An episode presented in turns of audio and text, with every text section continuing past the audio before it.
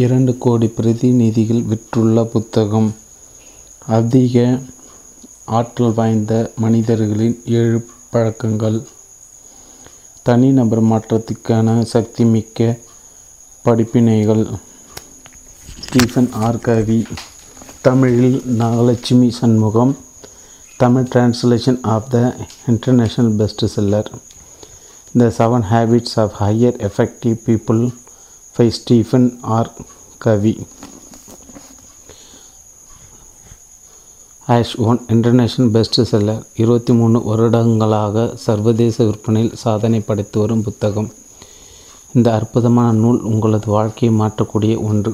Tom Peters states of excellence புத்தகத்தின் ஆசிரியர். இப்புத்தகம் Stephen R. கவி மக்களுடைய தனிப்பட்ட மற்றும் தொழில் ரீதியான பிரச்சனைகளை தீர்ப்பதற்கு முழுமையான ஒருங்கிணைந்த கொள்கை அடிப்படையிலான அணுகுமுறை ஒன்றை முன்வைக்கிறார். ஆழமான உள்நோக்குகள் மற்றும் சுவையான உண்மை சம்பவங்களின் வாயிலாக நியாயம், ஞானம், சேவை மற்றும் கண்ணியம் ஆகியவற்றுடன் வாழ்வதற்கான வழிமுறைகள் அவர் எளிதில் இதில் தள்ள தெளிவாக எடுத்திருக்கிறார். ஆயிரத்தி தொள்ளாயிரத்தி முப்பத்தி ரெண்டாம் ஆண்டில் பிறந்த ஸ்டீஃபன் ஆர். கவி சர்வதேச அளவில் பெரிதும் மதிக்கப்படுகின்ற தலைமைத்துவ வல்லுநர், குடும்ப உறவு நிபுணர், ஆசிரியர், நிறுவன ஆலோசகர் மற்றும் நூலாசிரியர்.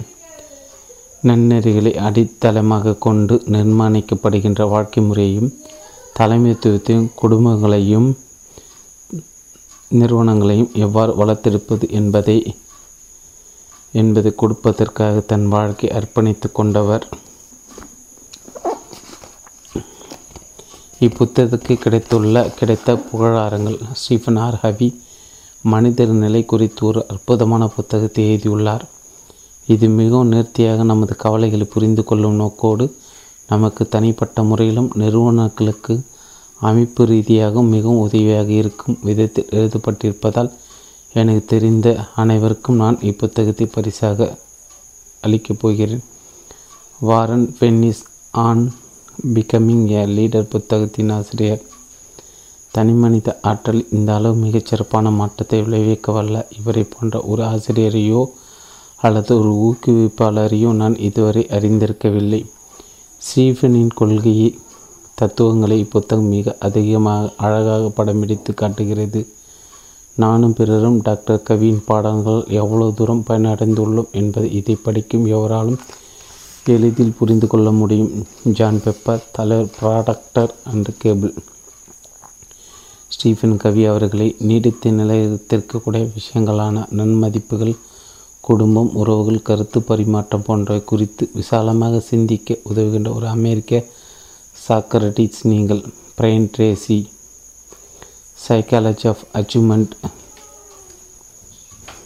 புத்தகத்தின் ஆசிரியர். ஸ்டீஃபன் கவியின் இப்புத்தகம் சக்தியோடும் உறுதியோடும் உணர்ச்சி பிரவாகத்தோடும் நமக்கு கற்றுக் கொடுக்கிறது.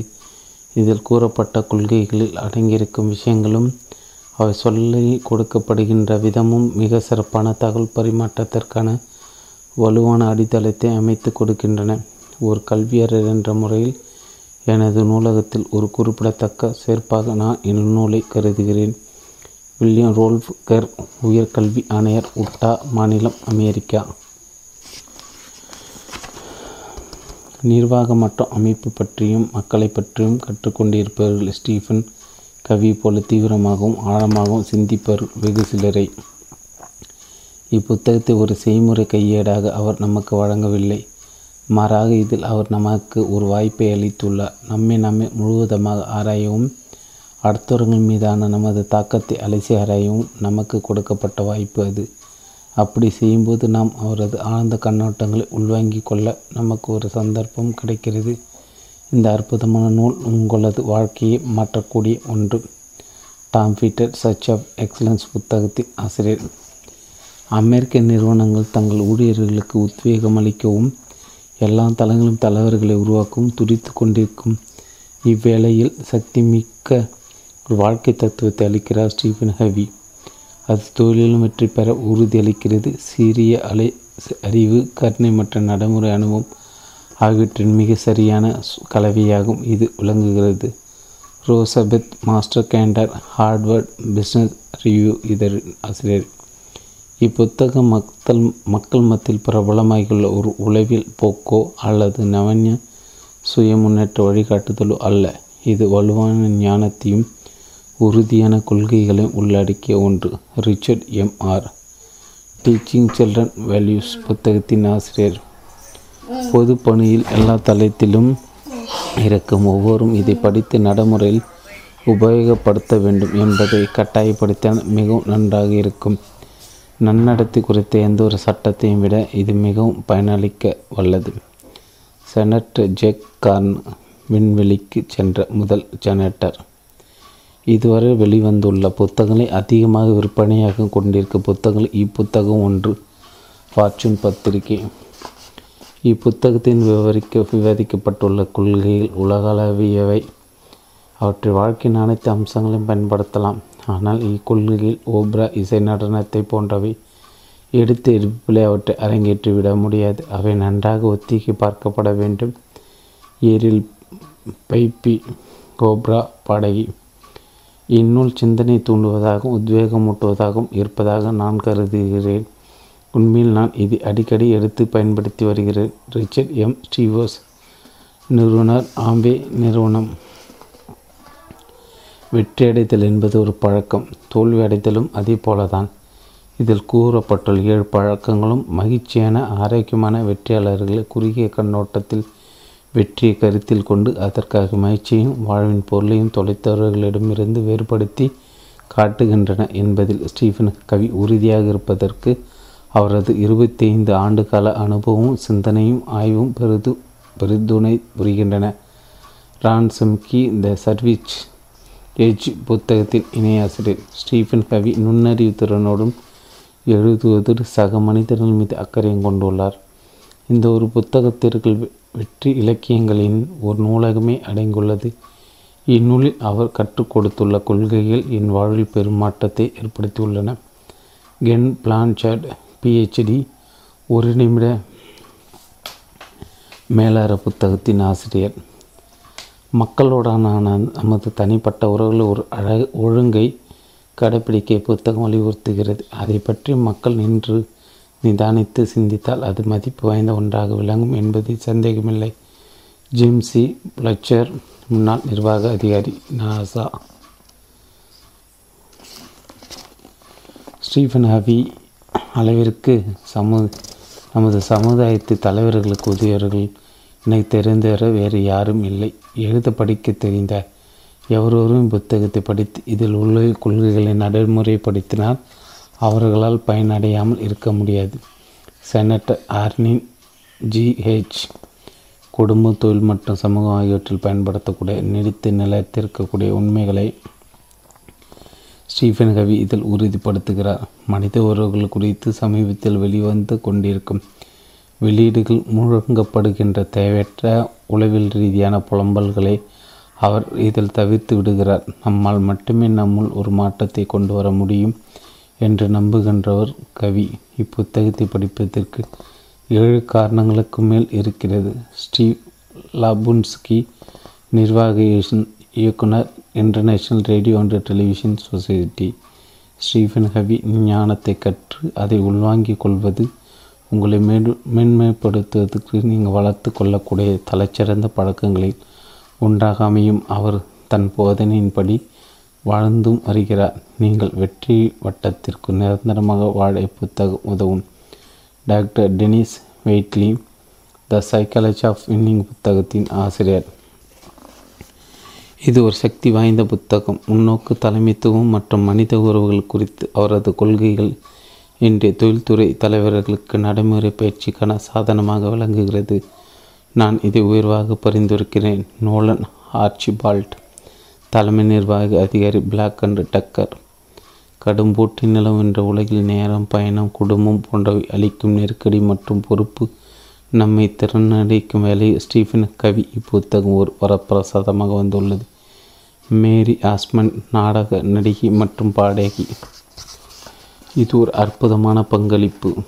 ஸ்டீஃபன் ஹவி மிகச்சிறந்த சாதனையாளர்களின் பழக்கங்களை அருமையாக தொகுத்து எளிதாக உபயோகத்தக்க சக்திமிக்க ஒன்றாக அளித்துள்ளார்.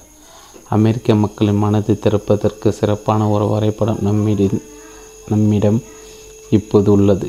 சார்லட் கார் கார்ஃபீல்டு பிக் பெர் பெர்ஃபார்மர்ஸ் புத்தகத்தின் ஆசிரியர். இது ஒரு அசாதாரணமான புத்தகம். நான் இதுவரை படித்த உள்ள மற்ற எந்த ஒரு புத்தகத்தையும் விட ஒருவருடைய வாழ்வில் உள்ள தனிப்பட்ட குடும்பம் மற்றும் தொழில் ரீதியான பொறுப்புகளை ஒருங்கிணைக்க உத்வேகம் அளிப்பதில் இப்புத்தகம் தலைச்சிறந்து விளங்குகிறது. பால் ஹெச் தாம்சன், முதல்வர், Marriott school of management and நோவேஷன்ஸ் புத்தகத்தின் ஆசிரியர். ஸ்டீஃபன் கவி என் வாழ்வில் ஆழ்ந்த தாக்கத்தை ஏற்படுத்தி உள்ளார். அவரது கொள்கைகள் சக்தி மிக்கவை, அவை நடைமுறையில் செயல்படுகின்றன. இப்புத்தகத்தை வாங்குங்கள், படியுங்கள். இதன் கொள்கைகள் உங்கள் வாழ்வில் கடைபிடிக்கும் போது உங்கள் வாழ்க்கை சிரித்து தழைக்கும். Robert C Allen, creative the wealth and nothing down புத்தகங்களின் ஆசிரியர். தங்களுடைய வாழ்க்கை, தொழில் மற்றும் வேலை ஆகியவற்றை தங்களுடைய கட்டுப்பாட்டிற்கு கொண்டு வர விரும்புபவர்களுக்கு தேவையான நடைமுறை அறிவு புத்தகம் முழுவதும் பரவியிருக்கிறது. நான் படித்த பகுதியில் மீண்டும் படிக்கும் ஒவ்வொரு முறையும் எனக்கு புதிய உள்நோக்கு கிடைக்கிறது. அப்படி இதன் கொள்கைகள் ஆழமானவை, அடிப்படையானவை என்று பொருள். கீபோர்டு பின்சவுட், இன்டர் பிரைனி யூரிங் புத்தகத்தின் ஆசிரியர். டேனல் காரைக்கு பிறகு அமெரிக்க தொழில்துறையில் பெரிதும் விரும்பப்படுகிற சுய முன்னேற்றாளர் ஸ்டீஃபன் கவிதா. யூஎஸ்ஏ டுடே பத்திரிகை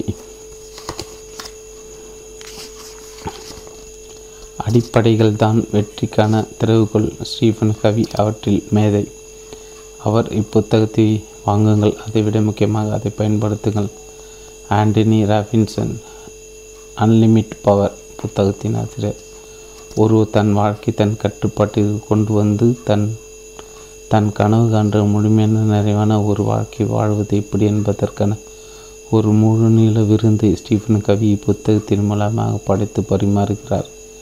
தனிப்பட்ட மற்றும் தொழில் ரீதியான முன்னேற்றம் பெறுவதற்காக திருப்தி அளிக்கின்ற ஆற்றல் மிக்க படிப்படியான வழிமுறைகளை காட்டு புத்தகம் இது. ரோஜர் ஸ்டாபாக், புகழ்பெற்ற கால்பந்து விளையாட்டு வீரர். ஸ்டீஃபன் கவி இப்புத்தகத்தின் மூலம் கண்டெடுக்கும் முடிவு நமது சமுதாயத்தில் மனித பண்பு நலன் நடத்தையை மீண்டும் நிலைநிறுத்துவதற்கான தேவையை வலியுறுத்துகிறது. சுய முன்னேற்ற இலக்கியங்களில் இது ஒரு மதிப்பு வாய்ந்த புதிய அறிவு. கிளைமன் ஸ்டோன், சக்சஸ் பத்திரிகை நிறுவனர்.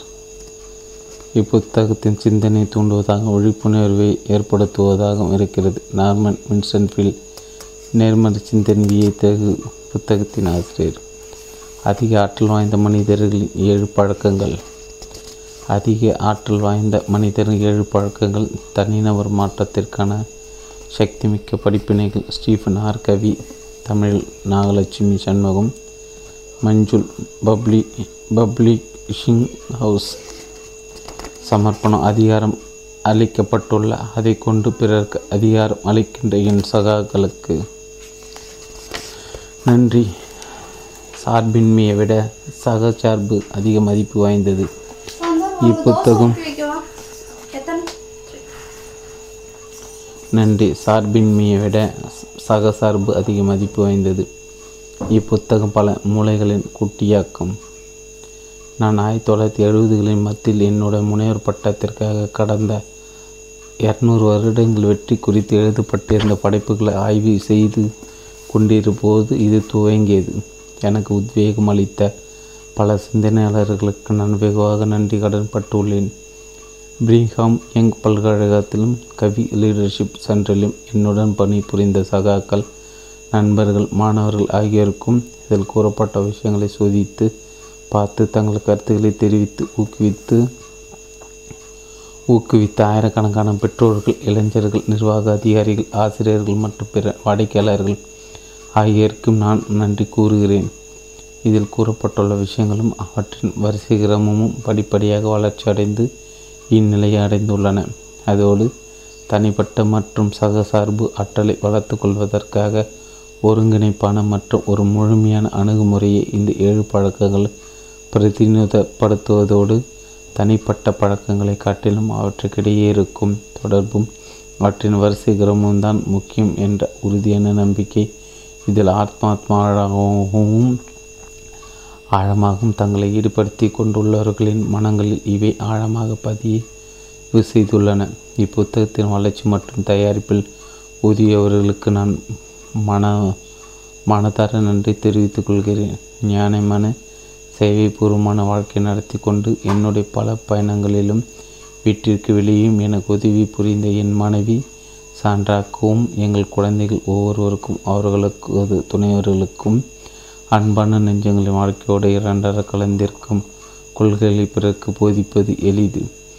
என் சகோதரர் ஜானுக்கு அவர் காட்டிய தொடர்ச்சியான அன்பு, ஈடுபாடு, முன்னோக்கு மற்றும் தூய்மையான ஆன்மாவிற்காக, என் தந்தையாரின் சந்தோஷமான ஞாபகங்களுக்காக, என் தாயாருக்கு வாழ்ந்து கொண்டிருக்கும் தனது எண்பத்தி ஏழு வம்சாவளியினர் அவர் காட்டி அன்பிற்கு அர்ப்பணிக்க அர்ப்பணி அர்ப்பணிப்பிற்காகவும் தொடர்ந்து அவர் காட்டி வந்த அன்பின் வெளிப்பாட்டிற்காகவும்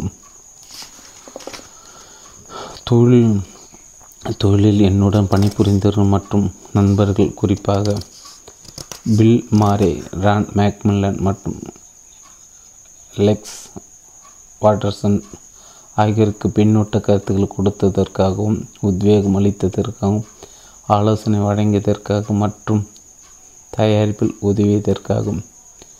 பிராண்ட் ஆண்டர்சனுக்கு ஒரு வருடத்திற்கு மேலாக தன் தனிப்பட்ட வாழ்க்கை தியாகம் செய்து வீடியோ அடிப்படையில் அமைந்த ஏழு பழக்கங்கள் வளர்ச்சி திட்டம் ஒன்றை உருவாக்கியதற்காக இன்று இது அவரது தலைமைத்துவத்தின் கீழ் பரிசோதிக்கப்பட்டு நுணுக்கமாக திருத்தப்பட்டு பல தரப்பட்ட நிறுவனங்கள் பல்லாயிரக்கணக்கான மக்களிடையே நடைமுறைப்படுத்தப்பட்ட பட்டது. இதை செயல்படுத்தி எங்களது வாடிக்கையாளர் அனைவரும் கிட்டத்தட்ட விதிவிலக்கின்றி மேலும் அதிகமான ஊழியர்களுக்கு இதை அறிமுகப்படுத்த ஆர்வம் காட்டி இது வேலை செய்கிறது என்று நாங்கள் வைத்திருந்த நம்பிக்கை பன்மடங்கு உயர்த்தினர். பாப் தே தேலேக் என் எங்கள் நிறுவனத்திற்கு ஒரு அமைப்பு முறையை உருவாக்க ஒரு உதவியதற்காக அது எனக்கு மன அமைதி அளித்து இப்புத்தகத்தில் என் கவனத்தை செலுத்த வழிவகுத்தது.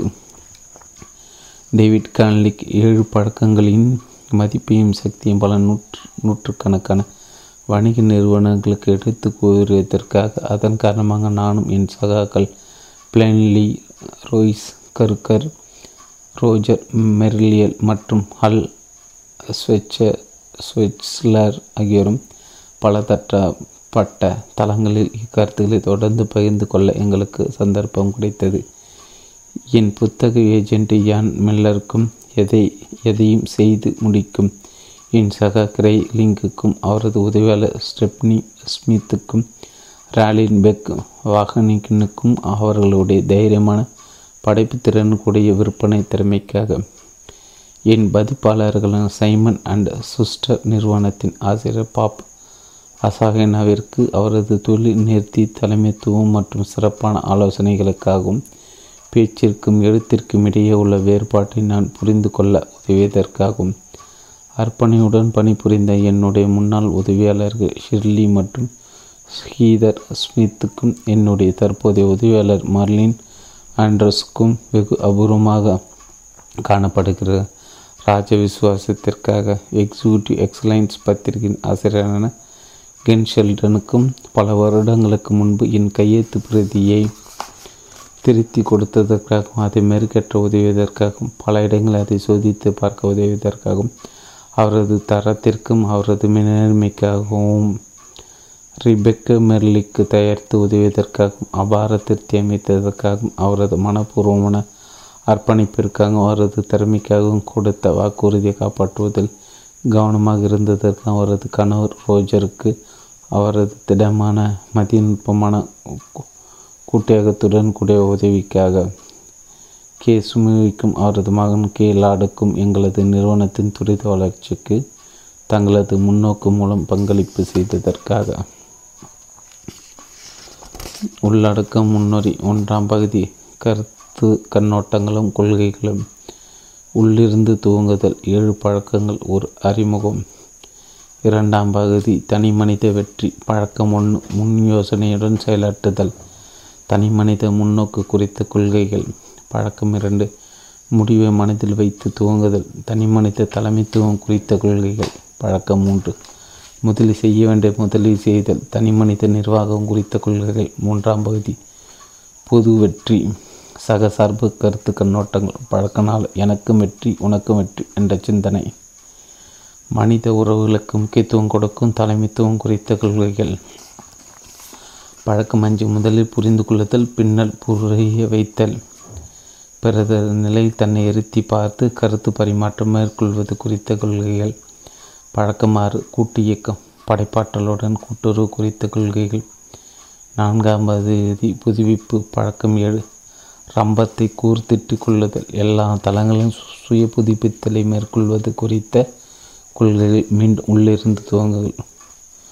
முடிவுரை பின் பின்னிணைப்பு, பல்வேறு மையங்கள் நிலையங்களிலிருந்து வெளிப்படக்கூடிய கண்ணோட்டங்கள். பின்னிணைப்பு டூ, அலுவலகத்தில் ஒரு இரண்டாம் கால் சதுர பகுதியினால்.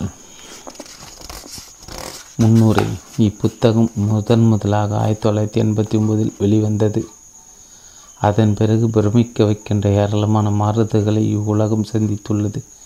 வாழ்க்கை மேலும் சிக்கல் நிறைந்த ஒன்றாக, அதிக மன அழுத்தத்தை உண்டாக்கக்கூடிய ஒன்றாக, ஈவிரக்கமற்ற ஒன்றாக மாறியுள்ளது. நாம் தொழில் யுகத்திலிருந்து தகவல் யுகம் அல்லது அறிவுடைமை தொழிலாளர் யுகம் என்று அழைக்கப்படுகின்ற காலகட்டத்திற்கு வந்து சேர்ந்திருக்கிறோம். பத்து இருபது ஆண்டுகளுக்கு முன்பு கற்பனையிலும் நினைத்திராத பிரச்சனைகளையும் சவால்களையும் நாம் இன்று நமது தனிப்பட்ட வாழ்விலும் குடும்ப வாழ்விலும் பணிபுரிய இடங்களை எதிர்கொள்கிறோம். இம்மாற்றங்கள் அளவில் மட்டும் மிக பெரியதானவையாக இருக்கவில்லை, அவை முற்றிலும் வேறு வகை சேர்ந்தவையாக உள்ளன.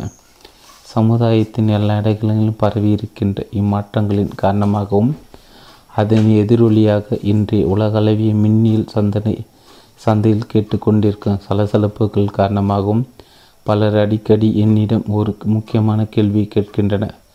அதிக ஆற்றல் வாய்ந்த மனிதரின் ஏழு பழக்கங்கள் இன்றும் பொருத்தமானவையாக விளங்குகின்றன என்று நீங்கள் கருதுகிறீர்களா என்பதான் அக்கேள்வி. இன்னும் பத்து வருடங்கள், இருபது வருடங்கள், ஐம்பது வருடங்கள், நூறு வருடங்கள் கழித்து அவை பொருத்தமானவையாக இருக்குமா என்று கூட நாம் கேட்கலாம். அதற்கு எனது பதில் இதுதான். மாற்றங்கள் எவ்வளோக்கு எவ்வளவு எவ்வளோ பெரிதாக உருவாகின்றனவோ, சவால்கள் எவ்வளோக்கு எவ்வளவு கடினமானவையாக ஆகின்றனவோ, அவ்வளோக்கு அவ்வளோ இப்பழக்கங்களும் பொருத்தமானவையாக இருக்கும். இதற்கு என்ன காரணம்? நமது பிரச்சனைகளும் வழிகளும் உலகளவியவை, அதிகரித்து கொண்டே இருப்பவை. அவற்றுக்கான தீர்வுகள் வரலாறு நினைக்கிலும் நீடித்து நிலைத்திருந்த செழிப்பையாக இயங்கிக் கொண்டிருந்த சமுதாயங்கள் அனைத்திலும் பொதுவாக காணப்பட்ட உலகளவிய காலத்தால் அடியாத விளக்கம் தேவைப்படாத கொள்கைகளின் அடிப்படையிலே அமைந்திருந்தன. நான் ஒன்றும் அவற்றை புதிதாக கண்டுபிடிக்கவில்லை, அவற்றுக்கு உரிமை கோரவும் இல்லை. நான் அவற்றை கண்டெடுத்து வரிசை முறை வரிசை முறை படித்துள்ளேன், அவ்வளோதான். என் வாழ்வில் நான் கற்றறிந்து என் மீது ஆழ்ந்த தாக்கத்தை ஏற்படுத்திய விஷயங்கள் ஒன்று இது. உங்களுடைய மிக உயர்ந்த ஆழ்வு விருப்பத்தை அடையவும், உங்களுடைய மிகப்பெரிய சவால்களை சமாளிக்கவும், நீங்கள் விரும்பினால் நீங்கள் பெற விரும்பும் தீர்வின் மீது தாக்கத்தை ஏற்படுத்தும் இயற்கை விதியை கண்டறிந்து அதை உபயோகித்து கொள்ள வேண்டும். நாம் அதை உபயோகிக்கும் முறை ஒருவருக்கொருவர் வெகுவாக வேறுபடலாம். நம்முடைய தனித்துவமான திறமைகள், வலிமைகள் மற்றும் படைப்பாற்றல் போன்றவற்றை அது சார்ந்திருக்கும். ஆனால் இறுதியில் எந்த ஒரு துறையிலும் வெற்றி என்பது எந்த கோட்பாடுகள் வெற்றியோடு பின்னி பிணைந்துள்ளனவோ அவற்றோடு இணக்கமாக இயங்குவதில் இருந்துதான் பெறப்படுகிறது. பெரும்பாலானவர்கள் இப்படி சிந்திப்பதில்லை, குறைந்தபட்சம் சுயநினைவோடு அவர்கள் இவ்வாறு சிந்திப்பதில்லை. நம்முடைய ஜனரங் ரஞ்சகமான கலாச்சாரத்தில் கொள்கை பிடிப்புள்ள தீர்வுகள் நாம் பொதுவாக பின்பற்றுகின்ற நடைமுறை போக்கிற்கும் சிந்தனைக்கும் நேரெதிராக இருப்பதைக் கண்டு நீங்கள் தயவில் ஒருபோதும் இருக்கக்கூடாது. கதையை ஒரு கணம் ஒதுக்கி வரும் இரண்டு கேள்விகளுக்கு ஒரு சுருக்கமான விடையை எதுவீர்களாக. மூன்றாவது பழக்கத்தின் மீது நீங்கள் செயல்பட துவங்கும் போது உங்கள் முக்கியமானவராக இருக்கும். முதலாவது கேள்வி, தினந்தோறும் நீங்கள் செய்து வந்தால் உங்கள் தனிப்பட்ட வாழ்க்கையில் ஒரு மாபெரும் நேர்மையான வித்தியாசத்தை ஏற்படுத்தக்கூடிய, உங்களால் செய்து முடிக்கின்ற, நீங்கள் இப்போது செய்து கொண்டிருக்காத ஒரு விஷயம் இதுவாக இருக்கும். இரண்டாவது கேள்வி, உங்கள் வியாபாரத்திலோ அல்லது தொழில் வாழ்க்கையிலோ இது போன்ற விளைவுகளை ஏற்படுத்தக்கூடிய ஒரு விஷயம் எதுவாக இருக்கும். இக்கேள்விக்கான விடைகளை நாம் பிறகு பார்க்கலாம். ஆனால் முதலில் மூன்றாவது பழக்கத்தை நாம் சரியான கண்ணோட்டத்தில் வைக்கலாம். ஒன்றாவது மற்றும் இரண்டாவது பழக்கங்களை நடைமுறைப்படுத்துவதால் விளைவிக்கின்ற தனிப்பட்ட பலன்தான் மூன்றாவது பழக்கம். நீங்கள் தான் படைப்பாளி, எல்லாம் உங்கள் கட்டுப்பாட்டில் தான் உள்ளது என்றாவது ஒரு ஒன்றாவது பழக்கம் கூறுகிறது. இது மனிதர்கள் உரிய தனித்துவமான ஆசீர்வாதங்களான கற்பனை, மனசாட்சி, தேர்ந்தெடுப்பதற்கான சுதந்திரம் மற்றும் விழிப்புணர்வு ஆகியவற்றின் அடிப்படையில் அமைந்துள்ளது. என்னுடைய குழந்தை பருவத்திலிருந்தும் எனது சமுதாய கண்ணாடியிலிருந்தும் எனக்கு கொடுக்கப்பட்டு வந்துள்ள ஆரோக்கியமற்ற ஒரு செயல் திட்டம் அது. பயனற்ற திறக்கத்தில் எனக்கு விருப்பமில்லை, என்னால் அதை மாற்ற முடியும் என்று நீங்கள் கூறுவதற்கு அது உங்களுக்கு சக்தி அளிக்கிறது. இரண்டாவது பழக்கம்தான் முதற் படைப்பு அல்லது மனப்படைப்பு. இது நமது கற்பனையும் மனசாட்சியும் அடிப்படையாக கொண்டது. அதாவது தற்சமயம் நம் கண்களால் பார்க்க முடியாதவற்றை நம் மனதில் பார்க்கக்கூடிய மற்றும் உருவாக்கக்கூடிய திறனையும் நமது சொந்த தனித்துவம் மற்றும் அதன் நிறைவேற்றுவதற்கான தனிப்பட்ட ஒழுக்க ரீதியான நெறிமுறை சார்ந்த வழிகாட்டுதல்களையும் கண்டுகொள்வதற்கான திறனையும் அடிப்படையாக கொண்டது. இது நமது அடிப்படை கருத்து கண்ணோட்டங்கள், மதிப்பீடுகள் மற்றும் நம்மால் யாராக உருவாக முடியும் என்ற முன்னோக்கு ஆகியவற்றுடனான ஆழமான தொடர்பு இது. எனவே மூன்றாவது பழக்கம் இரண்டாவது படைப்பு, யதார்த்த படைப்பு. ஒன்றாவது மற்றும் இரண்டாவது பழக்கங்களின் நிறைவேறுதல் மற்றும் இயல்பான வெளிப்பாடு. அது கொள்கை மையமாக கொண்டவர்களாக அவதை நோக்கி நம்மிடமுள்ள தேர்ந்தெடுப்பதற்கான சுதந்திரத்தை செயல்படுத்துவது இது. ஒவ்வொரு நாளும் ஒவ்வொரு கணம் செயல்படுவதை பற்றியது இது. மூன்றாவது பழக்கத்திற்கு ஒன்றாவது மற்றும் இரண்டாவது பழக்கங்கள் முற்றிலும் இன்றியமையாதவை, முன்கூட்டியே தேவையானவை. நீங்கள் கொள்கை கொள்கையை மையமாக கொண்டவராக வேண்டும் என்றால் உங்களுடைய முன்யோசனையுடன் நடந்து கொள்ளும் இயல்பை பற்றிய விழிப்புணர்வு முதலில் உங்களுக்கு ஏற்பட வேண்டும். பிறகு அந்த இயல்பை நீங்கள் உருவாக்க வேண்டும். உங்களுடைய கருத்து கண்ணோட்டங்களை பற்றிய விழிப்புணர்வும் கண்ணோட்டங்களை அக்கண்ணோட்டங்களை சரியான கொள்கைகளுக்கு ஏற்றவாறு எவ்வாறு ஒத்திசைவாக வைக்க வேண்டும் என்பது பற்றி புரிதலும் இல்லாமல் கொள்கை மையமாக கொண்டவராக உங்களால் ஆக முடியாது. உங்களுடைய தனித்துவமான பங்களிப்பை பற்றிய முன்னோக்கும் அதன் மீது கவனம் இல்லாமல் கொள்கை மையமாக கொண்டவராக உங்களால் ஆக முடியாது. ஆனால் அந்த அடித்தளம் இருந்தால் மூன்றாவது பழக்கத்தை, அதாவது ஆற்றல் வாய்ந்த சுய நிர்வாகத்தை ஒவ்வொரு நாளும் ஒவ்வொரு கணமும் கடைபிடிப்பதன் மூலம் கொள்கை மையமாக கொண்டவராக உங்களால் ஆக முடியும். நிர்வாகம் என்பது தலைமைத்துவத்தில் இருந்து முற்றிலும் மாறுபட்டது என்பதை நினைவில் கொள்ளுங்கள். தலைமைத்துவம் முக்கியமாக அதிக ஆற்றல் வாய்ந்த வலது மூளையின் ஒரு செயல்பாடு. அது ஒரு பெரிய கலை, ஒரு தத்துவத்தின் அடிப்படையில் அமைந்துள்ளது. தனிப்பட்ட தலைமைத்துவத்து விவகாரங்களை நீங்கள் கையாளும் போது வாழ்க்கை குறித்த உச்சகட்ட கேள்விகளை நீங்கள் கேட்க வேண்டும். ஆனால் அந்த விவகாரங்களை நீங்கள் கையாண்டுவிட்டால், அவற்றுக்கு நீங்கள் தீர்வு கண்டுவிட்டால், உங்களுடைய விடைகளுடன் பொருந்தி இருக்கின்ற ஒரு வாழ்க்கை ஆற்றலோடு உருவாக்குவதற்கு உங்களை நீங்கள் திறமையாக கையாள வேண்டும். நீங்கள் சரியான காட்டில் இல்லாவிட்டால் திறமையாக கையாள்வதற்கான திறன் இங்கு அவ்வளவாக எந்த வித்தியாசமும் ஏற்படுத்தாது. ஆனால் நீங்கள் சரியான காட்டில் இருந்தால் அது அனைத்து வித்தியாசத்தையும் ஏற்படுத்தும். வாஸ்தவத்தில் திறமையாக கையாள்வதற்கு திறன் இரண்டாவது படைப்பின் தரத்தையும் இருத்தலையும் தீர்மானிக்கிறது. நிர்வாகம் என்பது விவரங்களை பகுத்து ஆராய்ந்து வரிசைப்படுத்தி செயல்படுத்தும் இடது மூலையின் சுய நிர்வாக அம்சம். திறமையான தனிப்பட்ட செயல்பாட்டிற்கான எனது கொள்கை இது. இடது பக்கத்திலிருந்து நிர்வாகிகள், வலது பக்கத்திலிருந்து முண்டத்துகள். தேர்ந்தெடுப்பதற்கான சுதந்திரத்தின் சக்தி, சுய விழிப்புணர்வு, கற்பனை மற்றும் மனசாட்சியுடன் சேர்ந்து தேர்ப்ப தேர்ந்தெடுப்பதற்கான சுதந்திரம் தான் உண்மையில் ஆட்டமிக்க சுய நிர்வாகத்தை சாத்தியமாக்குகிறது. தீர்மானங்களையும் தேர்ந்தெடுப்புகளையும் மேற்கொண்டு அவற்றுக்கு இசைவாக செயல்படுவதற்கான திறன் அது. வேறொன்று நம் மீது தாக்கம் ஏற்படுவதற்கு பதிலாக நாம் முதலில் நடவடிக்கை எடுப்பதற்கும் மற்ற மற்ற மூன்று ஆசீர்வாதங்கள் ஊடாக நாம் உருவாக்கியுள்ள செயற்திட்டத்தை முன்யோசனை செயல்படுத்துவதற்குமான திறன் அது. மனிதர்கள் உள்ள தேர்ந்தெடுப்பதற்கான சுதந்திரம் ஒரு அற்புதமான விஷயம். நம்புவதற்குரிய பல முட்டுக்கட்டைகளுக்கு எதிராக அது மீண்டும் மீண்டும் வெற்றி பெற்று வந்துள்ளது. இவ்வுலகில் உள்ள ஹெலன் ஹல்லர்கள் இந்த சுதந்திரத்தின் மதிப்பிற்கும் சக்திக்கும் ஆதாரமாக விளங்குகின்றனர். ஆனால் ஆட்டமிக்க சுய நிர்வாகம் என்ற கண்ணோட்டத்தில் இதை நாம் ஆய்வு செய்யும் போது ஒரு ஒரு பெருமுயற்சி மட்டுமே நிரந்தரமான வெற்றியை கொண்டு வருவது இல்லை என்பதை நாம் உணர்கிறோம். தேர்ந்தெடுப்பதற்கான சுதந்திரம் என்ற இந்த மாபெரும் அனுகூலத்தை ஒவ்வொரு நாளும் நாம் மேற்கொள்ளும் தீர்மானங்களில் எவ்வாறு பயன்படுத்துவது என்பதை நாம் கற்றுக்கொள்வதிலிருந்து நமக்கு சக்தி கிடைக்கிறது. தேர்ந்தெடுப்பதற்கான சுதந்திரத்தை நம் அன்றாட வாழ்வில் எந்த அளவுக்கு வளர்த்து வைத்துள்ளோம் என்பது நமது தனிப்பட்ட ஞானத்தினால் அளவிடப்படுகிறது. ஞானம் என்பது அடிப்படையில் நம் மீது வைத்துக் கொள்ளும் மதிப்பீடு, நமக்கு நம்மை வாக்குறுதிகள் வழங்கி அவற்றை நிறைவேற்றுவதற்கான திறன் அது, நாம் சொல்வதை நாம் செயல் செய்வதற்கான திறன் அது. இது நமக்கு நாம் எடு கொடுத்து கொள்ளும் ஒரு மரியாதை குணநல நெறிமுறையின் ஓர் அடிப்படை பகுதி. முன்யோசனையின் கூடிய வளர்ச்சியின் ஜீவன அடி ஆற்றல் மிக்க நிர்வாகம் என்பது முதலில் செய்ய வேண்டியது முதலில் செய்வது, முதலில் செய்ய வேண்டிய விஷயங்களை தலைமைத்துவம் தீர்மானிக்கும். அதே நேரத்தில் ஒவ்வொரு நாளும் ஒவ்வொரு கணமும் அதை முன்னுரிமைப்படுத்துவது நிர்வாகம்தான். நிர்வாகம் என்பது செயல்படுத்துவதற்கான ஓர் ஒழுங்கு. நீங்கள் ஒரு ஆற்றல் வாய்ந்த சுய நிர்வாகியாக இருந்தால் உங்களுடைய ஒழுங்கு உங்களுக்குள் இருந்து வரும் தேர்ந்தெடுப்பதற்கான உங்களது சுதந்திரத்தின் ஒரு செயல்பாடு அது. உங்களுடைய சொந்த ஆழமான மதிப்பீடுகள் மற்றும் அவற்றின் மூலாதாரத்தை கடைபிடித்து ஒழுகுபவர்கள் நீங்கள். உங்கள் உணர்வுகள், தூண்டுதல்கள் மற்றும் மனநிலைகள் மனநிலைகள் பின்னுக்கு தள்ளிவிட்டு அந்த மதிப்பீடுகள் முன்னுரிமைப்படுத்துவதை தேர்ந்தெடுப்பதற்கான சுதந்திரம் உங்களிடம் உள்ளது. இஎம் கிரேயின் வெற்றிக்கான புதுவான காரணி என்ற கட்டுரை எனக்கு மிகவும் பிடித்தமான கட்டுரைகளில் ஒன்று. இஎம் கிரேயின் வெற்றிக்கான புது காரணிகள் என்ற கட்டுரை எனக்கு மிகவும் பிடித்தமான கட்டுரைகளில் ஒன்று. வெற்றிக்கான மனிதர்கள் அனைவரிடம் இருக்கும் இந்த ஒரு காரணி தேடுவதில் அவர் தன் வாழ்நாள் முழுவதையும் செலவிட்டார். அந்த காரணி கடின உழைப்போ அதிர்ஷ்டமோ தீர்ச்சியான மனித உறவுகளோ அல்ல.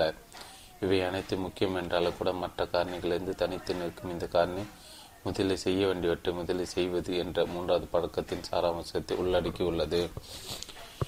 தோல்வியாளர்கள் செய்ய விரும்பாத விஷயங்களை செய்யும் பழக்கம் வெற்றியாளரிடம் உள்ளது. வெற்றியாளர்களும் அவற்றை அவ்வளவாக செய்ய விரும்புவதில்லை, ஆனால் அவர்களது விருப்பமின்மை அவர்களது குறிக்கோளின் வலிமைக்கு பின்னால் தள்ளப்பட்டு விடுகிறது என்று அவர் கூறினார்.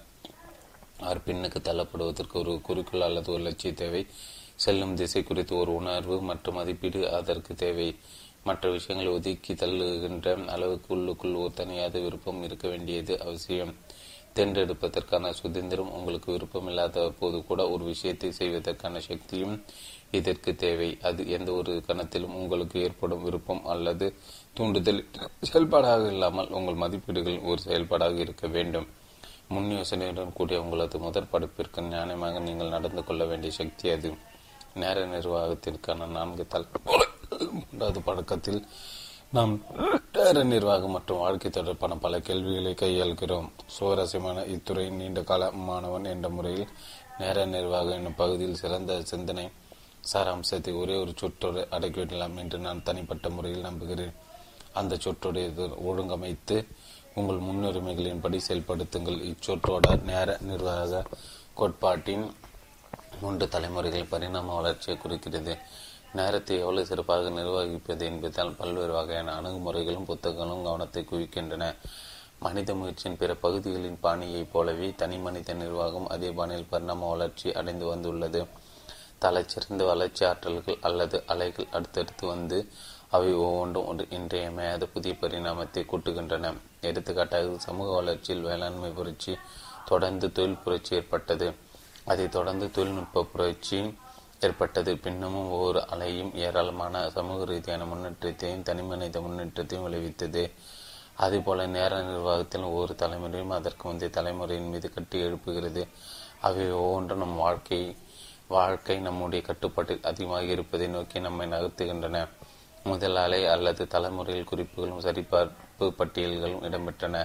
நமது நேரம் மற்றும் ஆற்றல் ஏவப்படும் பலதரப்பட்ட அழுத்தங்களை புத்திசாலித்தனமாக அங்கீகரிப்பதற்கு முயற்சி இது. இரண்டாவது தலைமுறை காலண்டர்கள் முன்கூட்டி ஏற்பாடு செய்யப்படும் சந்திப்புகள் குறித்த புத்தகங்களும் இடம்பெறும். இந்த அலை நாம் முன்னோக்கி பார்ப்பது, எதிர்கால நிகழ்வுகள் மற்றும் நடவடிக்கைகளுக்கான காலை நேரங்களை திட்டமிடுவது போன்றவற்றின் ஒரு முயற்சி பிரதிபலிக்கிறது. மூன்றாவது தலைமுறை தற்போதைய நேர நிர்வாகத்துறையை பிரதிபலிக்கிறது. முன்னுரிமைப்படுத்துதல், மதிப்பீடுகளை தெளிவுபடுத்தல், அவற்றுடனான உறவுகளின் அடிப்படையில் அமைந்த நடவடிக்கைகள் மதிப்பீடு ஒப்பிடுதல் போன்ற முக்கியமான யோசனைகள் அது தனது முந்தைய தலைமுறைகளுக்கு வழங்குகிறது. அதோடு நேரமும் மாற்றல் மதிப்பீடுகள் இணக்கமாக வழி நடத்தப்படுகின்ற திட்டவட்டமான நீண்டகால இட காலம் மற்றும் குறுகிய கால இலக்குகளை நிர்ணயிப்பதன் மூலம் அது கவனம் செலுத்துகிறது.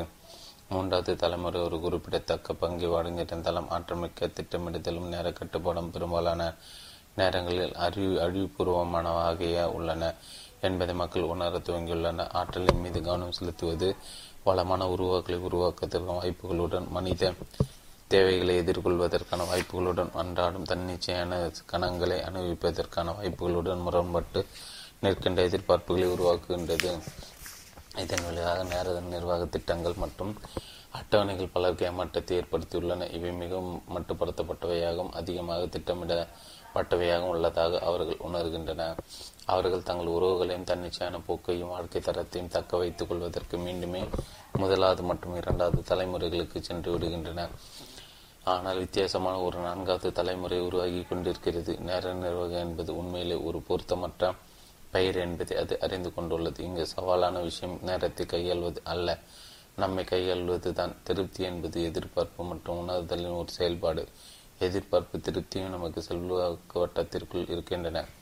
விஷயங்கள் மற்றும் நேரத்தின் மீது கவனம் செலுத்துவதற்கு பதிலாக நான்காவது தலைமுறை எதிர்பார்ப்புகள் உறவுகளை தக்க வைத்து மேம்படுத்துவதிலும் விளைவுகளை அடைவதிலும் கவனம் செலுத்துகிறது. சுருக்கமாக கூறினால் உற்பத்தி உற்பத்தி திறன் சமநிலையை பராமரிப்பில் கவனம் செலுத்துகிறது. இரண்டாவது கால்சர பகுதி நான்காவது தலைமுறை நிர்வாகத்தின் இன்றியமையாத கவனக்குவிப்பை எதிர்பக்கத்தில் உள்ள நேர நிர்வாக அட்டவணையில் அடக்கிவிடலாம். அடிப்படையில் நாம் நான்கு வழிகள் ஏதேனும் ஒரு வழியில் நேரத்தை செலவிடுகிறோம். அவசரம் மற்றும் முக்கியம் ஆகியவை தான் ஒரு நடவடிக்கை வரையறுக்கின்ற இரண்டு காரணிகள் என்பதை நாம் பார்க்கிறோம். அவசரம் என்பதற்கு உடனடியான கவனம் தேவை என்று பொருள். இப்போது என்பதன் அது அவசர விஷயங்கள் நம் மீது செயல்படுகின்றன. ஒழித்து கொண்டிருக்கும் தொலைபேசி அவசரமானது. தொலைபேசி மணி ஒழுக்க அனுமதிப்பதை பற்றிய சிந்தனை கூட பலரால் பொறுத்து கொள்ள முடியாது. நீங்கள் பல மணி நேரம் செலவழித்து உங்கள் ஆவணங்களை தயார் செய்து நன்றாக உடையுடைத்து ஒரு குறிப்பிட்ட பிரச்சனை பற்றி கலந்துரையாடுவதற்கு ஒருவரது அலுவலகத்திற்கு செல்கிறீர்கள். நீங்கள் அவரது அலுவலகத்தில் இருக்கும்போது அவரது தொலைபேசி மணி ஒழித்தால் பொதுவாக உங்களை விட அந்த தொலைபேசிக்கு தான் முன்னுரிமை கொடுக்கப்படும். நீங்கள் வேறு ஒரு தொலைபேசி அழைக்கிறீர்கள் என்றால் நான் பதினைந்து நிமிடங்களில் வருகிறேன், அதற்கு அதற்குள் பேசி முடியுங்கள் என்று கூறுவதற்கு எவ்வளவு பேர் தயாராக இருக்க மாட்டார்கள். ஆனால் அதே மக்கள் உங்கள் தங்கள் அலுவலகத்தில் அதிக நேரம் காக்க வைத்துவிட்டு வேறொருவருடன் தொலைபேசி உரையாடி கொண்டிருப்பார்கள். நேர நிர்வாக அட்டவணை அவசரம் அவசரமில்லை, முக்கியம் முக்கியமில்லை. ஒன்று, நெருக்கடிகள், அழுத்தமிக்க பிரச்சனைகள், காலக்கெடுவுடன் கூடிய பணித்திட்டங்கள். இரண்டு, முன்னெச்சரிக்கை நடவடிக்கைகள், உற்பத்தி திறன் நடவடிக்கைகள், உறவுகளை வளர்த்தல், புதிய வாய்ப்புகளை அடையாளம் காணாத திட்டமிடுதல், பொழுதுபோக்கு. நான்கு, மூன்று, இடையூறுகள், சில தொலைபேசி அழைப்புகள், சில அஞ்சல்கள், சில அறிக்கைகள், சில சந்திப்புகள், அண்மையில் உள்ள அழுத்தமிக்க விவகாரங்கள், பிரபலமான நடவடிக்கைகள். நான்கு, அற்பமான விஷயங்கள், சில அஞ்சல்கள், சில தொலைபேசி அழைப்புகள், நேரத்தை விரையும் செய்பவை, இனிமையான நடவடிக்கைகள். அவசர விஷயங்கள் பொதுவாக நம் கண்களுக்கு புலப்படும். அவை நம்மை அடுத்தும் நடவடிக்கை எடுக்க, அவை நம்மை வழி ஒருபொருத்தும், அவை மற்றவர்களுடன் பிரபலமாக இருக்கும். வழக்கமாக அவை நம் எதிரில் இருக்கும். அவை பெரும்பாலும் இனிமையானவையாகவும் எளிதானவையாகவும் செய்வதற்கு குதூகலமானவையாக இருக்கும். முக்கியத்துவ விலைகளோடு சம்பந்தப்பட்டது ஏதேனும் ஒன்று முக்கியமானதாக இருந்தால் அது உங்கள் குறிக்கோளுக்கும் உங்கள் மதிப்பீடுகளுக்கும் உங்களது உயர்ந்த முன்னுரிமை பெற்ற இலக்குகளுக்கும் பங்களிப்பதாக இருக்கும். அவசர விஷயங்களுக்கு நாம் எதிர் வினை எதிர்வினை ஆற்றுகிறோம். அவசரமல்லாத முக்கியமான விஷயங்களுக்கு அதிக தன்முயற்சியும் அதிக முன்னெச்ச முன்னெச்சரிக்கையுடன் கூடிய செயல்பாடும் தேவை. வாய்ப்புகளை கைவசப்படுத்தும் விஷயங்களின் நகரத்திற்கு நாம் நடவடிக்கை எடுக்க வேண்டும். இரண்டாவது பழக்கத்தை நாம் கடைபிடிக்காவிட்டால் எது முக்கியம் என்பது பற்றியும் நம் வாழ்வில் நாம் விரும்பும் விளைவுகளை பற்றியும் ஒரு தெளிவான யோசனை நமக்கு இருக்காவிட்டால் அவசர விஷயங்கள் மீது நடவடிக்கை எடுப்பதற்கு நாம் வெகுவாக சுலபமாக தூண்டப்படுவோம். நேர நிர்வாக அட்டவணையில் உள்ள நான்கு சதுர பகுதிகளையும் பாருங்கள். முதலாவது கால் சதுர பகுதி அவசரமானது, முக்கியம் மற்றும் முக்கியமானது, உடனடி கவனம் தேவைப்படுகின்ற குறிப்பிடத்தக்க விளைவுகளை இது கையாள்கிறது. வழக்கமாக முதலாவது கால் சதுர பகுதியில் உள்ள நடவடிக்கைகள் நெருக்கடிகள் அல்லது பிரச்சனைகள் என்று நாம் அழைக்கிறோம். சில முதலாவது கால் சதுர பகுதி நடவடிக்கைகள் நாம் அனைவருடைய வாழ்விலும் இருக்கின்றன. ஆனால் இந்த பகுதி பலரை ஆட்கொண்டு விடுகிறது. அவர்கள் நெருக்கடிகளை சமாளிப்பவர்களாக, பிரச்சனைகளை பற்றிய சிந்திப்பவர்களாக, காலக்கெடுவுடன் கூடிய பணிகளை செய்பவர்களாக உள்ளனர். நீங்கள் முதலாவது கால் சதுர பகுதியில் கவனம் செலுத்தி கொண்டிருக்கும் வரை அது மேலும் மேலும் பெரிதாகி உங்கள் மீது ஆதிக்கம் செலுத்த துவங்கி விடுகிறது. ஒரு பெரிய பிரச்சனை தோன்றி உங்களை வீழ்த்தி சாய்க்கிறது. நீங்கள் முழுவதுமாக அழிக்கப்பட்டு விடுவீர்கள். நீங்கள் போராடி மீண்டும் எழுந்து நின்றாலும் இன்னொரு பிரச்சனை வந்து மீண்டும் உங்களை தரையோடு தரையாக்கி விடுகிறது. சிலர் ஒவ்வொரு நாளும் பிரச்சனைகளால் தாக்கு உண்டு கிடைக்கின்றனர். நான்காவது கால் சதுர பகுதியின் முக்கியமற்ற அவசரமற்ற நடவடிக்கைக்கு தப்பி விடுவதுதான் அவர்களுக்கு அவர்களுக்கு இருக்கும் ஒரே புகலிடம். எனவே நீங்கள் அவர் அவர்களது மொத்த அட்டவணையை பார்க்கும்போது அவர்கள் தங்கள் நேரத்தை தொண்ணூறு சதவீதத்தை முதலாவது கால் சதுர பகுதியிலும் மீதமுள்ள பத்து சதவீதத்தையும் பெரும்பாலான நேரத்தை நான்காவது கால் சதுர பகுதியிலும் கிடைக்கின்றனர். இரண்டாவது மற்றும் மூன்றாவது கால் சதுர பகுதியில் அவர்கள் குறிப்பிடத்தக்க நேரத்தை செலவிடுவதில்லை.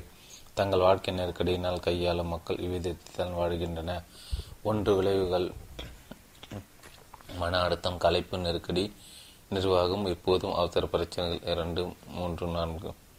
முதலாவது கால் சதுப்பது இருப்பதாக நினைத்து கொண்டு மூன்றாவது கால் சதுப்பது அவசரமான ஆனால் முக்கியமற்ற நடவடிக்கைகள் ஏராளமான நேரத்தை செலவிடும் மக்கள் உள்ளனர். அவசரமான விஷயங்களை எதிர்வினையாற்றுவதில் உள்ளவர்கள் தங்கள் நேரத்தின் பெரும்பகுதி செலவிடுகின்றனர். அந்த அவசரமான விஷயங்கள் முக்கியமானவைதான் என்ற அனுமானத்தில், ஆனால் உண்மை என்னவென்றால் இவ்விஷயங்களின் அவசரத்தன்மை பெரும்பாலும் மற்றவர்களுடைய முன்னுரிமைகள் மற்றும் எதிர்பார்ப்புகள் அடிப்படை அமைந்துள்ளது. மூன்று விளைவுகள்: குறுகிய கால கவனக்குவிப்பு, நெருக்கடி, நிர்வாகம், நன்மதிப்பு, பச்சுந்தித்தனம், இலக்குகளும் திட்டங்களும் பயனற்றவை என்று பார்ப்பது, பலிக்கடவை போலவும் எதுவும் தன் கட்டுப்பாட்டில் இல்லாத போலவும் உணர்வது, மேலோட்டமான அல்லது முறிவுபட்டுள்ள உறவுகள். மூன்றாவது மற்றும் நான்காவது கால் சதுர பகுதியில் பிரத்யேகமாக நேரத்தை செலவிடும் மக்கள் பொறுப்பற்ற வாழ்க்கை நடத்துகின்றனர். மூன்று விலைகள்: ஒட்டுமொத்த பொறுப்பின்மை, வேலைகளிலிருந்து நீக்கப்படுதல், மற்றவர்களின் மீதோ அல்லது பிற மையங்களின் மீது அடிப்படையாக சார்ந்திருத்தல். ஆற்றல் வாய்ந்த மக்கள் மூன்றாவது மற்றும் நான்காவது கால் சதுர பகுதியில் இருந்து விலகி இருக்கின்றன, எனில் அவசரமோ இல்லையோ அவ்விஷயங்கள் முக்கியமற்றவை. இரண்டாவது கால் சதுர பகுதியில் அதிக நேரத்தை செலவிடுவதன் மூலம் அவர்கள் முதலாவது கால் சதுர பகுதியில் வெளியிடும் நேரத்தை சுருக்குகின்றனர். இரண்டாவது கால் சதுர பகுதி தான் ஆற்றல் மிக்க தனி மனித நிர்வாகத்தின் ஜீவநாடி. அவசரமற்ற ஆனால் முக்கியமான விஷயங்களை இது கையாளுகிறது.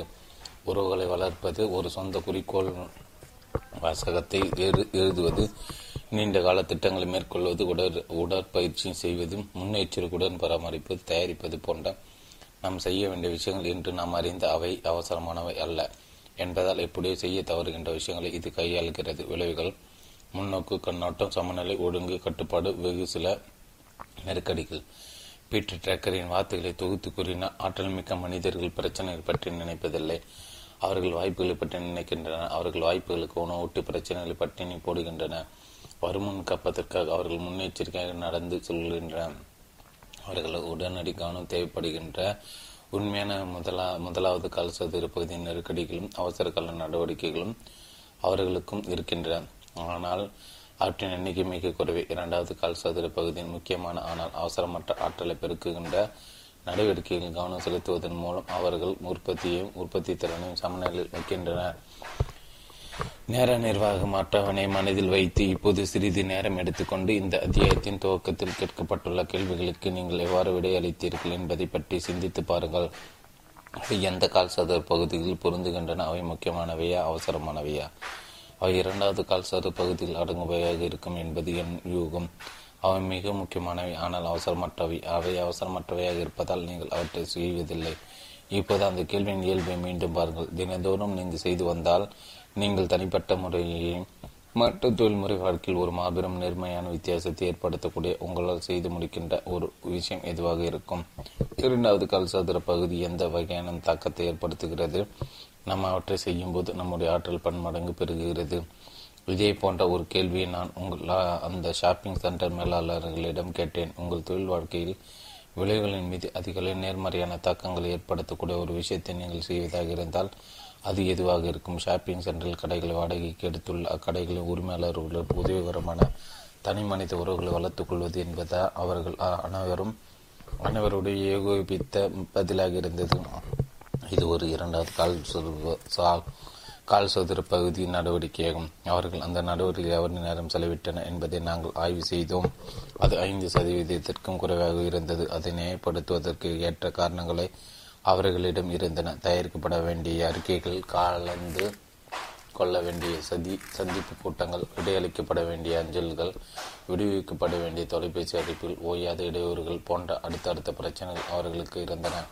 முதலாவது கால் சதுர பகுதி அவர்கள் முழுமையாக ஆக்கிரமித்து இருந்தது. கடை மேலாளர்கள் மிக குறைவான நேரத்தை அவர்கள் செலவிட்டு கொண்டிருந்தனர். அவர்கள் அவ்வாறு செலவிட்ட நேரங்களும் எதிர்மறை ஆற்றல்களால் நிரம்பி வடிந்தது. ஒப்பந்தத்தை வலியுறுத்துவதற்கு மட்டும்தான் கடை மேலாளர்கள் அவர்களை சந்தித்தார். அதாவது பணத்தை வசூலிப்பது அல்லது விளம்பரத்தை பற்றி விவாதிப்பது அல்லது மைய வழிமுறைகளோடு முரண்பட்டு நிற்கின்ற ப வழக்கங்களை பற்றி விவாதிப்பது ஆகியவற்றுக்கு மட்டுமே அவர்களது சந்திப்பு நிகழ்ந்தது. கடைமேலாளர்கள் தாக்குப்பிடித்து நிற்பதற்கு போராடி கொண்டிருந்தனர். செழிப்புறுவதை பற்றி நினைக்க அவர்களுக்கு நேரமில்லை. பணி நியமன பிரச்சனைகள், விலை பிரச்சனைகள், கணக்கெடுப்பு பிரச்சனைகள் மற்றும் பல்வேறு பிரச்சனைகள் அவர்களுக்கு இருந்தன. அவர்கள் பெரும்பாலும் எந்த விதமான நிர்வாகம் பற்றியும் பெற்றிருக்கவில்லை. வணிகத்தில் சில திறமை பெற்றவர்களாக இருந்தனர். ஆனால் அவர்களுக்கு உதவி தேவைப்பட்டது. ஷாப்பிங் சென்டரில் கடைகள் வாடகைக்கு எடுத்திருந்தவர்கள் அந்த ஷாப்பிங் சென்டர் உரிமையாளர்களை பார்க்க கூட விரும்பவில்லை. அந்த உரிமையாளர்கள் தங்களது இன்னொரு பிரச்சனை என்பதாக அவர்கள் கருதினர். எனவே முன்வாசனையுடன் செயல்படுவது எவ்வாறு அந்த உரிமையாளர்கள் தீர்மானித்தனர். அவர்கள் தங்களது குறிக்கோளை, மதிப்பீடுகளை, முன்னுரிமைகளை தீர்மானித்தனர். அந்த முன்னுரிமைகளுக்கு இணக்கமாக அவர்கள் அந்த கடைகளின் உரிமையாளர்களுடன் உறவுகளை வளர்த்து கொள்வதற்கு தங்கள் நேரத்தில் மூன்றில் ஒரு பகுதியை செலவிடுவதென்று முடிவு செய்தனர். சுமார் ஒன்றரை ஆண்டுகள் நான் அந்த நிறுவனத்துடன் பணியாற்றியதில் அவர்கள் இருபது சதவீத முன்னேறியதை நான் கண்டேன். இது நான்கு மடங்கு இருக்கும் அதிகமான வளர்ச்சி குறித்தது. அதோடு வேலையில் அவர்கள் தங்கள் பங்கையை மாற்றினர். அவர்கள் தங்கள் ஷாப்பிங் சென்டரில் கடைகளை வாடகை எடுத்திருந்தவர்கள் கூறியதை காது கொடுத்து கேட்டனர். அவர்களுக்கு பயிற்சி அளித்தனர், ஆலோசனைகளை வழங்கினர். அவர்களது இந்த சந்திப்புகள் நேர்மறை ஆற்றலால் நிரம்பி வடிந்தன. விளைவு அழுத்தமானது, ஆழமானதாகவும் பெருமை ஊட்டுவதாகவும் இருந்தது. நேரம் மற்றும் வழிமுறைகளுக்கு பதிலாக உறவுகள் மற்றும் விளைவுகளின் மீது கவனம் செலுத்தியதன் மூலம் அந்த கடைகளின் விற்பனை அதிகரித்தது. புதிய யோசனைகளும் திறமைகளும் கொடுத்த விளைவுகளைக் கண்டு அந்த கடை உரிமையாளர்கள் உற்சாகமாயினர். ஷாப்பிங் சென்டர் மேலாளர்கள் அதிக ஆற்றலோடும் திருப்தியோடும் செயல்பட்டு ஷாப்பிங் சென்டரின் வருவாயை அதிகரிக்க உதவினர். இப்போது அவர்கள் போலீஸ்காரர்களும் அல்ல, கடுகுகளைப் போல வட்டமிடும் மேற்பார்வைகளும் அல்ல, மாறாக பிரச்சனைகளை தீர்ப்பவர்களாக, உதவி செய்பவர்களாக அவர்கள் மாறினர்.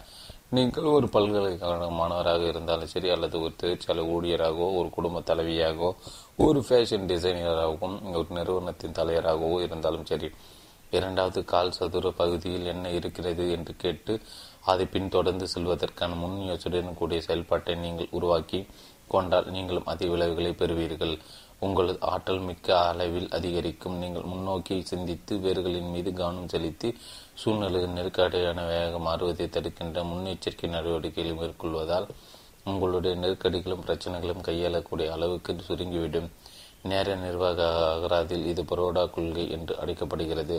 இருபது சதவீத நடவடிக்கைகளிலிருந்து எண்பது சதவீத விளைவுகள் வருகின்றன என்ற கொள்கை கூறுகிறது. முடியாது என்று கூறுவதற்கு இது தேவை.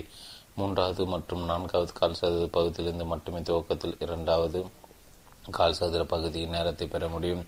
முன்னெச்சரிக்கை நடவடிக்கைகள் மற்றும் தயாரிப்பில் இரண்டாவது கால் சதுர பகுதியில் நீங்கள் அதிக நேரத்தை செலவிடும் போது முதலாவது கால் சதுர பகுதி சுருங்கினாலும் அதன் அவசரமான முக்கியமான நடவடிக்கைகளை உங்களால் புறக்கணிக்க முடியாது. ஆனால் இரண்டாவது கால் சதுர பகுதிக்கான துவக்க நேரம் மூன்றாவது மற்றும் நான்காவது கால் சதுர பகுதியில் இருந்து தான் வந்தாக வேண்டும். இரண்டாவது கால் சதுர பகுதியில் நீங்கள் முன் யோசனையுடன் செயல்பட வேண்டும். ஏனெனில் முதலாவது மற்றும் மூன்றாவது கால் சதுர பகுதியில் உங்கள் மீது செயல்படுகின்ற இரண்டாவது கால் சதுர பகுதியில் உள்ள முக்கியமான முன்னுரிமைகளுக்கு நீங்கள் சரி என்று கூற வேண்டும். என்றால் அவசரமானது போல் தோன்றுகின்ற சில நடவடிக்கைகளுக்கு முடியாது என்று நீங்கள் கற்றுக்கொள்ள வேண்டியிருக்கும். சிறிது காலத்துக்கு முன்பு ஒரு சமுதாய விற்பனையில் ஒரு குழுவின் தலைவராக பொறுப்பு வகிப்பதற்கு என் மனைவிக்கு ஒரு அழைப்பு வந்தது. உண்மையிலும் முக்கியமான விஷயங்கள் பலவற்றில் ஏற்கனவே அவர் கவனம் செலுத்த வேண்டியிருந்தது. எனவே அவருக்கு அந்த பொறுப்பை ஏற்க விருப்பமில்லை. ஆனால் வற்புறுத்தின் காரணமாக அவர் இறுதியில் அதை ஒப்புக்கொண்டார். பிறகு ஒரு நாள் அவர் தனது தோழிகளில் ஒருவரை அழைத்து தனது குழுவில் சேர்ந்து சேவை செய்ய முடியுமா என்று கேட்டார். என் ம மனைவின் தோழி என் மனைவி கூறியதை பொறுமையாக சாது கொடுத்து கட்டுவிட்ட சான்றா, இது ஒரு அற்புதமான பணி திட்டம் போல் தோன்றுகிறது. இது ஒரு மதிப்புமிக்க முயற்சி தான். அதில் பங்கு கொள்வதற்கு நீங்கள் என்னை அழைத்தது நான் பெரிதும் மெச்சுகிறேன். ஆனால் எனக்கு கிடைத்த மரியாதையாக நான் இதை கருதுகிறேன். ஆனால் பல்வேறு கணங்களுக்கு என்னால் இதில் பங்கு கொள்ள முடியாது. ஆனால் உங்கள் அழைப்பை நான் மிகவும் பாராட்டுகிறேன் என்பதை நீங்கள் தெரிந்து கொள்ள வேண்டும் என்று நான் விரும்புகிறேன் என்று பதிலளித்தார். இல்லை என்று பதிலை தவிர வேறு எதற்கும் என் மனைவி தயாராக இருந்தார். பிறகு அவர் என்னிடம் திரும்பி நான் இப்படி பழி பதிலளித்த எவ்வளவு நன்றாக இருந்திருக்கும் என்று இயக்கத்துடன் கூறினார். குறிப்பிடத்தக்க சமூக பணிகளில் நீங்கள் ஈடுபடக்கூடாது என்று நான் கூறவில்லை.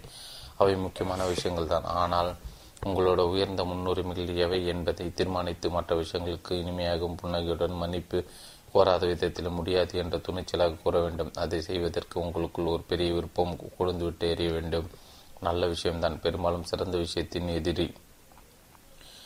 நீங்கள் எப்போதும் ஏதோ ஒரு விஷயத்திற்கு முடியாது என்று கூறிக்கொண்டிருக்கிறீர்கள் என்பதை நினைவில் கொள்ளுங்கள். உங்கள் வாழ்வில் வெளிப்படையான அவசரமான விஷயங்களுக்கு நீங்கள் அவ்வாறு கூறவில்லை என்றால் மிகவும் அடிப்படையான அதிக முக்கியத்துவமான முக்கியமான விஷயங்களுக்கு நீங்கள் முடியாது என்று கூறிக்கொண்டிருக்கிறீர்கள். அந்த அவசரமான விஷயம் நல்ல விஷயமாக இருந்தாலும் கூட நீங்கள் அனுமதிக்கும் பட்சத்தில் அது நல்ல விஷயமானாலும் விஷயம் விஷயமானதும் சிறந்த விஷயத்திலிருந்து உங்களை தள்ளி வைத்துவிடும். உங்களுடைய தனித்துவமான பங்களிப்பில் இருந்து உங்களை விலகி வைத்துவிடும். நான் ஒரு பெரிய பல்கலைக்கழகத்தில் பல்கலைக்கழக உறவுத்துறை இயக்குநராக இருந்தபோது மிகவும் திறமை வாய்ந்த முன் யோசனையுடன் செயல்பட்ட படைப்பு திறன் கொண்ட எழுத்தாளர் ஒருவரை வேலைக்கு அமர்த்தினேன். ஒரு சில மாதங்களுக்கு பிறகு ஒரு நாள் நான் அவரது அலுவலக அறைக்கு சென்று என்னை அழுத்தி கொண்டிருந்த சில அவசரமான விஷயங்களை செய்து கொடுக்குமாறு அவரை கேட்டுக்கொண்டேன். ஸ்டீஃபன், நீங்கள் நீங்கள் என்ன கூறினாலும் நான் அதை செய்வதற்கு தயாராக இருக்கிறேன். ஆனால் என்னுடைய சூழ்நிலை நான் உங்களிடம் பகிர்ந்து கொள்வதற்கு நீங்கள் என்னை அனுமதிக்க வேண்டும் என்று அவர் பதிலளித்தார். பிறகு அவர் என்னை ஒரு பலகையின் முன்னால் கொண்டு போய் நிறுத்தினார். அவர் ஈடுபட்டிருந்த இரண்டு டஜன் பணியின் தட்டங்கள் அதில் பட்டியலிடப்பட்டிருந்தன. ஏற்கனவே தெளிவாக நிர்மாணிக்கப்பட்டிருந்த காலகடுகளும் செயல்திறனுக்கான அளவுகளும் அவற்றின் எதிரே குறிப்பிட்டப்பட்டிருந்தன. அவர் உயர்ந்த ஒழுங்குமுறை கொண்டவர். முதலில் நான் அவரை பார்க்க சென்றதுக்கு காரணம் அதுதான். நீங்கள் ஒரு வேலை செய்து முடிக்க விரும்பினால் பரம் பம்பரமாய் சுற்றி கொண்டிருக்கும் ஒருவரிடம் அதை ஒப்படைத்து விடுங்கள். பிறகு அவர், ஸ்டீஃபன், நீங்கள் செய்ய விரும்பும் வேலைகளை செய்து முடிப்பதற்கு பல நாட்கள் ஆகும். உங்களது கோரிக்கையை நிறைவேற்றுவதற்கு இந்த பட்டியலில் உள்ள எந்த பணி திட்டங்களை நான் தாமதிக்க வேண்டும் அல்லது ரத்து செய்ய வேண்டும் என்று நீங்கள் விரும்புகிறீர்கள் என்று கேட்டார்.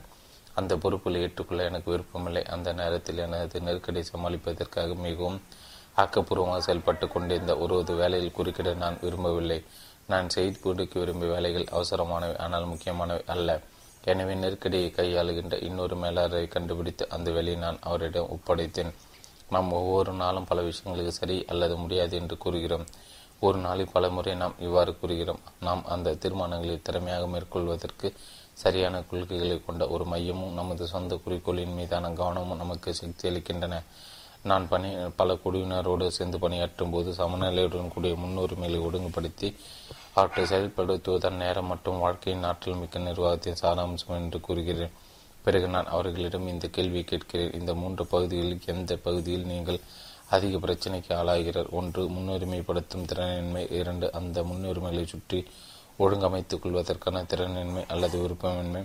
மூன்று, உங்கள் முன்னுரிமைகள் மற்றும் உங்களது நிறுவனத்தில் உரியதையார் நிலத்தில் நின்று அந்த முன்னுரிமைகளை செயல்படுத்துவதற்கான ஒழுங்கின்மை ஒழுங்கின்மை தான் தங்களுடைய முக்கிய பிரச்சனை என்று பெரும்பாலான மக்கள் கூறுகின்றனர்.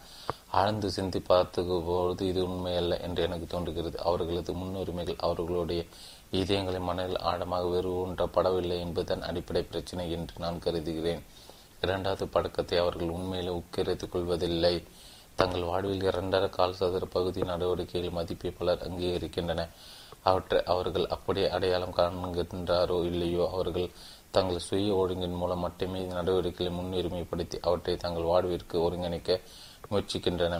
ஆனால் கொள்கைகளை அடிப்படையாக கொண்ட ஒரு மையம் மற்றும் ஒரு சொந்த குறிக்கோள் வாசகம் இன்றி தங்களது முயற்சியை தக்க வைத்துக் கொள்வதற்கு தேவையான அடித்தளம் அவர்களிடம் இல்லை.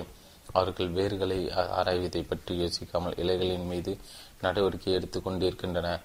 அதாவது அடிப்படை கருத்து கண்ணோட்டங்களில் கவனம் செலுத்தாமல் அவற்றிலிருந்து உருவாகின்ற ஒழுங்கு குறித்த மனப்போக்குகள் மற்றும் நடத்தைகள் மீது செயல்படுகின்றன. இரண்டாவது கால் சதுர பகுதியின் மீது கவனம் செலுத்துவது என்பது ஒரு கொள்கை மையத்திலிருந்து வளர்கின்றது. உங்கள் வாழ்க்கை துணைவர், உங்களது பணம், உங்களது நண்பர்கள், உங்களது இன்பம் அல்லது புறக்காரணி உங்களது மையமாக இருந்தால் மீண்டும் மீண்டும் நீங்கள் முதலாவது மற்றும் மூன்றாவது கால் சதுர பகுதிக்கு தள்ளப்படுவீர்கள். உங்கள் வாழ்க்கை மையம் கொண்டுள்ள வெளிப்புற ஆற்றல்களுக்கு எதிர்வினையாற்றி கொண்டு இருப்பீர்கள். நீங்கள் உங்கள் மீது மையம் கொண்டிருந்தால் கூட அக்கணத்தின் தூண்டுதலுக்கு எதிர்வினையாற்றி கொண்டு முதலாவது மற்றும் இரண்டாவது கால் சதுர பகுதிகள் வந்து சேர்வீர்கள். உங்கள் மையத்திற்கு எதிராக இயங்கி ஒழுங்குபடுத்த உங்களது தேர்ந்தெடுப்பதற்கான சுதந்திரத்தால் மட்டும் முடியாது. நிர்வாகம் தலைமைத்துவம் பின்தொடர்கிறது. உங்கள் நேரத்தை நீங்கள் செலவிடும் செலவிடும் விதம், உங்களது நேரத்தையும் முன்னுரிமைகளையும் நீங்கள் பார்க்கும் விதத்தின் விளைவுதான். நீங்கள் உங்கள் முன்னுரிமைகள் ஒரு கொள்கை மையம் மற்றும் ஒரு சொந்த குறிக்கோள் இருந்து தோன்றினால் அவை உங்கள் மனத்திலும் இதயத்திலும் ஆழமாக பதிந்திருந்தால் உங்கள் நேரத்தை முதலீடு செய்வதற்கான இயல்பான உற்சாகமான இடம் இரண்டாவது கால் சதுர பகுதி. குழந்து விட்டு ஏறி உறுத்திராத தாக்கம் உங்களுக்கு இல்லை என்றால் மூன்றாவது கால் சதுர பகுதி அளிக்கும் பிரபலப்படுத்துவதிலிருந்தோ அல்லது நான்காவது கால் சதுர பகுதி அளிக்கும் இன்பத்திலிருந்தோ தப்பி செல்வது உங்களுக்கு சாத்தியப்படாது. நீங்கள் சரி என்று சொல்லக்கூடிய ஒரு புதிய தனித்துவமான கொள்கை மையத்தை கொண்ட ஒரு செயல் திட்டத்தை உருவாக்குவதற்கு உங்களுடைய பக்குவத்தையும் கனமையும் கற்பனையும் மனசாட்சியும் ஆய்வு செய்வதற்கான சுய விழிப்புணர்வு உங்களிடம் இருக்கும்போது மட்டும்தான் முக்கியமற்ற விஷயங்களுக்கு ஓர் உண்மையான புன்னகையுடன் முடியாது என்று கூறுவதை தேர்ந்தெடுக்கும் சுதந்திரம் போதுமான அளவு உங்களிடம் இருக்கும். இரண்டாவது கால் சதுர பகுதிக்குள் நுழைதல். இரண்டாவது கால் சதுர பகுதி நடவடிக்கையில் ஆற்றல் மிக்க தனிமனித நிர்வாகத்தின் மையமாகவும் நாம் முதலில் செய்ய வேண்டிய முதல் விஷயங்களாகவும் இருந்தால் அவ்விஷயங்களை சுற்றி எவ்வாறு ஒழுங்கமைத்து செயல்படுவது. முன்னுரிமை என்னும் கோட்பாடு கோட்பாட்டை நேர நிர்வாக முதல் தலைமுறை அங்கீகரிப்பது கூட இல்லை. அது நமக்கு குறிப்பீடுகளும் செய்ய வேண்டிய வேலைகள் குறித்த பட்டியலும் கொடுக்கிறது. அதில் பட்டியலிடப்பட்ட வேலை ஒன்றை செய்து முடித்து அதே பட்டியலிருந்து நீக்கும் போது நமக்கு ஒரு தற்காலிக சாதனை உணர்வு கிடைக்கிறது. ஆனால் அந்த வேலைகளுக்கு எந்த விதமான முன்னுரிமைக்கும் முன்னுரிமைகளும் வரையறுக்கப்படவில்லை. அதோடு அடி அடி பட்டியலில் உள்ள வேலைகளுக்கும் வாழ்வில் நமது உச்சப்பட்ட மதிப்பீடுகள் மற்றும் குறி குறிக்கோள்களுக்கும் எவ்வித தொடர்பும் இல்லை. நமது விழிப்புணர்வு ஊடுருகின்ற மற்றும் செய்து முடிக்கப்பட வேண்டிய விஷயங்களுக்கு நாம் வெறுமனே செயல்பட அளிக்கிறோம். பலர் இந்த முதல் தலைமுறை கருத்து கண்ணோட்டத்திலிருந்து நிர்வகிக்கின்றனர். மிக குறைந்த எதிர்ப்பு கொண்ட பாதை இது. இதில் வேதனையோ அர்த்தமோ இல்லை. ஓட்டத்தின் போக்கில் செல்வது குதூகலமானது. விளைவுகளுக்கு தாங்கள் பொறுப்பல்ல என்ற உணர்வு வெளியிலிருந்து திணிக்கப்படும் ஒழுங்குமுறைகளும் கால அட்டவணைகளும் மக்களிடம் ஏற்படுத்துகின்றன. ஆனால் முதல் தலைமுறை மேலாளர்கள் வரையறைப்படி ஆற்றல் மிக்க மனிதர் அல்ல. அவர்கள் வெகு குறைவாக உற்பத்தி செய்கின்றனர். அவர்களுடைய வாழ்க்கை முறை அவர்களது உற்பத்தி திறனை வளர்ப்பதற்கு எதுவும் செய்வதில்லை. அவர்கள் இவர்கள் பொறுப்பற்றவர்களாக நம்பிக்கை உகந்தவர்களாகவும் இல்லாதவர்களாகவும் தோன்றுகின்றன. கட்டுப்பாட்டு உணர்வு சுயமதிப்பும் இவர்களிடம் வெகு குறைவாக உள்ளன. இரண்டாவது தலைமுறை மேலாளர்கள் சற்று கூடுதல் கட்டுப்பாட்டு உணர்வை பெற்றுள்ளனர். அவர்கள் முன்கூட்டியே திட்டமிட்டு அட்டவணைப்படுத்துகின்றனர். எதிர்பார்க்கப்படும் நேரத்தில் அவர்கள் ஆஜராகிவிடுவதால் பொறுப்பானவர்களாக பார்க்கப்படுகின்றன. ஆனால் அவர்கள் திட்டமிட்ட அட்டவணையிடும் நடவடிக்கைகள் எந்த முன்னுரிமையும் இல்லை. ஆழமான மதிப்பீடுகள் மற்றும் இலக்குகளுடன் எந்த தொடர்பும் இல்லை. வெகு சில குறிப்பிடத்தக்க சாதனைகள் மட்டும் அவர்களிடம் உள்ளன. அவர்கள் கால அட்டவணை சார்ந்தவர்களாக உள்ளனர். மூன்றாவது தலைமுறை மேலாளர்கள் குறிப்பிடத்தக்க அடியை எடுத்து முன்வைக்கின்றனர். அவர்கள் தங்கள் மதிப்பீடுகளை தெளிவுபடுத்தி இலக்குகள் அமைத்துக் கொள்கின்றனர்.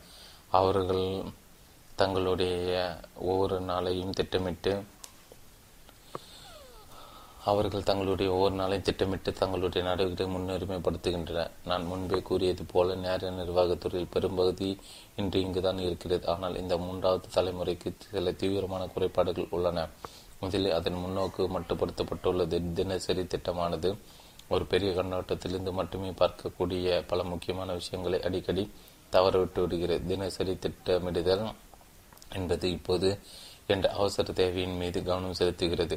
மூன்றாவது தலைமுறையின் முன்னுரிமைப்படுத்தல் நடவடிக்கைகளுக்கு ஒரு ஒழுங்கை கொடுக்கும். அதே நேரத்தை முதலில் அந்த நடவடிக்கைகளின் முக்கியத்துவத்தை பற்றி கேள்வி கேட்பது இல்லை. அந்த நடவடிக்கை கொள்கைகள் தனிப்பட்ட குறிக்கோள்கள் பாத்திரங்கள் இலக்குகள் ஆகியவற்றின் கண்ணோட்டத்தில் பார்ப்பதே இல்லை.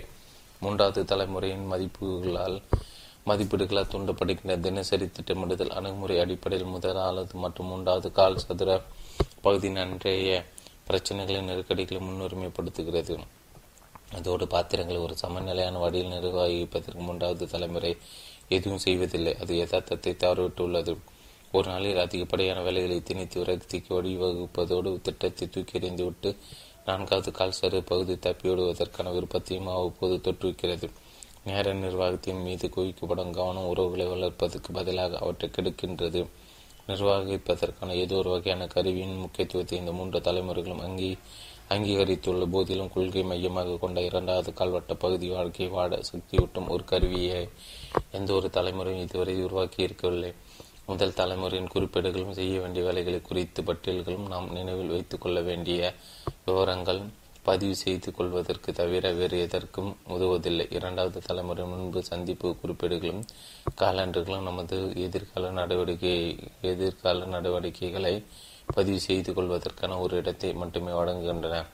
திட்டமிடுதல் தொடர்பான பரந்துபட்ட பல புத்தகங்களையும் கருவிகளையும் கொண்ட மூன்றாவது தலைமுறை கூட முதலாவது மற்றும் மூன்றாவது கால் சதுர பகுதி நடவடிக்கைகளை முன்னுரிமைப்படுத்தி திட்டமிடுவதற்கு மக்களுக்கு உதவுவதிலே முதன்மையான கவனம் செலுத்துகிறது.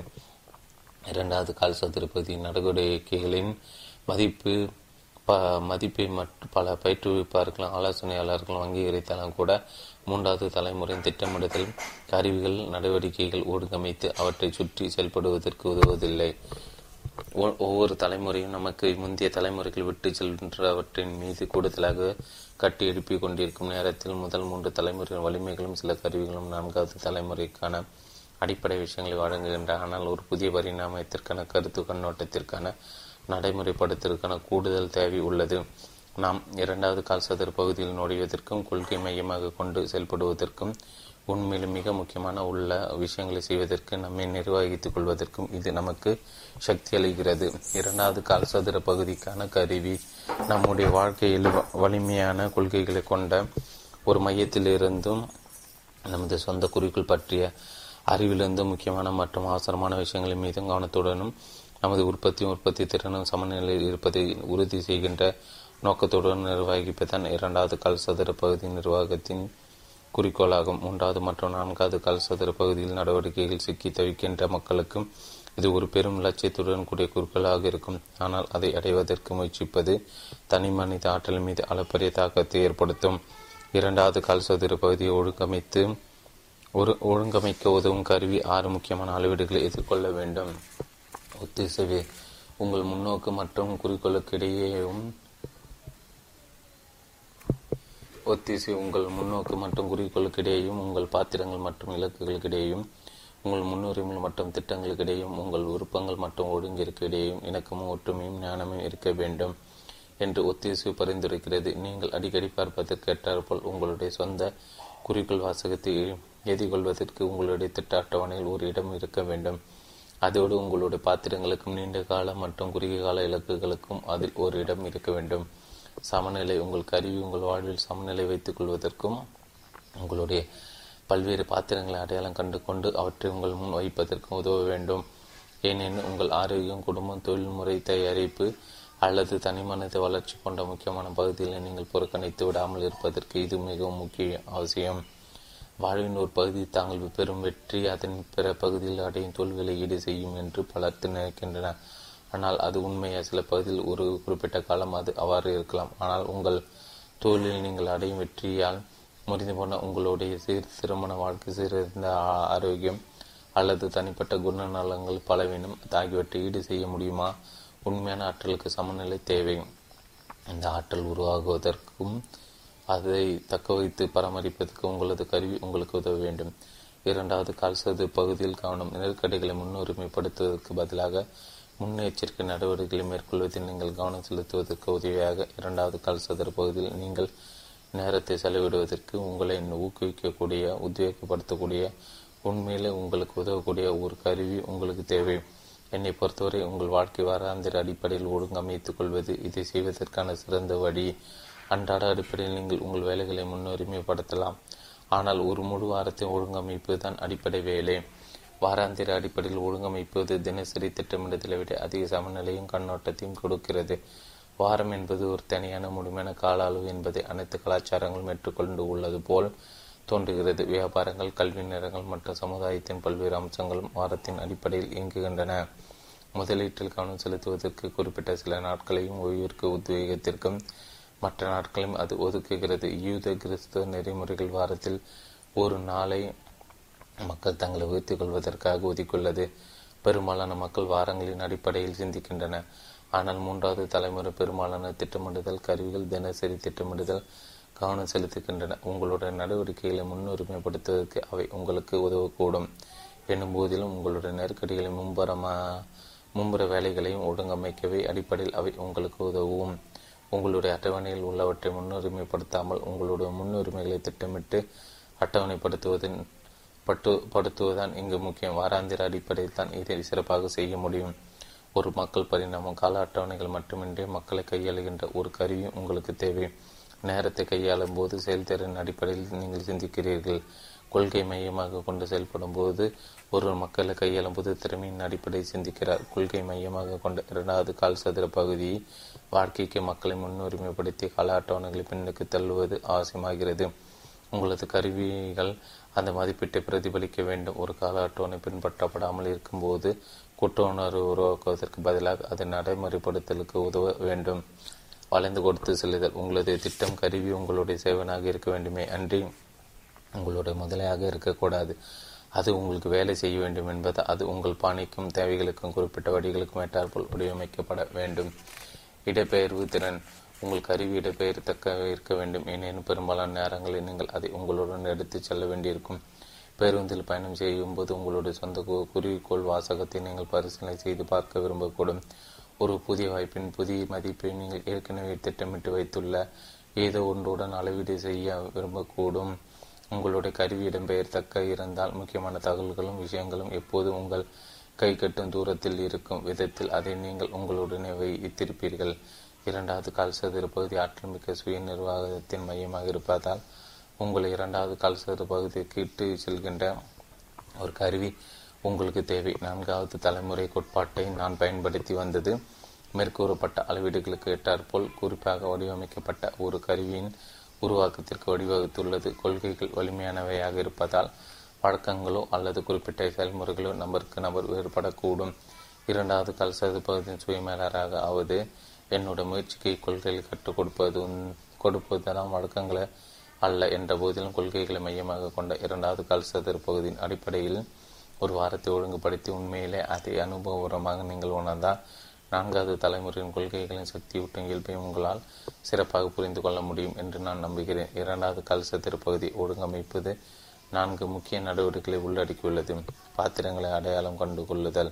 உங்களுடைய முக்கிய பாத்திரங்களை எழுதிக் கொள்வது உங்களது முதல் வேலை. உங்கள் வாழ்வில் நீங்கள் வகிக்கின்ற பல பல பாத்திரங்கள் குறித்து உண்மையிலே நீங்கள் சிந்தித்திருக்கவில்லை என்றால் உங்கள் மனதில் உடனடியாக தோன்றுவதை எழுதி கொள்ளுங்கள். ஒரு தனிநபர் என்ற பாத்திரத்தை நீங்கள் வசிக்கிறீர்கள். ஒரு குடும்ப உறுப்பினர் என்ற முறையில் ஒன்று அல்லது அதற்கு மேற்பட்ட பாத்திரங்களை நீங்கள் பட்டியலிட விரும்பக்கூடும்.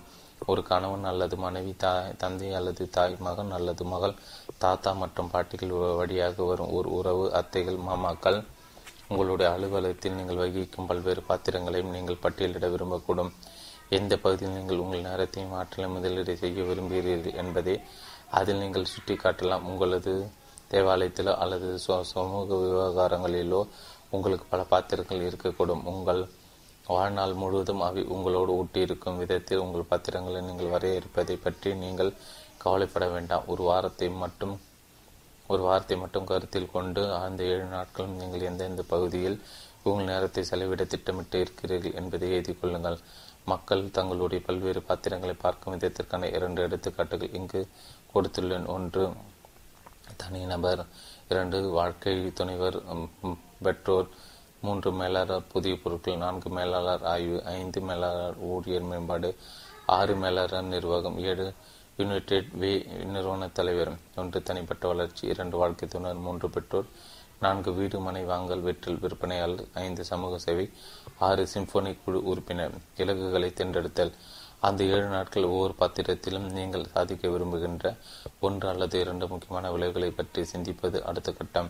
இவை இலக்குகளாக பதிவு செய்து கொள்ளப்படும். அடுத்த பக்கத்தை பாருங்கள். இது குறைந்தபட்சம் சில இலக்குகளாவது இரண்டாவது கால்சதுர பகுதியின் நடவடிக்கைகளை பிரதிபலிக்க வேண்டும்.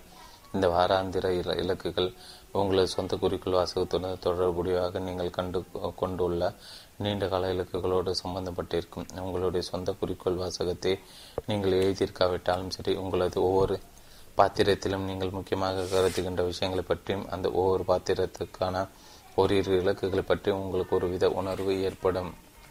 கால அட்டவணைப்படுத்துதல். உங்கள் இலக்குகள் மனதில் வைத்து இனி வரும் வாரத்தை நீங்கள் பார்க்கலாம். அவற்றை அடைவதற்கான கால அட்டவணை நீங்கள் தயாரிக்கலாம். எடுத்துக்காட்டாக, உங்களுடைய சொந்த குறிக்கோள் வாசகத்தின் முதல் பிரதியை உருவாக்குவது உங்களுடைய இலக்காக இருந்தால் அதை செய்வதற்கு ஒரு ஞாயிற்றுக்கிழமை அன்று இரண்டு மணி நேரத்தை ஒதுக்கிக் கொள்ளுங்கள். உங்கள் வாரத்தை ஒழுங்கமைத்துக் கொள்வது உட்பட்ட உங்களை உயர்த்தி கொள்ளும் நடவடிக்கைகளை திட்டமிடுவதற்கு சிறந்த நாள் ஞாயிற்றுக்கிழமைதான். உங்களை ஆசுவாசப்படுத்தி கொண்டு உத்வேகம் பெற்று கொள்கைகள் மற்றும் மதிப்பீடுகளின் கண்ணோட்டத்தில் உங்கள் வாழ்க்கை பார்ப்பதற்கு ஒரு நல்ல நேரம் இது. உடற்பயிற்சியின் மூலம் ஒரு திடகாத்திரமான உடலை உருவாக்குவது உங்களுடைய இலக்காக இருந்தால் தினமும் ஒரு மணி நேரம் எதை என்ற கணக்கில் வாரத்தில் மூன்று அல்லது நான்கு நாட்களை நீங்கள் ஒதுக்க விரும்பக்கூடும். அல்லது அந்த இலக்கை அடைவதாக தினமும் ஒரு மணி நேரத்தை நீங்கள் பிரத்தியேகமாக அதற்கு ஒதுக்க விரும்பக்கூடும். சில இலக்குகளை உங்கள் வேலை நேரத்திலும் வேறு சில இலக்குகளை சனிக்கிழமைகளில் உங்கள் குழந்தைகளோட வீட்டில் இருக்கும்போது மட்டுமே உங்களால் அடைய முடியும். அடைய முடியக்கூடும். அன்றைய தினத்தை ஒழுங்கமைப்பதற்கு பதிலாக ஒரு வாரத்தை ஒழுங்கமைப்பதில் உள்ள சில அனுகூலங்களை உங்களால் பார்க்க முடிகிறதா? பாத்திரங்களை தெரிந்து கொண்டு இலக்குகளை அமைத்து கொண்டதும் ஒவ்வொரு இலக்கிற்கும் அந்த வாரத்தில் ஒரு குறிப்பிட்ட நாளில் ஒரு குறிப்பிட்ட நேரத்தை ஒதுக்கி கொண்டு அதை முன்னுரிமைப்படுத்துங்கள். உங்களோட வருடாந்திர அல்லது மாதாந்திர கால அட்டவணைகளை பரிசீலித்து பார்த்து நீங்கள் முன்கூட்டி திட்டமிட்டு வைத்துள்ள நடவடிக்கைகள் உங்களது தற்போதைய இலக்குகளுடன் ஒப்பிட போது எவ்வளவு முக்கியத்துவம் வாய்ந்தவை என்பதை மதிப்பீடு செய்து முக்கியமானவையாக இரு நீங்கள் கருதும் நடவடிக்கைகளை அப்படி வைத்துக்கொண்டு மற்றவற்றை மீண்டும் கால அட்டவணைப்படுத்துங்கள் அல்லது ரத்து செய்துவிடுங்கள். கீழ்கண்ட வாராந்திர கால அட்டவணையை நீங்கள் ஆய்வு செய்யும் போது இரண்டாவது கால் சதுர்ப்பது பத்தொன்பது மிக முக்கியமான இலக்குகளும் வெவ்வேறு அட்டவணைப்படுத்தப்பட்டுள்ளன அல்லது ஒரு குறிப்பிட்ட செயற்திட்டமாக மாற்றப்பட்டுள்ளன என்பதை கவனிங்கள். அத்துடன் ரம்பத்தை குறித்திட்டுங்கள் என்று எழுதப்பட்டுள்ள கட்டத்தை பாருங்கள். நான்கு மனித பரிணாமங்கள் ஒவ்வொன்றிலும் இரண்டு இரண்டாவது கால்சோறு பகுதி இன்றியமையாத புதுப்பித்தல் நடவடிக்கையில் திட்டமிடுவதற்கு ஒரு இடம் வழங்கப்பட்டுள்ளது. இப்பரிணாமல் ஏழாவது பக்கத்தில் ஏழாவது பழக்கத்திற்கு விளக்கப்பட்டுள்ளன. தனிநபர் சொந்த குறிக்கோள் வாசகத்தின் முதல் பிரதி பயிலரங்கில் கலந்து கொள்ள பதிவு செய்வது, மருத்துவனை சென்று பிராங்கை சந்திப்பது, பெற்றோர் வாழ்க்கை துணைவர், சிம்போனி டிக்கெட்டுகளை உறுதி செய்வது, டிம்மின் டென்னிஸ் வகுப்பு, சாராவின் சைக்கிள், மேலால் புதிய பொருட்கள், சந்தை நிலவரங்கள் பரிசோதிப்பது, உதவியாளர் உதவி பதவிக்கு நேர்காணல் செய்வது, நுகர்வோர் கணக்கெடுப்பை ஆய்வு செய்வது, மேலாளர் ஆய்வு, சமீபத்து பரிசோதனை முடிவுகளை ஆய்வு செய்து இணைப்பு பிரச்சினை குறித்து செயல்படுவது, கென் என்ற மற்றும் பீட்டரை சந்திப்பது, மேலாளர் ஊழியர் மேம்பாடு, ஜேனியுடன் வேலைத்திறன் பரிசீலனை மேற்கொள்வது, சாமுவேலை சந்திப்பது, மேலாளர் நிர்வாகமான மாத இறுதி அறிக்கைகள், ஊதிய மறுபரிசீலனை அறிக்கை, யுனைடெட் வே நிறுவனத்தில் நிகழ்ச்சி நிரலை தயாரிப்பது, கங்க்லினுடன் மக்கள் தொடர்பு குறித்த சந்திப்பில் ஈடுபடு, அடுத்த வருடத்திற்கான திட்டத்தை துவங்குவது. பத்தொன்பது முக்கியமான இலக்குகளை உங்கள் வாராந்திர அட்டவணையில் இடம் ஒதுக்கிய பிறகும் கூட அந்த அட்டவணை நீங்கள் திட்டமிடுவது எவ்வளவு இடம் இருக்கிறது என்பதை பாருங்கள். இரண்டாவது கால் சதுர பகுதி வாராந்திர திட்டமிடுதல். முதலில் செய்ய வேண்டியவற்றை முதலில் செய்வதற்கு உங்களுக்கு சக்தியளிப்பதோடு உங்களுடைய வாழ்வின் ஒவ்வொரு பகுதியிலும் உள்ள முக்கியமான இலக்குகளை அடைவதற்கு உங்கள் வாரத்தை முன் யோசனையுடன் திட்டமிட்டு ஒழுங்கமைத்து விட்டீர்கள் என்ற அறிதலுடன் எதிர்பாராத நிகழ்வுகளை கையாள்வதற்கு தேவைப்பட்டால் நீங்கள் ஏற்கனவே திட்டமிட்டவற்றவற்றை இடம் மாற்றுவதற்கும் மற்றவர்களோடான உறவுகளையும் கருத்து பரிமாற்றங்களையும் பாதுகாப்பதற்கும் தானாக நிகழ்கின்ற அனுபவங்கள் ஆழமாக மச்சியாக அனுபவிப்பதற்கான சுதந்திரத்தை வளைந்து கொடுக்கும் தன்மையும் கொடுக்கிறது. தினசரி சரி செய்து இரண்டாவது கால் சதுர பகுதியின் வாராந்திர ஒழுங்கமைத்தல் இருக்கும்போது தினசரி திட்டமிடுதல் என்பது தினசரி பொருந்துதல், நடவடிக்கைகளை முன்னுரிமைப்படுத்துதல், எதிர்பாராத நிகழ்வுகளுக்கும் உறவுகளுக்கும் அனுபவங்களுக்கும் ஒரு அர்த்தமுள்ள வழியில் செயல்விடை அளித்தல் போன்ற ஒரு செயல்பாடாக ஆகிவிடுகிறது. உங்கள் கால அட்டவணை மறுபரிசீலனை செய்வதற்கு ஒவ்வொரு நாள் காலையிலும் ஒரு சில நிமிடங்கள் ஒதுக்கிக் கொள்வது. வாராந்திர அட்டவணை தயாரித்த போது மதிப்பீடுகளின் அடிப்படையில் நீங்கள் மேற்கொண்ட தீர்மானங்களுடன் எதிர்பாராத நிகழ்வுகளுடனும் உங்களுக்கு தொடர்பு ஏற்படுத்துகிறது. அன்றைய நாளை நீங்கள் ஆய்வு செய்யும் போது உங்களுடைய பாத்திரங்களும் இலக்குகளும் உங்களது உள்ளார்ந்த சமநிலையிலிருந்து வருகின்ற ஒரு இயல்பான முன்னுரிமைப்படுத்துதலை கொடுப்பதை உங்களால் பார்க்க முடியும். உங்கள் சொந்த குறிக்கோளின் அடிப்படையிலிருந்து வருகின்ற வலது மூலையின் முன்னுரிமைப்படுத்தல் அது. மூன்றாவது தலைமுறை ஒன்று ரெண்டு மூணு என்ற முன்னுரிமைப்படுத்துதல் உங்களது அன்றாட நடவடிக்கைகளுக்கு தேவையான ஒழுங்கை கொடுப்பதை நீங்கள் காண்பீர்கள். நடவடிக்கைகள் முக்கியமானவாக இருக்கும் அல்லது முக்கியமற்றவையாக இருக்கும் என்று கூறுவது தவறான வகை பிரித்தலாகும். அவை ஒரு தொடர்ச்சியில் இருக்கின்றன என்பது வெளிப்படை. சில முக்கியமான நடவடிக்கைகள் மற்றவற்றை விட அதிக முக்கியமானவையாக இருக்கின்றன. வாராந்திர ஒழுங்கமைத்தல் என்ற அடிப்படையில் பார்த்தால் மூன்றாவது தலைமுறை முன்னுரிமைப்படுத்தல் அன்றாட கவனக்குவிப்பிற்கு ஓர் ஒழுங்கை கொடுக்கிறது. நீண்ட கால ஒழுங்கமைப்பு குறிக்கோள் வாசகம், பாத்திரங்கள், இலக்குகள். வாராந்திர ஒழுங்கமைப்பு பாத்திரங்கள், இலக்குகள், திட்டங்கள், கால அட்டவணை, ஒப்படைப்பு. நடவடிக்கைகள் உங்கள் சொந்த குறிக்கோளுடன் எவ்வாறு தொடர்பு கொண்டுள்ளன, அவை உங்கள் வாழ்வின் சமநிலைக்கு எவ்வாறு பொருந்துகின்றன என்பதை தெரிந்து கொள்வதற்கு அவற்றை முன்னுரிமைப்படுத்த முயற்சிப்பு அவளாக பலனளிக்காது. உங்களுக்கு விருப்பமில்லாத அல்லது நீங்கள் செய்ய வேண்டிய தேவையில்லாத விஷயங்களை நீங்கள் முன்னுரிமைப்படுத்திக் கொள்ளக்கூடும். கொள்கை மையமாக கொண்ட இரண்டாவது கால் சதுர பகுதியாக நிர்வாகியாக உங்கள் வாரத்தை ஒழுங்கமைத்து உங்களது நாட்களை திட்டமிடுவது வேறு ஏதோ ஒன்றை மையமாக வைத்து செயல்படுகின்ற ஒரு தனி நபராக அவற்றை செய்வது.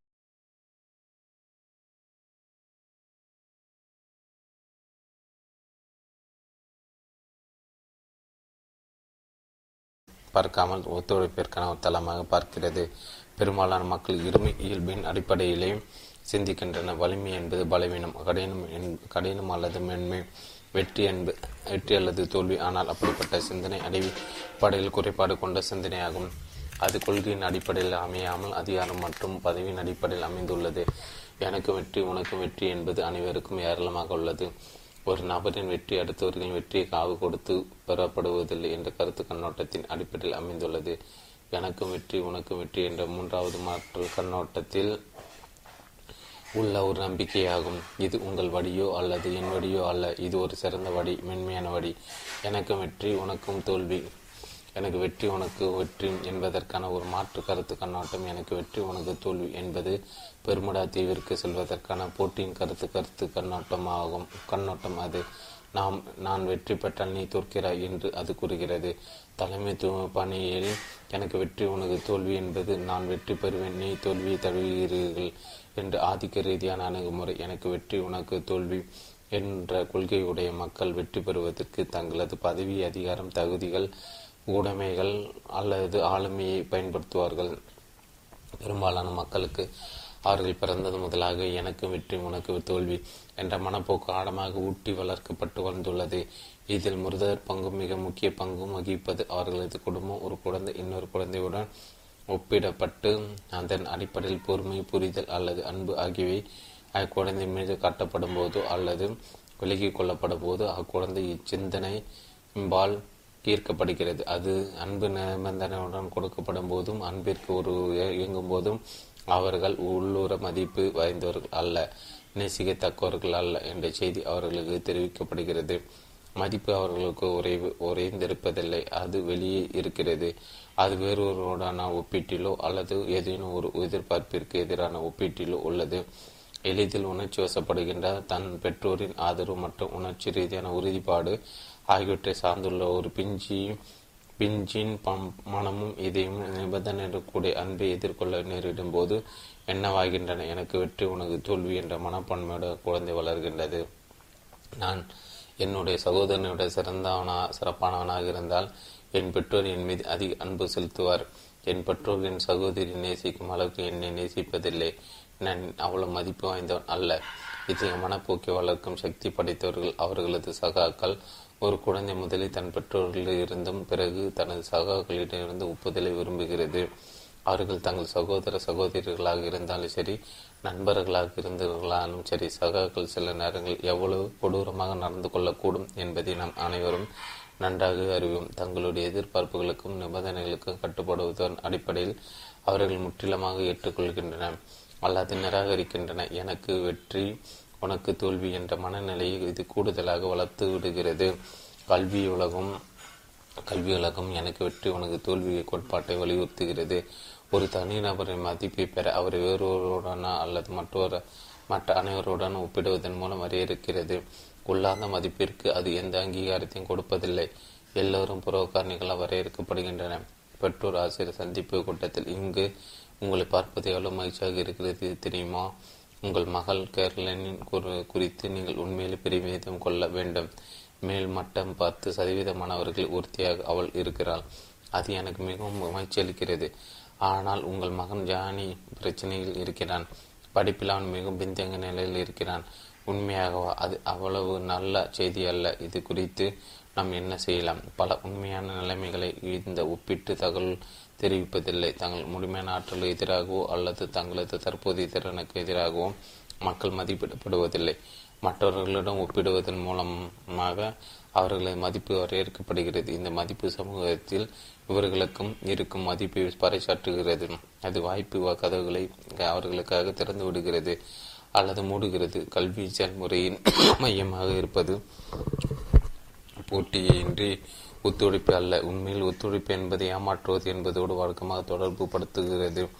இந்த மனப்போக்கை வலியுறுத்தும் இன்னொரு காரணி தடகள போட்டிகள். குறிப்பாக இளைஞர்கள் தங்களது பள்ளி அல்லது கல்லூரி நாட்களில் வாழ்க்கை என்பது ஒரு பெரிய விளையாட்டு. அதில் சில வெற்றி பெறுகின்றன, சில தோல்வி அடைகின்றன என்ற அடிப்படை கருத்து கண்ணோட்டத்தை உருவாக்கி கொள்கின்றன. தடகள விளையாட்டுகளை பொறுத்தவரை வெற்றி பெறுவது என்பது அடுத்தவரை தோற்க செய்வது ஆகும்.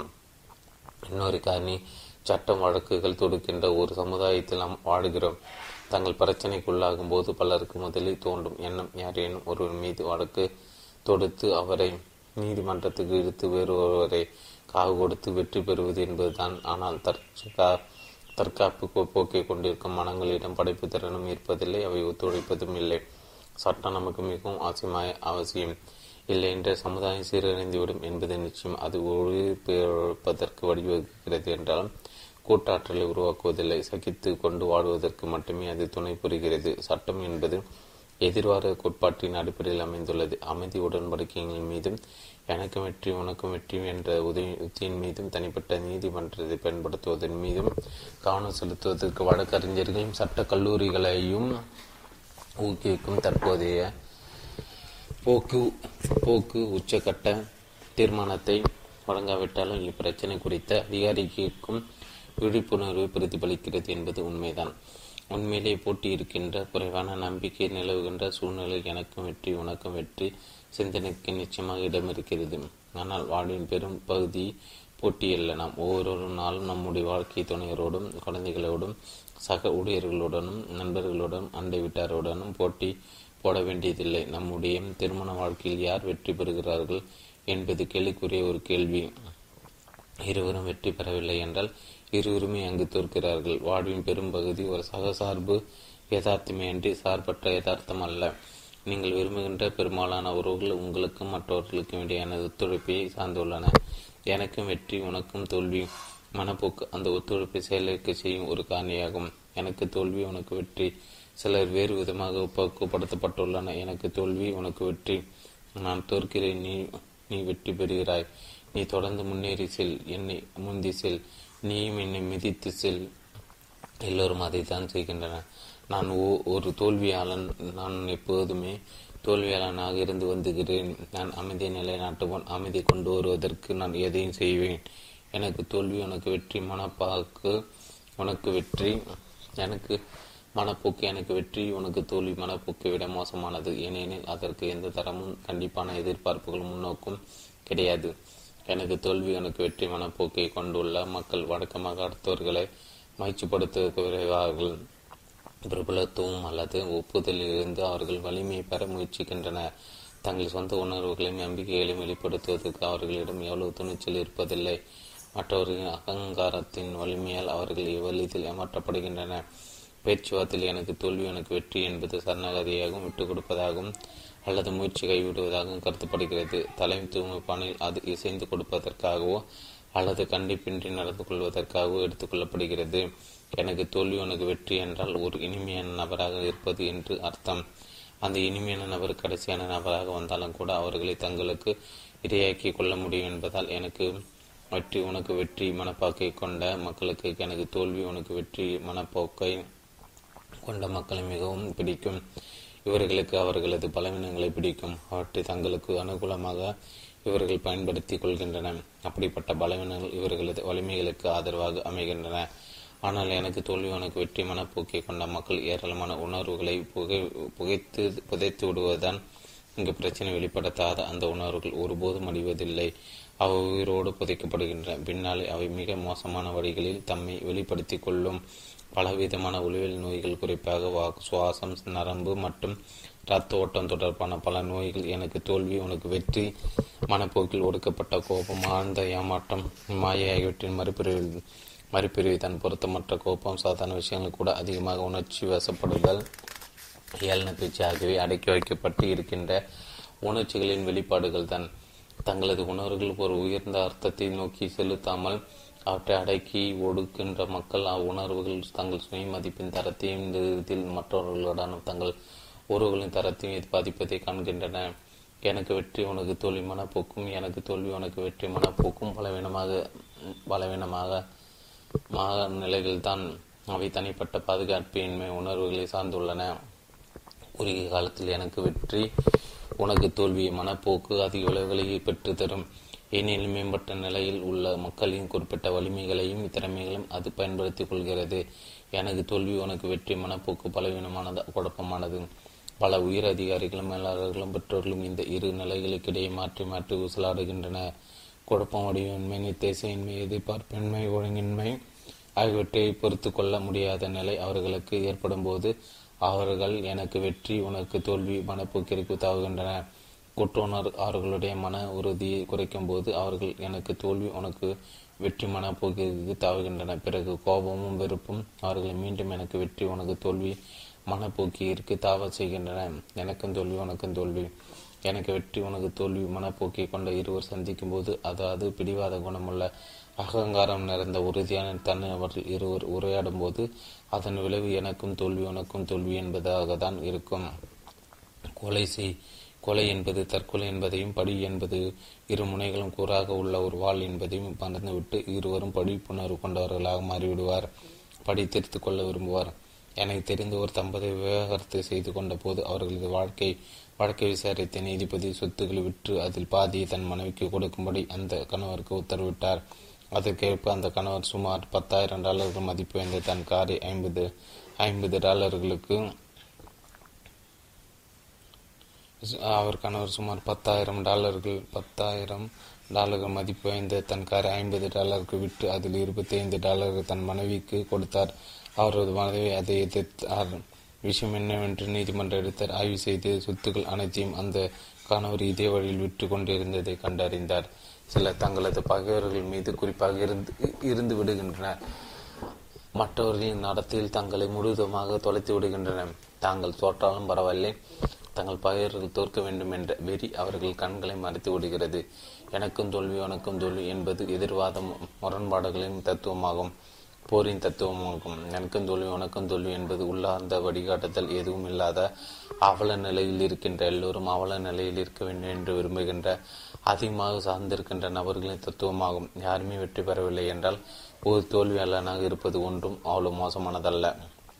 வெற்றி இன்னொரு பொதுவான மாற்று கருத்து கண்ணோட்டம். வெற்றியை பற்றி சிந்திப்பது வெற்றி மனப்போக்கை கொண்ட மக்கள் வேறொரு தோற்க வேண்டும் என்று விரும்புவார்கள் என்று அவசியமில்லை. இது அது அவர்களுக்கு சம்பந்தமில்லாதது. தங்களுடைய விருப்பம் எது என்பதை பற்றி மட்டுமே அவர்கள் சிந்திக்கின்றன. போட்டி ஒன்று இல்லாத போது அன்றாட பரிவர்த்தனைகள் வெற்றி மட்டுமே மிக பொதுவான அணுகுமுறையாக இருக்கிறது. வெற்றி மனப்போக்கை கொண்ட ஒருவர் தன்னுடைய விருப்பங்களை நிறைவேற்றிக் கொள்வதை பற்றி மட்டுமே சிந்திக்கிறார். அவருடைய விருப்பங்களை அவர் பார்த்து கொள்ளட்டும் என்பது இவரது அணுகுமுறையாக உள்ளது. எந்த கருத்து கண்ணோட்டம் சிறந்தது? நாம் இதுவரை பார்த்த ஐந்து தத்துவங்களில் எது அதிக செயல்திறன் வாய்ந்தது, அது சூழ்நிலை பொறுத்தது என்பதுதான் அதற்கான விடை. நீங்கள் ஒரு கால்பந்து போட்டியில் வெற்றி பெற்றால் உங்கள் எதிரணி தொற்றுவிட்டது என்று அர்த்தம்.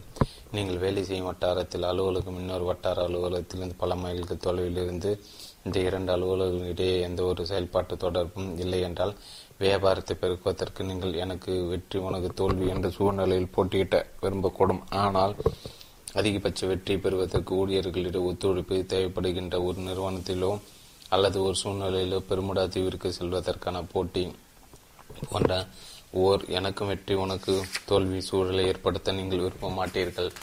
ஒரு உறவை நீங்கள் மிக மதிப்பதாக இருந்து விவகாரம் உண்மையிலே முக்கியமானதாக இல்லை என்றால் உண்மையிலே அடுத்தவருக்கு உறுதியளிப்பதற்காக சில சூழ்நிலைகள் நீங்கள் எனக்கு தோல்வி உனக்கு வெற்றி என்ற அணுகுமுறை தின்றெடுக்க விரும்பக்கூடும்.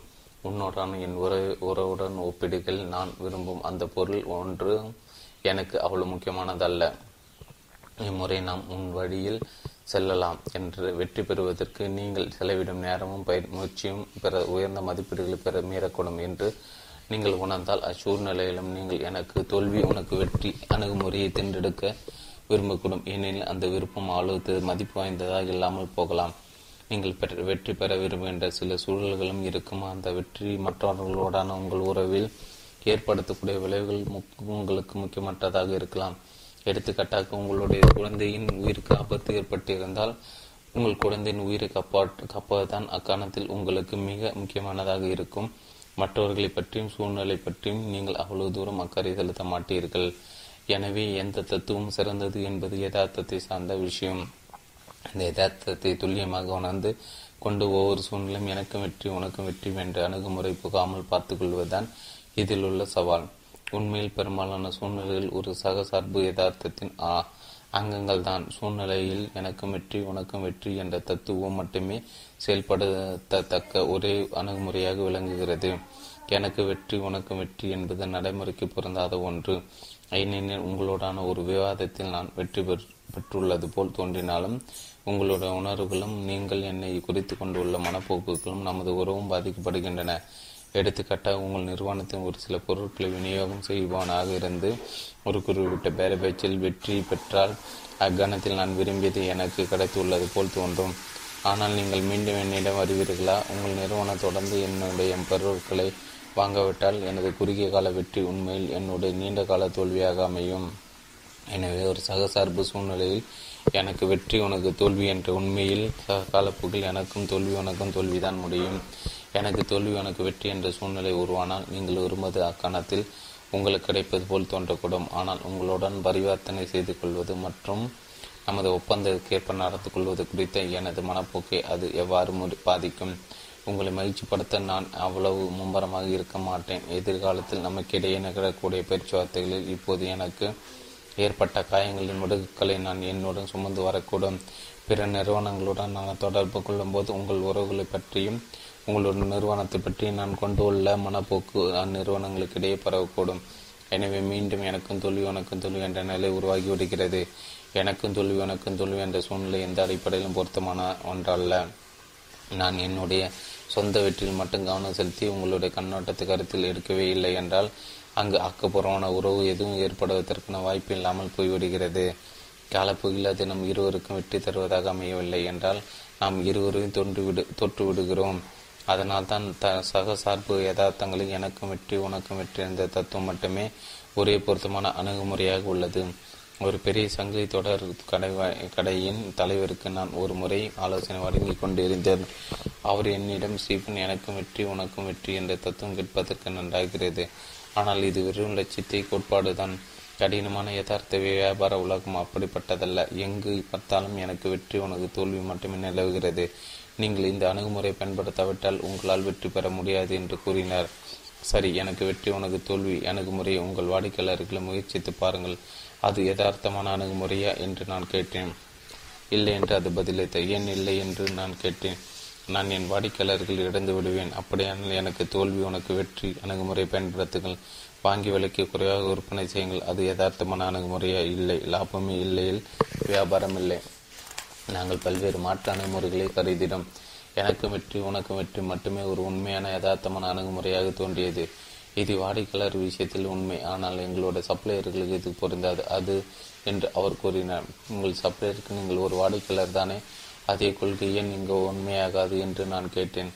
ஷாப்பிங் சென்டர் உரிமையாளர் மற்றும் நிர்வாகிகளுடன் எங்கள் லீஸ் ஒப்பந்தங்கள் குறித்து சமீபத்தில் நாங்கள் மீண்டும் பேச்சுவார்த்தை நடத்தினோம். எனக்கும் வெற்றி உனக்கும் வெற்றி மனப்போக்குடன் நாங்கள் அந்த சந்திப்பிற்கு சென்றோம். நாங்கள் திறந்த மனதுடனும் நியாயமாக சமரசமான போக்குடனும் இருந்தோம்.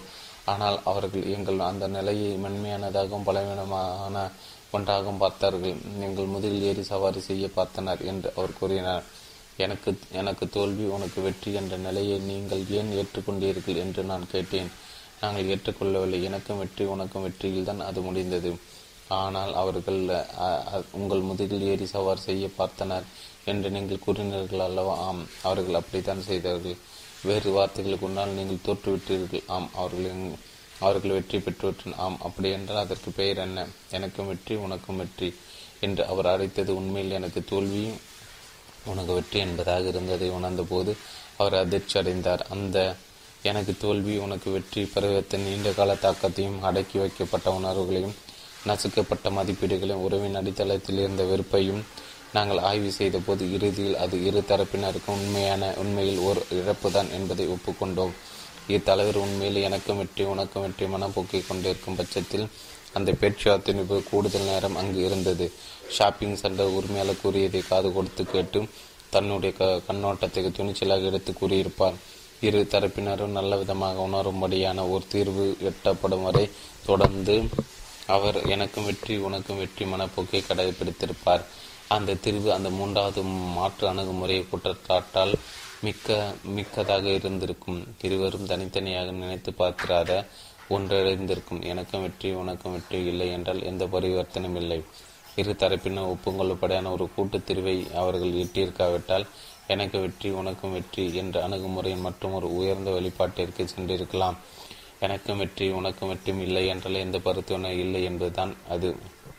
எந்த பரிவர்த்தனையும் இல்லை என்பது நாம் இருவருக்கு நன்மை பயக்கக்கூடிய ஒரு தீர்வை நம்மால் கண்டுபிடிக்க முடியாவிட்டால் இணக்கமாக முரண்பட்டு நிற்க நாம் ஒத்துக்கொள்கிறோம் என்று அர்த்தம். எந்த எதிர்பார்ப்புகளும் உருவாக்கப்படவில்லை, நம் என்ற ஒப்பந்தங்களும் எட்டப்படவில்லை, நமது இலக்குகளும் மதிப்பீடுகளும் எதிரெதிர் திசைகளில் செல்வதால் நான் உங்களை நியமனம் செய்ய போவதில்லை அல்லது நாம் இருவருமாக சேர்ந்து எந்த பணி திட்டத்தில் ஈடுபட போவதில்லை. எதிர்பார்ப்புகள் உருவாக்கப்பட்டு இரு தரப்பினரும் தன்னிலைக்கு திரும்பும் போது இதை உணர்வதை காட்டிலும் துவக்கத்தில் இதை உணர்ந்து சொல்வ கொள்வது சிறந்தது. எந்த பரிவர்த்தனமில்லை என்பதை ஒரு தேர்ந்தெடுப்பாக உங்கள் மனதில் நீங்கள் வைத்திருக்கும் போது நீங்கள் சுதந்திரமாக உணர்கிறீர்கள். எனினும் மக்களை ஏமாற்றி உங்களை வடிக்கி கொண்டு வருவதற்கோ உங்களுடைய நோக்கங்களை கட்டாயமாக புகுத்துவதற்கோ உங்களுக்கு விருப்பமான விளைவுகளை பெற துடிப்பதற்கோ அவசியமில்லாமல் போய்விடுகிறது. உங்களால் திறந்த மனதுடன் இருக்க முடியும். சூழ்நிலையின் அடிப்படையில் உள்ள ஆழமான பிரச்சனைகளை புரிந்து கொள்வதற்கு உங்களால் உண்மையாக முயற்சிக்க முடியும். எந்த பரிவர்த்தனையும் இல்லை என்பது ஒரு தேர்ந்தெடுப்பாக இருக்கும்போது எனக்கும் வெற்றி உனக்கும் வெற்றி என்ற விளைவை மட்டுமே நான் விரும்புகிறேன். நான் வெற்றி பெற விரும்பும் அதே சமயத்தில் நீங்களும் வெற்றி பெற வேண்டும் என்று விரும்புகிறேன். நான் மட்டும் எனக்கு வேண்டியதை பெற்றுக்கொண்டு உங்களை ப பரிதவிப்பில் ஆழ்ந்து நான் விரும்பவில்லை. ஏனெனும் காலப்போக்கையில் அது மேலிருந்து வந்த ஒரு விலை கல் விலகலை உருவாக்கும். மறுபுறம் நீங்கள் உரு உங்களுக்கு விருப்பமானதை பெற்று என்னை தோல்வியுற செய்வது உங்களை நல்ல விதமாக உணர செய்யாது என்று நான் நினைக்கிறேன். எனவே எனக்கும் வெற்றி உனக்கும் வெற்றி என்பதை நோக்கி நாம் செயல்படுவோம். அதை அதை உண்மையிலே முயற்சித்து பார்ப்போம். அதை நம்மால் கண்டுபிடிக்க முடியவில்லை என்றால் நாம் எந்த பரிவர்த்தனையும் செய்து கொள்ள வேண்டியதில்லை என்ற உடன்பாட்டிற்கு வரலாம். நாம் இருவருக்கும் பொருந்தாத ஒரு தீர்மானத்தை செயல்படுத்தி அதை சகித்து கொண்டு வாழ்வதை விட எந்த ஒப்பந்தம் செய்து கொள்ளாமல் இருப்பது சால சிறந்தது. ஏனெனில் இன்னொரு சமயம் நாம் மீண்டும் சகித்து கொள்ளக்கூடும் என்று நேர்மையாக உங்களால் கூற முடியும். கணினி மென்பொருள் தயாரிப்பு நிறுவனம் ஒன்றின் தலைவர் எனக்கும் வெற்றி உனக்கும் வெற்றி இல்லை என்றால் எந்த பரிவர்த்தனை இல்லை என்ற கோட்பாட்டை தான் கற்றுக்கொண்டே சிறிது காலத்திற்கு பிறகு என்னிடம் ஒரு அனுபவத்தை பகிர்ந்து கொண்டார். நாங்கள் ஒரு புதிய மென்பொருளை உருவாக்கி ஐந்து வருட ஒப்பந்தத்தின் அடிப்படையில் அதை ஒரு குறிப்பிட்ட வங்கிக்கு விற்றோம். வங்கி தலைவர் இந்த மென்பொருள் குறித்து அதிக உற்சாகமாக இருந்தார். ஆனால் அந்த வங்கியின் ஊழியர்கள் அந்த தீர்மானத்தை உண்மையிலே ஆதரிக்கவில்லை. ஒரு மாதத்திற்கு பிறகு அத்தலைவர் இடமாற்றம் செய்யப்பட்டார். வங்கியின் புதிய தலைவர் என்னிடம் வந்து இந்த மென்பொருளை உபயோகித்து எனக்கு ஆச்சரியமாக இருக்கிறது. நான் பெரும் பிரச்சனையில் இருக்கிறேன். எனது ஊரில் இதை பயன்படுத்துவதற்கு மிகவும் சிரமப்படுகின்றன. இந்த நேரத்தில் அவர்களை கட்டாயப்படுத்துவது எனக்கு இயலாத காரியம் என்று கூறினார். என் சொந்த நிறுவனம் பெரும் பொருளாதார பிரச்சனையில் இருந்தது. எங்களுடைய ஒப்பந்தத்தை சட்ட ரீதியாக என்னால் வலியுறுத்த முடியும் என்பதை நான் அறிந்திருந்தேன். ஆனால் எனக்கும் வெற்றி உனக்கும் வெற்றி கோட்பாட்டின் மதிப்பை நான் உறுதியாக உணர்ந்திருந்தேன். எனவே நான் அவரிடம் நமக்கிடையே ஒரு ஒப்பந்தம் உள்ளது. உங்கள் வங்கி கணக்கு எங்களுடைய பொருட்களையும் சேவைகளையும் வாங்கியுள்ளது. ஆனால் அவை உங்களுக்கு மகிழ்ச்சி அளிக்கவில்லை என்பது எங்களுக்கு புரிகிறது. எனவே நம்முடைய ஒப்பந்தத்தையும் நீங்கள் எங்களுக்கு கொடுத்த முன் பணத்தையும் நாங்கள் உங்களிடம் திருப்பி கொடுக்க விரும்புகிறோம். எதிர்காலத்தில் ஏதேனும் ஒரு மென்பொருள் மென்பொருள் தீர்வு உங்களுக்கு தேவைப்பட்டால் எங்களை வந்து பாருங்கள் என்று கூறினேன். அதிக ஆற்றல் வாய்ந்த மனிதர்கள் ஏழு பழக்கங்கள் இருநூத்தி தொண்ணூற்றி ஒன்பதாம் பக்கம் தொடர்ச்சி. எனக்கு வெற்றி உனக்கு வெற்றி இல்லை என்றால் எந்த பரிவர்த்தனையும் இல்லை. இரு தரப்பினர் ஒப்புங்கொள்ளுப்படையான ஒரு கூட்டு தீர்வை இவர்கள் எட்டியிருக்காவிட்டால் எனக்கு வெற்றி உனக்கு வெற்றி என்ற அணுகுமுறையின் மற்றும் ஒரு உயர்ந்த வெளிப்பாட்டிற்கு சென்றிருக்கலாம். எனக்கு வெற்றி உனக்கு வெற்றி இல்லை என்றால் எந்த பரிவர்த்தனை இல்லை என்பதுதான் அது. எந்த பரிவர்த்தனை இல்லை என்பதற்கு நாம் இருவருக்கும் நன்மை பயக்கக்கூடிய ஒரு தீர்வை நம்மால் கண்டுபிடிக்க முடியாவிட்டால் இணக்கமாக முரண்பட்டு நிற்க நாம் ஒத்துக்கொள்கிறோம் என்று அர்த்தம். எந்த எதிர்பார்ப்புகளுக்கும் உருவாக்கப்படவில்லை, எந்த ஒப்பந்தங்களும் எட்டப்படவில்லை, நமது இலக்குகளும் மதிப்பீடுகளும் எதிரெதிர் திசைகளில் செல்வதால் நான் உங்களை நியமனம் செய்ய போவதில்லை அல்லது நாம் இருவருமாக சேர்ந்து எந்த பணி திட்டத்திலும் ஈடுபட போவதில்லை. எதிர்பார்ப்புகள் உருவாக்கப்பட்டு இரு தரப்பினரும் தன்னிலைக்கு திரும்பும் போது இதை உணர்வதை காட்டிலும் துவக்கத்திலே இதை உணர்ந்து கொள்வது சிறந்தது. எந்த பரிவர்த்தனை இல்லை என்பதை ஒரு தேர்ந்தெடுப்பாக உங்கள் மனதில் நீங்கள் வைத்திருக்கும் போது நீங்கள் சுதந்திரமாக உணர்கிறீர்கள். ஏனெனில் மக்களை ஏமாற்றி உங்கள் வடிக்கு கொண்டு வருவதற்கோ உங்களுடைய நோக்கங்களை கட்டாயமாக புகுத்துவதற்கோ உங்களுக்கு விருப்பமான விளைவுகளை பெறத்தக்க பெற துடிப்பதற்கோ அவசியமில்லாமல் போய்விடுகிறது. உங்களால் திறந்த மனதுடன் இருக்க முடியும். சூழ்நிலையின் அடிப்படையில் உள்ள ஆழமான பிரச்சனைகளை புரிந்து கொள்வதற்கு உங்களால் உண்மையாக முயற்சிக்க முடியும். எந்த பரிவர்த்தனை இல்லை என்பது ஒரு தேர்ந்தெடுப்பாக இருக்கும்போது எனக்கும் வெற்றி உனக்கும் வெற்றி என்ற விளைவை மட்டுமே நான் விரும்புகிறேன். நான் வெற்றி பெற விரும்பும் அதே சமயத்தில் நீங்கள் வெற்றி பெற வேண்டும் என்று விரும்புகிறேன். நான் மட்டும் எனக்கு வேண்டியதை பெற்றுக்கொண்டு உங்களை பரிதவிப்பில் ஆழ்த்த நான் விரும்பவில்லை. ஏனெனில் காலப்போக்கில் அது மேலிருந்து வந்து ஒரு விலகலை உருவாக்கும். மறுபுறம் நீங்கள் உங்களுக்கு விருப்பமானதை பெற்று என்னை தோல்வியுற செய்வது உங்களை நல்ல விதமாக உணர செய்யாது என்று நான் நினைக்கிறேன். எனவே எனக்கு வெற்றி உனக்கு வெற்றி என்பதை நோக்கி நாம் செயல்படுவோம். இது உண்மையில முயற்சித்து பார்ப்போம். அதை நம்மால் கண்டுபிடிக்க முடியவில்லை என்றால் நாம் எந்த பரிவர்த்தனையும் செய்து கொள்ள வேண்டியதில்லை என்ற என்ற உடன்பாட்டிற்கு வரலாம். நாம் இருவருக்கும் பொருந்தாத ஒரு தீர்மானத்தை செயல்படுத்தி அதை சகித்து கொண்டு வாழ்வதை விட எந்த ஒப்பந்தம் செய்து கொள்ளாமல் இருப்பது சால சிறந்தது. ஏனெனில் இன்னொரு சமயம் நாம் மீண்டும் சந்தித்து கொள்ளக்கூடும் என்று நேர்மையாக உங்களால் கூற முடியும். கணினி மென்பொருள் தயாரிப்பு நிறுவனம் ஒன்றின் தலைவர் எனக்கு வெற்றி உனக்கு வெற்றி இல்லை என்றால் எந்த பரிவர்த்தனும் இல்லை என்ற கோட்பாட்டை தான் கற்றுக்கொண்ட சிறிது காலத்திற்கு பிறகு என்னிடம் ஒரு அனுபவத்தை பகிர்ந்து கொண்டார். நாங்கள் ஒரு புதிய மென்பொருளை உருவாக்கி ஐந்து வருட ஒப்பந்தத்தின் அடிப்படையில் அது குறிப்பிட்ட வங்கிக்கு விற்றோம். வங்கி தலைவர் தன் மென்பொருள் குறித்து அதிக உற்சாகமாக இருந்தார். ஆனால் அந்த வங்கியின் ஊழியர்கள் அந்த தீர்மானத்தை உண்மையிலே ஆதரிக்கவில்லை. ஒரு மாதத்துக்கு பிறகு அத்தலைவர் இடமாற்றம் செய்யப்பட்டார். வங்கியின் புதிய தலைவர் என்னிடம் வந்து இந்த மென்பொருளை உபயோகிப்பது எனக்கு அசௌகரியமாக இருக்கிறது.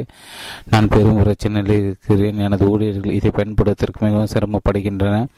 இந்த நேரத்தில் அவர்களை கட்டாயப்படுத்துவது எனக்கு இயலாத காரியம் என்று கூறினார்.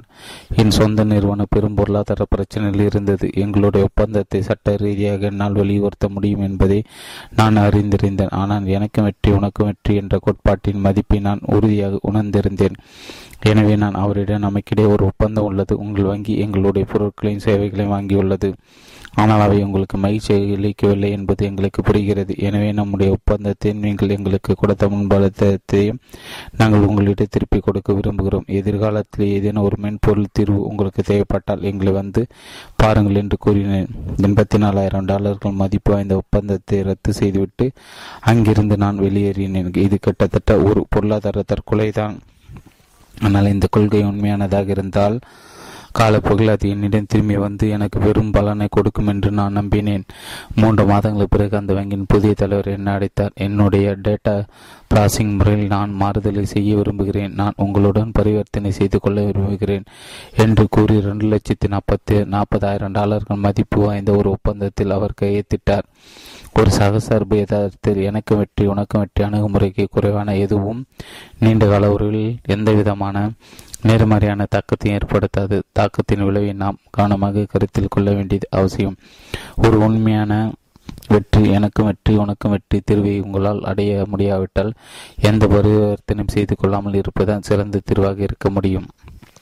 எனக்கு வெற்றி உனக்கு வெற்றி இல்லை என்றால் எந்த பரிவர்த்தனையும் இல்லை என்ற அணுகுமுறை குடும்ப உறவில் அளப்பரிய உணர்ச்சி ரீதியான சுதந்திரத்தை கொடுக்கிறது.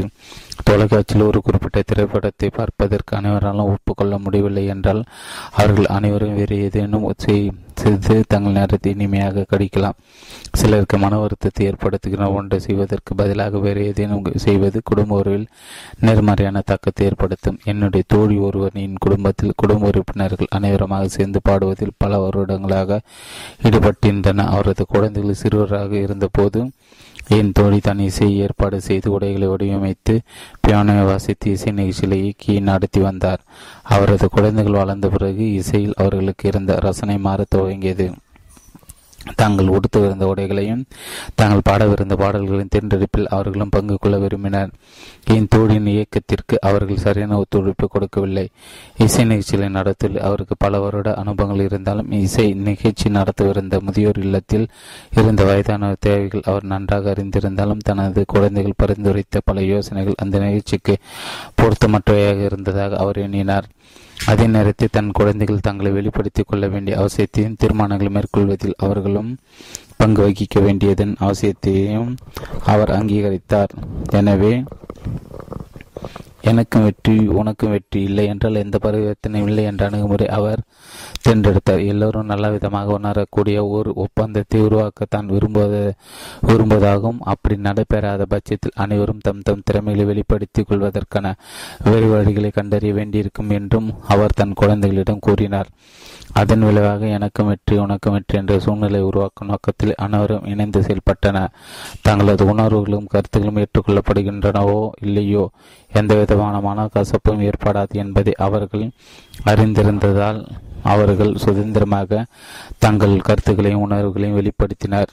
எனக்கும் வெற்றி உனக்கும் வெற்றி என்ற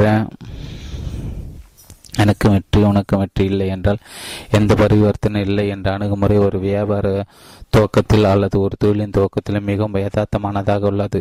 தொடர்ந்து கொண்டிருக்கும் ஒரு வியாபார உறவில் எந்த பரிவர்த்தனை இல்லை அணுகுமுறை ஒரு பொருத்தமாக தேர்ந்தெடுப்பாக இருக்க முடியாது. இது தீவிரமான பிரச்சனைகளை உருவாக்கக்கூடும். குறிப்பாக குடும்ப வியாபாரங்களிலோ அல்லது நட்பின் அடிப்படையில் துவக்கப்பட்ட வியாபாரங்களிலோ இந்த அணுகுமுறை சரிபட்டு வராது. உறவை காப்பாற்ற வேண்டும் என்ற முயற்சியில் மக்கள் வருட கணக்கில் பல விஷயங்களை சகித்து கொண்டு தொழிலை நடத்துகின்றனர். எனக்கும் வெற்றி உனக்கும் வெற்றி என்று அவர்கள் பேசினாலும் எனக்கு வெற்றி உனக்கு தோல்வி அல்லது எனக்கு தோல்வி உனக்கு வெற்றி என்பதுதான் அவர்களது சிந்தனை போக்காக உள்ளது. இது தொழில்களுக்கும் அதில் ஈடுபட்டவர்களுக்கு தீவிரமான பிரச்சனைகளை உருவாக்குகிறது. குறிப்பாக அவர்களுடைய போட்டியாளர்கள் எனக்கு வெற்றி உனக்கு வெற்றி அணுகுமுறையையும் கூட்டாற்றல் முயற்சியும் கண்டு கடைபிடித்து இயங்கும் போது பிரச்சனைகள் மிகவும் தீவிரமடைகின்றன. எந்த பரிவர்த்தனையும் இல்லை என்ற அணுகுமுறை இல்லாமல் அப்படிப்பட்ட பல வியாபாரங்கள் வெறுமனை சீரழிந்து போகின்றன அல்லது தோற்று போகின்றன அல்லது அனுபவமுள்ள தகுதியுள்ள மேலாளர்களிடம் ஒப்படைக்கப்படுகின்றன.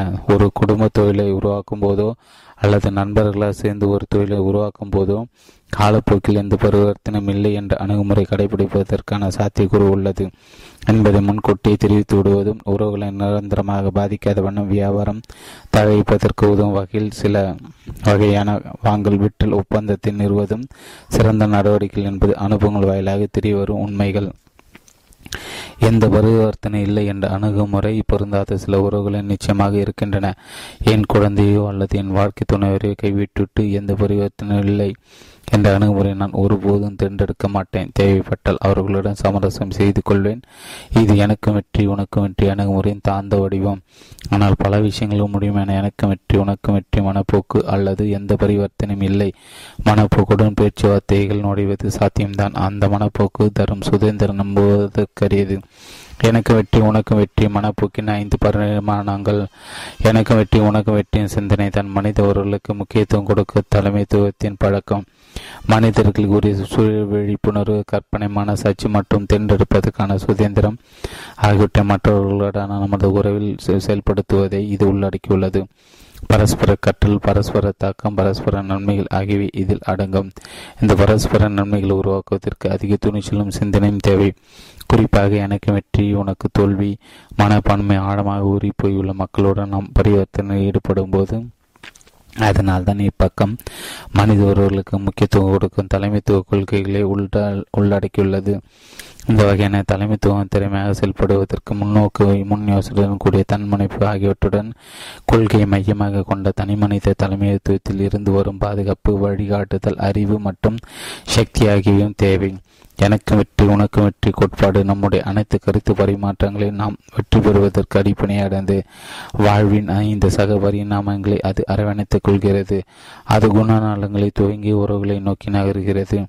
உடன்படிக்கைகள் அதிலிருந்து பிறக்கின்றன. எனக்கும் வெற்றி உனக்கும் வெற்றி அணுகுமுறையின் அடிப்படையில் அமைந்துள்ள கட்டமைப்புகளையும் உரைமைகளையும் கொண்டுள்ள ஒரு சூழலில் இது பேணி வளர்க்கப்படுகிறது. மேலும் இது செயல்முறையை உள்ளடக்கியது. எனக்கும் வெற்றி உனக்கும் தோல்வி அணுகுமுறை அல்லது எனக்கு தோல்வி உனக்கு வெற்றி அணுகுமுறை பின்பற்றி எனக்கும் வெற்றி உனக்கும் வெற்றி விளைவுகளை நம்மால் பெற முடியாது. இந்த ஐந்து பரிணாமங்களும் ஒன் எவ்வாறு ஒன்றோடு ஒன்று தொடர்பு கொண்டுள்ளன என்று கீழ்கண்ட வரைபடம் காட்டுகிறது. ஒன்று, எனக்கும் வெற்றி உனக்கும் வெற்றி குணநலன்கள். இரண்டு, எனக்கும் வெற்றி உனக்கு வெற்றி உறவுகள். மூன்று, எனக்கும் வெற்றி உனக்கும் வெற்றி உடன்படிக்கையில் ஆதரவு அமைப்புகள். நாலு மற்றும் செயல்முறைகள் ஐந்து. இப்போது ஐந்து ஐந்து பரிணாமங்கள் ஒவ்வொன்றாக பார்க்கலாம். குணநலன்கள். குணநலங்கள் எனக்கும் வெற்றி எனக்கும் வெற்றி உனக்கும் வெற்றி மனப்போக்கின் அடிப்படையில் மற்ற அனைத்து இந்த அடிப்படையில் தான் உருவாகின்றன. எனக்கும் வெற்றி உனக்கும் வெற்றி கருத்து கண்ணோட்டத்திற்கு மூன்று குணநலன்கள் இன்றியமையாதவை.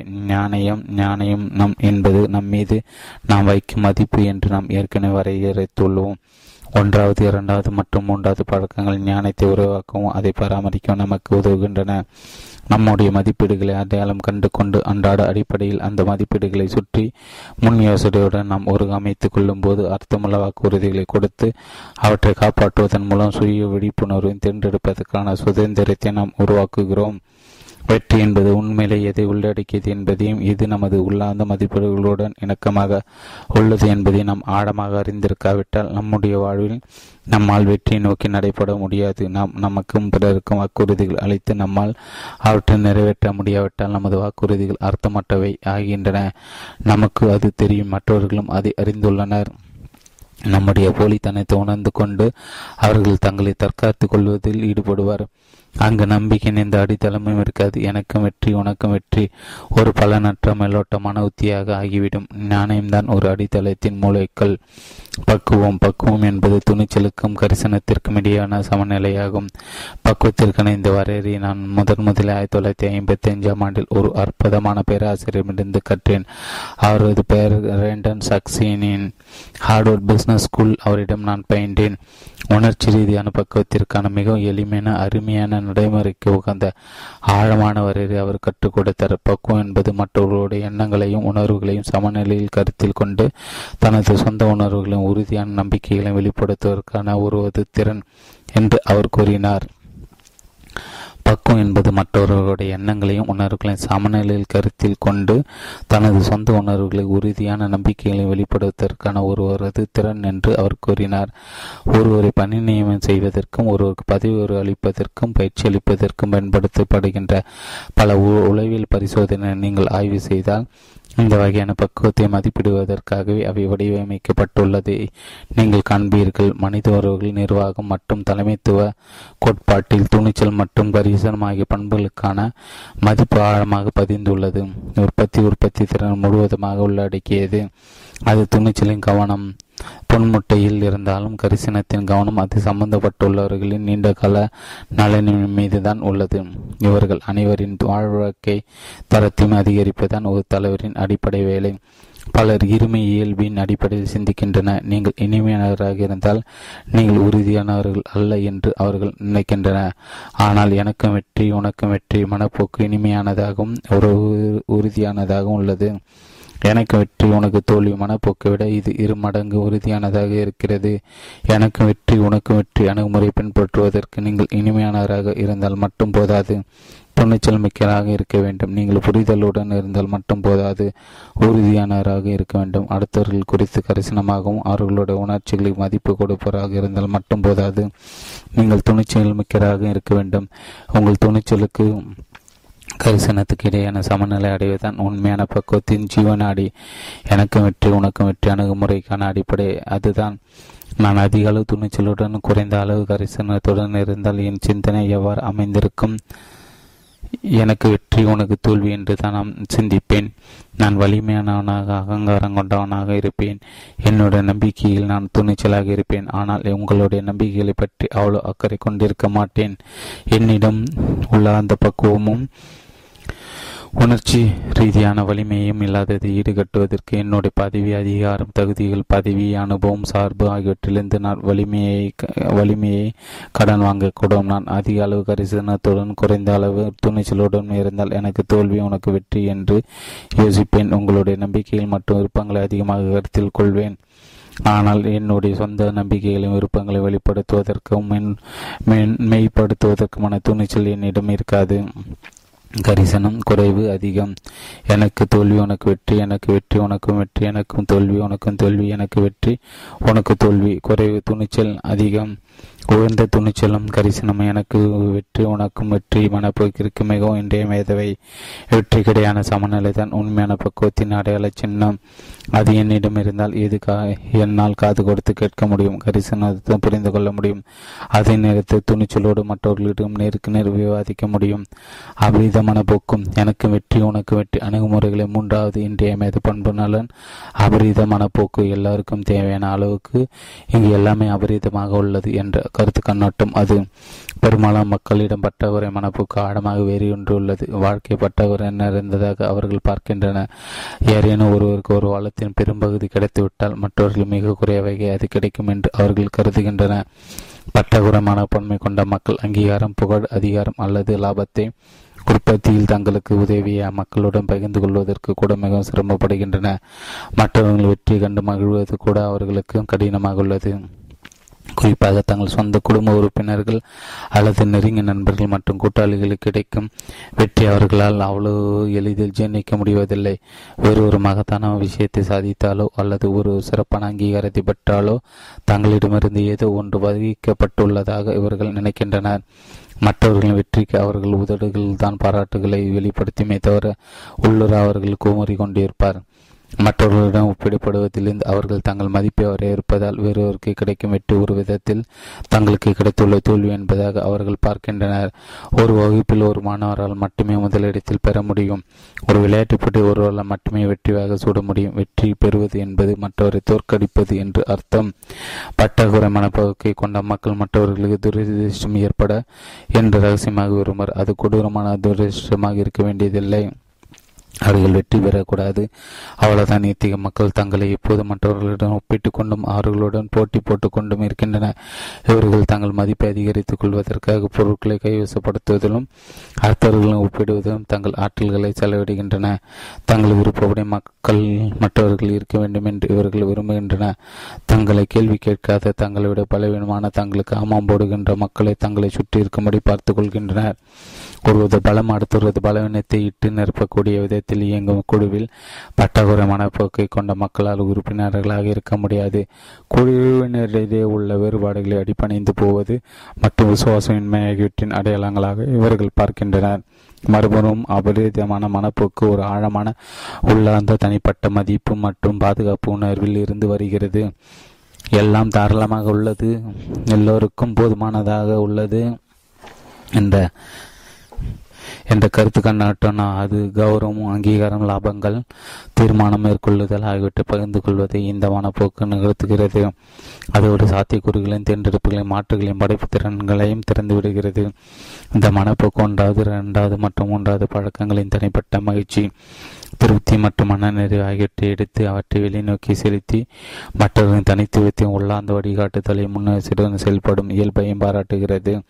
இணைந்து செயல்படத்தில் உள்ள நேர்மறையான வளர்ச்சி மற்றும் உருவாக்கத்திறன் உருவாக்கத்திற்கான எல்லையற்ற சாத்தியக்கூறுகளை அங்கீகரித்து புதிய மூன்றாவது மாற்றுகளை இது உருவாக்குகிறது.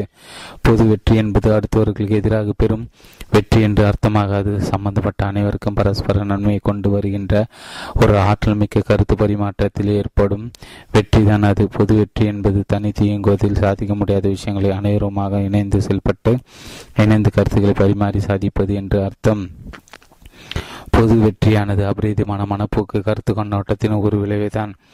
ஞானியம், பக்குவம் மற்றும் அபரீத மனப்போக்கு ஆகியவற்றை சிறப்பாக உள்ளடக்கிய ஒரு குணநலனான மனித உறவுகளை பேணி வளர்ப்பதில் உத்திகளுக்கு அப்பாற்பட்ட ஒரு உண்மைத்தன்மையை கொண்டுள்ளது.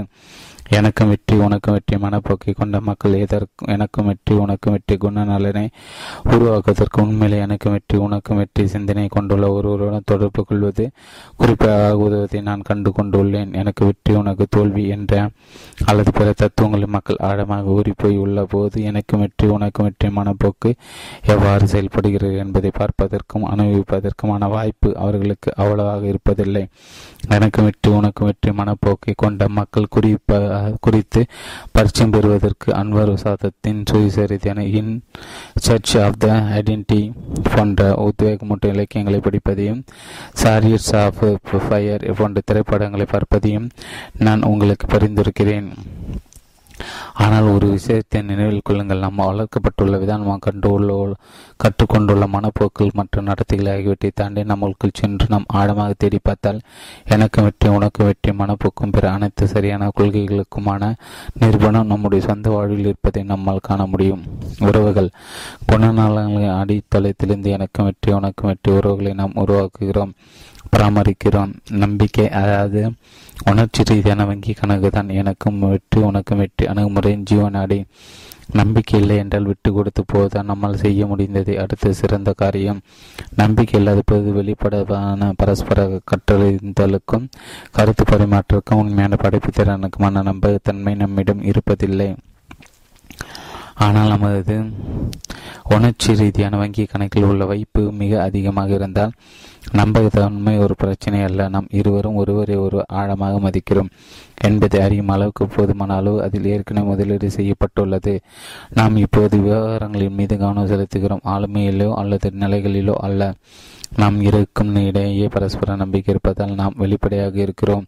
நமது பிரச்சனைகளை நாம் வெளிப்படையாக முன்னோக்கிறோம். விஷயங்களை நாம் வித்தியாசமாக பார்த்தாலும் நாம் முன்பு பார்த்த இளம் பெண் பெண்ணை நான் விவரிக்கும் போது மதிப்போடு நீங்கள் காது கொடுத்து கேட்கிறீர்கள் என்பதையும், அந்த வயதான பெண்மை பற்றி நீங்கள் விவரிக்கும் போது நான் மதிப்போடு காது கொடுத்து கேட்பேன் என்பதும் உங்களுக்கு தெரியும் என்பதை நான் அறிவேன்.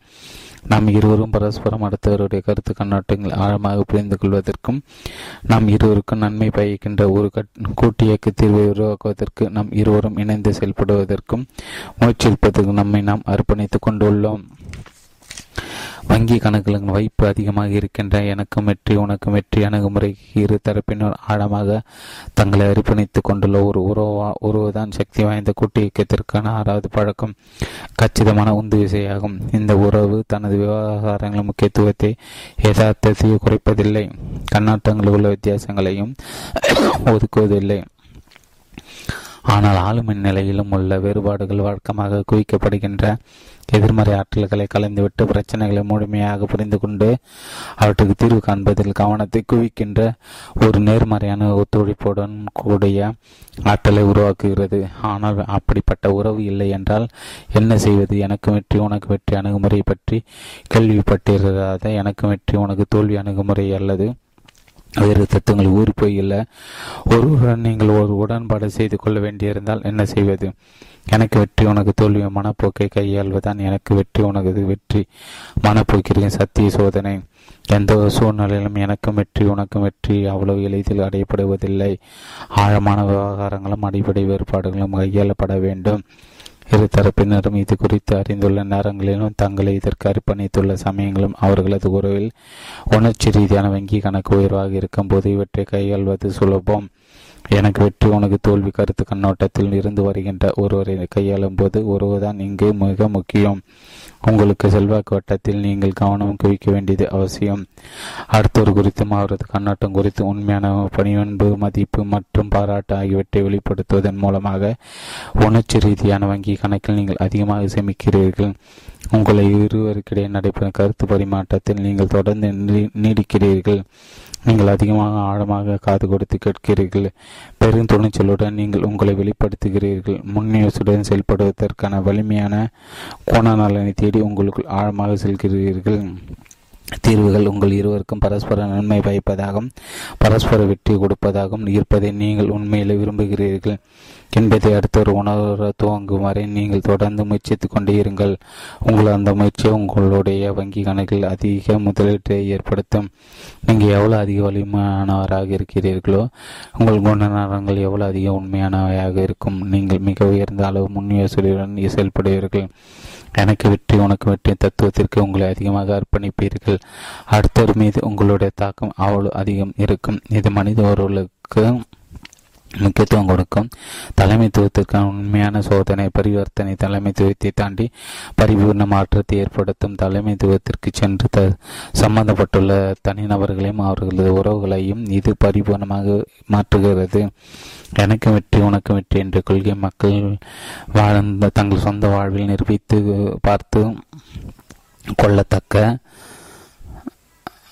கொள்ளத்தக்க ஒன்றாக இருப்பதால் உங்கள் இருவருக்கும் விருப்பமானதை அடைவதை நோக்கி செயல்படுவதன் மூலம் தங்களுக்கு விருப்பமானதை தங்களால் அதிகமாக பெற முடியும் என்ற உணர்தலை பெரும்பாலான மக்கள் உங்களால் ஊட்ட முடியும். ஆனால் உங்களுக்கு வெற்றி தோல்வி உனக்கு தோல்வி மனப்பான்மையில் ஆழமாக ஊறிப்போயுள்ள ஒரு சிலர் இருக்கத்தான் செய்வார்கள். எனக்கும் வெற்றி உனக்கும் வெற்றி சிந்தனை அவர்களுக்கு ஒருபோதும் ஏற்படாது. எனவே எந்த பரிவர்த்தனையும் இல்லை என்ற ஒரு விருப்பத் தேர்வு எப்போதும் உங்களுக்காக இருக்கிறது என்பதை நினைவில் கொள்ளுங்கள். சில சமயங்கள் எனக்கு வெற்றி உனக்கு வெற்றி அறி அறி அணுகுமுறையின்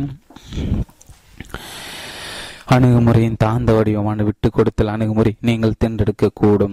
உணர்ச்சி ரீதியான வங்கி கணக்கில் உள்ள வைப்பு மிக அதிகமாக இருக்கும்போது எல்லா தீர்மானங்களும் எனக்கு வெற்றி உனக்கு வெற்றி என்று அமைய தேவையில்லை என்பதை உணர்ந்து கொள்வது அவசியம். மீண்டும் இங்கு வருவதுதான் முக்கியம். எடுத்துக்காட்டாக நீங்களும் நானும் சேர்ந்து செயல்படுவதாக வைத்து கொள்வோம். நீங்கள் என்னிடம் வந்து ஸ்டீஃபன் இந்த தீர்மானம் உங்களுக்கு பிடிக்காது என்பதை நான் அறிவேன், ஆனால் அதை உங்களிடம் விளக்குவதற்கு எனக்கு நேரமில்லை. இந்த தீர்மானம் தவறு என்று நீங்கள் நினைப்பதற்கு அதிக சாத்தியக்கூறுகள் உள்ளன, ஆனாலும் அதை நீங்கள் ஆதரிப்பீர்களா என்று கேட்கிறீர்கள். நீங்கள் என்னிடம் ஒரு நேர்மறையான உணர்ச்சி ரீதியான வங்கி கணக்கை வைத்திருந்தால் நான் நிச்சயமாக உங்களை ஆதரிப்பேன். உங்கள் தீர்மானம் சரி என்றும் என் கருத்து தவறு என்றும் நான் நினைப்பேன். உங்களுடைய தீர்மானம் நிறைவேற்றப்பட நான் உதவேன். ஆனால் உணர்ச்சி ரீதியான வங்கி கணக்கு அங்கு இல்லை என்றால், நான் உணர்ச்சி வசப்பட்டு நடந்து கொண்டால் நான் உங்கள் தீர்மானத்தை நிச்சயமாக ஆதரிக்க மாட்டேன். உங்கள்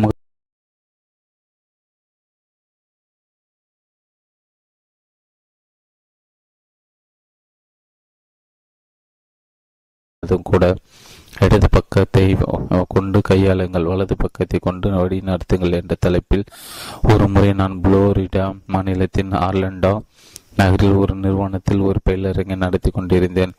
இடைவேளையின் போது அந்நிறுவனத்தின் தலைவர் என்னிடம் வந்து, ஸ்டீஃபன், இது ஆவலை தூண்டுவதாக இருக்கிறது. நீங்கள் எடுத்துரைத்து கொண்டிருக்கும் விஷயத்தின் வியாபாரத்தில் பயன்படுத்தியதை விட அதிகமாக எனது திருமண வாழ்க்கை முறையில் நடைமுறைப்படுத்துவதை பற்றி நான் சிந்தித்து கொண்டிருக்கிறேன். எனக்கு என் மனைவிக்கும் இடையே கருத்து பரிமாற்றத்தில் பெரும் பிரச்சனை உள்ளது. நீங்கள் எங்கள் இருவரோடும் சேர்ந்து மதிய உணவு அருந்த வேண்டும் என்று நான் விரும்புகிறேன். அப்போது நாங்கள் இருவரும் எவ்வாறு உரையாடுகிறோம் என்று நீங்கள் பாருங்கள். இது உங்களுக்கு சம்மதமா என்று கேட்டார். சரி என்று நான் பதிலளித்தேன். நாங்கள் மூவரும் உட்கார்ந்த பிறகு பரஸ்பரம் நலம் விசாரித்தோம். அப்போது அத்தலைவர் தன் மனைவியை நோக்கி திரும்பி, நான் திரு ஸ்டீஃபனை இங்கு அழைத்துள்ளதற்கு காரணம் நம் இருவருக்கும் இடையே இருக்கின்ற கருத்து பரிமாற்ற பிரச்சனைக்கு தீர்வு காண்பதற்கு அவரால் உதவ முடியுமா என்று பார்ப்பதற்கு தான். நான் உன் உணர்வுகளை புரிந்து கொள்கின்ற உன் மீது அக்கறை கொண்ட ஒரு கணவனாக இருக்க விரும்புகிறேன். நான் குறிப்பாக என்ன செய்ய வேண்டும் என்று நீ கூறினார் நன்றாக இருக்கும் என்று கூறினார். அவரது ஆதிக்கமான இடது மொழிக்குள் தகவல்களும் புள்ளி விவரங்களும் தேவைப்பட்டன. நான் முன்பே கூறியது போல் குறிப்பிட்டு சொல்லும்படியாக எதுவும் இல்லை. முன்னுரிமைகளை பற்றி நான் கொண்டுள்ள ஒரு பொதுவான உணர்வை தான் இங்கு இங்கு கொடுப்பிடுகிறேன் என்று அவரது மனைவி பதிலளித்தார். அப்பெண்மணி ஆதிக்கமான வலது மூளையின் உணர்வுகளுக்கு முன்னுரிமை கொடுத்து கொண்டிருந்தது. முன்னுரிமைகளை பற்றி ஒரு பொதுவான உணர்வு என்றால் என்ன? நான் என்ன செய்ய வேண்டும் என்று நீ விரும்புகிறாய்? நான் கையாள்வதற்கு ஏற்றவர ஏதான ஒரு குறிப்பிட்ட விஷயத்தை எனக்கு கொடு. அது வெறும் ஒரு உணர்வு தான். காட்சிகளையும் உள்ளுணர்வுகளையும் அவரது வலது மூளை கையாண்டு கொண்டிருந்தது. நம் திருமண உறவு உங்களுக்கு முக்கியமானது என்று என்னிடம் நீங்கள் கூறுகிறீர்கள், ஆனால் நீங்கள் கூறும் அதே அளவு அது உங்களுக்கு முக்கியமானதாக இருப்பதாக எனக்கு தோன்றவில்லை. அதை அதிக முக்கியமானதாக ஆக்குவதற்கு நான் என்ன செய்ய வேண்டும் என்று வேண்டும் ஏதேனும் திட்டவட்டமான ஒரு யோசனை எனக்கு கொடு.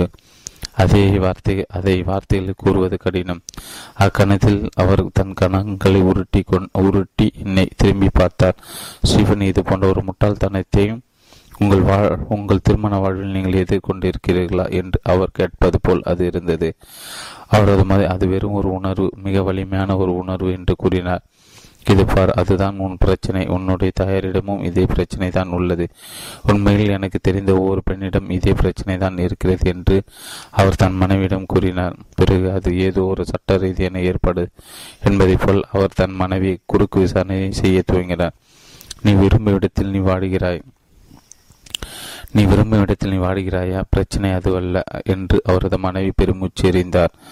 அந்த மனிதர் வலு கட்டாயமாக பொறுமை வரவழைத்து கொண்டு, எனக்கு தெரியும், ஆனால் பிரச்சனை என்ன என்பதை நீ என்னிடம் கூற மறுப்பதால் எது பிரச்சனை அல்ல என்பதை கண்டுபிடிப்பதுதான் உன்னுடைய உண்மையான பிரச்சனையை கண்டுபிடிப்பதற்கு சிறந்த வழி என்று நான் நினைக்கிறேன். நீ விரும்பும் இடத்தில் நீ வாழ்கிறாயா? அப்படிதான் நினைக்கிறேன். இதோ பார், நமக்கு உதவி செய்வதற்கு தான் ஸ்டீஃபன் இங்கு வந்திருக்கிறார். ஒரு சில நிமிடங்கள் மட்டுமே அவரால் நமக்காக செலவிட முடியும். எனவே நான் கேட்கும் கேள்விக்கு ஆம் அல்லது இல்லை என்று விரைவாக பதில் கூறு. நீ விரும்பும் இடத்தில் தான் நீ வாடுகிறாயா? ஆமாம் அல்லது நீ விரும்பும் அனைத்தையும் அல்லது நீ விரும்பும் அனைத்து உன்னிடம் உள்ளனவா? ஆமாம். நீ விரும்பும் விஷயங்களை நீ செய்கிறாயா? அவர்களோட உரையாடல் இப்படியே சிறிது நேரம் சென்று கொண்டிருந்தது. நான் அவர்களுக்கு எந்த விதத்திலும் உதவவில்லை என்பதை என்னால் பார்க்க முடிந்தது.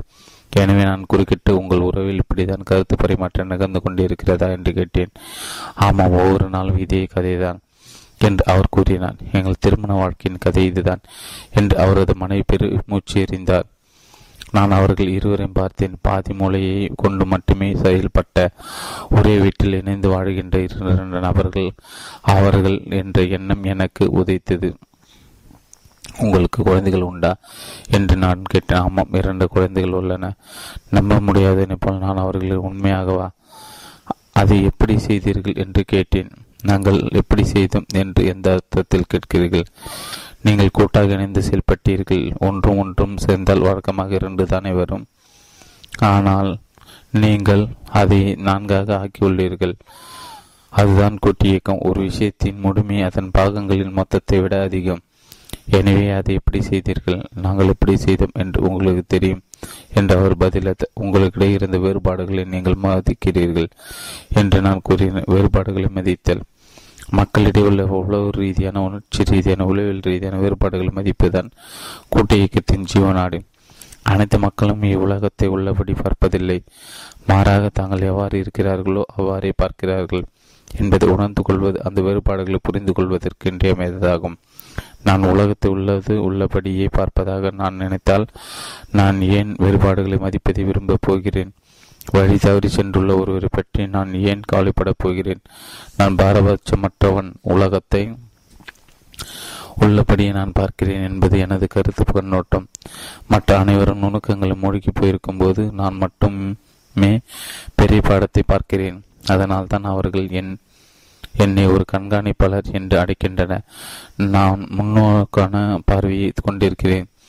அது எனது கருத்து கண்ணோட்டமாக இருந்தால் என்னால் ஒருபோதும் திறமையான சக சார்பான சார்பாளனாகவே அது சார்பற்றவனாகவே இருக்க முடியாது.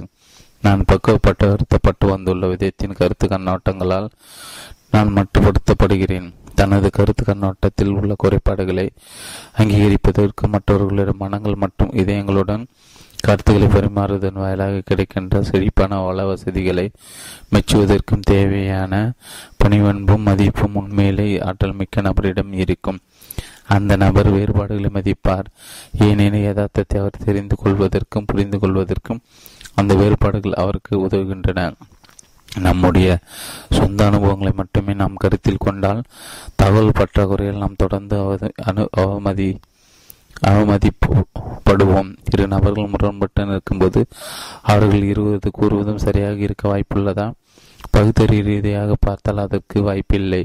ஆனால் அது உறவு உளவு ரீதியானது. அது நிஜமானது கூட. நீங்கள் அந்த இளம்பெண்ணை பார்க்கிறீர்கள், நான் அந்த வயதான பெண்மணியை பார்க்கிறேன்.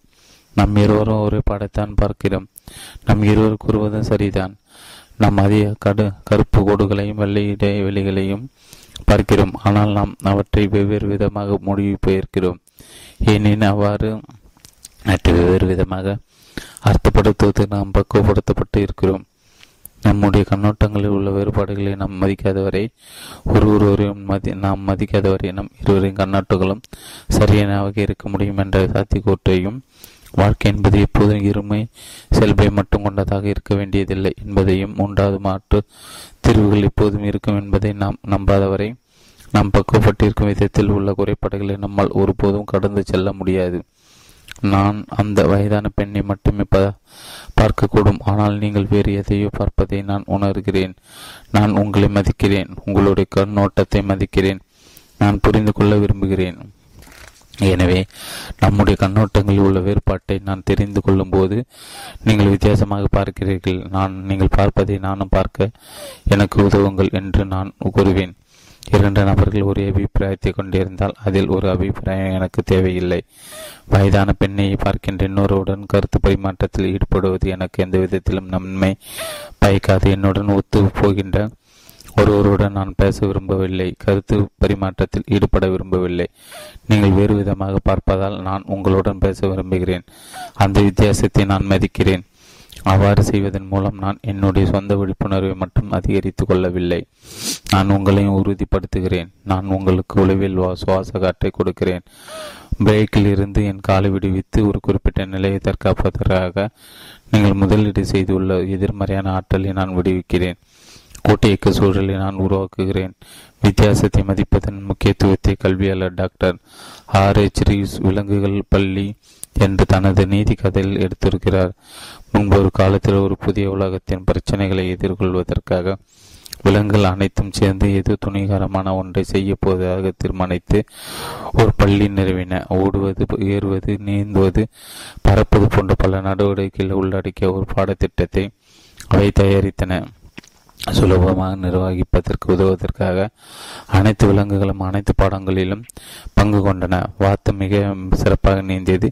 உண்மையில் அதுக்கு நீந்த கற்றுக் கொடுத்த ஆசானை விட சிறப்பாக நீந்தியது. பறப்பதிலும் அது சிறந்து விளங்கி நல்ல மதிப்பெண்களை பெற்றது. ஆனால் அதனால் அவ்வளவு நன்றாக ஓட முடியவில்லை.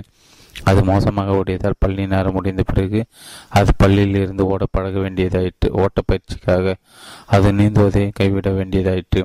அதன் கால் மிகவும் மோசமாகிய வரை இது தொடர்ந்தது. நீச்சலும் அது இப்போது சரியா சராசரியாக தான் இருந்தது. ஆனால் பள்ளியில் சராசரி மதிப்பெண்கள் ஏற்றுக்கொள்ளப்பட்டதால் வார்த்தையை தவிர வேறு யாரும் அதை பற்றி கவலைப்படவில்லை. ஓட்டத்தில் முயல் மிக சிறந்து விலகியது. ஆனால் அதற்கு சரியாக நீந்த வராதால் அதிகமாக நீச்சல் பயிற்சி எடுத்துக்கொள்ள வேண்டியதாயிற்று. அளவுக்கு அதிகமான பயிற்சியின் காரணமாக அதற்கு நரம்பு தளர்ச்சி ஏற்பட்டது. ஏறுவது அணில் தலை சிறந்து விளங்கியது. ஆனால் பறக்கும் பகுப்பில் அது விரக்தி அடைந்தது. மரத்திலிருந்து கீழே குதிப்பதற்கு பதிலாக அதன் ஆசிரியர் நிலத்திலிருந்து மேலே பறக்க அதை கட்டாயப்படுத்தினார். அளவுக்கு அதிகமாக முயற்சித்து தளர்ந்து போனதில் ஏறுவதிலும் ஓடுவதிலும் அதன் திறன் சராசரி எட்டியது. கழுகு மிகவும் பிரச்சனை கொடுத்தது. அது தீவிர ஒழுங்கு கட்டுப்பாட்டிற்கு ஆளானது. ஏறுவதை பொறுத்தவரை அது எல்லாரையும் தோற்கடித்து மரத்தின் உச்சியை சென்றடைந்தது. ஆனால் சொந்த வழியை பயன்படுத்துவது அது உறுதியாக இருந்தது. அந்த வருட கடைசியில் இயல்புக்கு புறம்பான ஒரு ஈழ் மீனை மிக உயர்ந்த சராசரி மதிப்பெண்கள் பெற்று வெற்றி பெற்றது. அது மிக சிறப்பாக நீந்தியது, ஓரளவுக்கு ஓடியது, சிறிதளவுக்கு பறக்கும் செய்தது. மேய்ச்சல் காவல் நாய்கள் அந்த பள்ளிக்கு செல்லவில்லை. வரி விதிப்பை அவை எதிர்த்தன. ஏனெனில் மண்ணை தோண்டுவது, குடிப்பறிப்பது ஆகியவற்றை நிர்வாகம் பள்ளி பாடத்தில் சேர்த்து கொள்ளவில்லை. அது தமது வாரிசுகளை மே பேட்ச நாய்களிடம் உதவியாளர்களை அனுப்பி வைத்துவிட்டு ஒரு வெற்றிகரமான தனியார் பள்ளி துவக்கும் நோக்கத்துடன் கிராண்ட் ஊக் ஹோப்பர் ஆகியவற்றுடன் கூட்டு சேர்ந்தன. ஆற்றல் தள ஆய்வு ஒரு சகசார்பு சூழ்நிலை வளர்ச்சிக்கும் மாற்றத்திற்கும் எதிராக செயல்படுகின்ற எதிர்மறையான ஆற்றல்களை கையாள்வதில் கூட்டியக்கம் குறிப்பாக அதிக சக்தி வாய்ந்ததாக இருக்கிறது. சமூக காற்றும் கற்று கற்றுவின் ஒரு ஆற்றல் தள ஆய்வு மாதிரி உருவாக்கினார். சமூகவியலர் கட்லுவின் ஒரு ஆற்றல் தள ஆய்வு மாதிரியை உருவாக்கினார். முன்னோக்கி நகர்வதை ஊக்குவிக்கின்ற மற்றும் தூண்டுகின்ற ஆற்றல்களுக்கும் பிடித்திருக்கும் ஆற்றல்களுக்கும் இடையான சமநிலை தான் தற்போதைய செயல்பாட்டு நிலை என்று அவர் வர்ணித்துள்ளார்.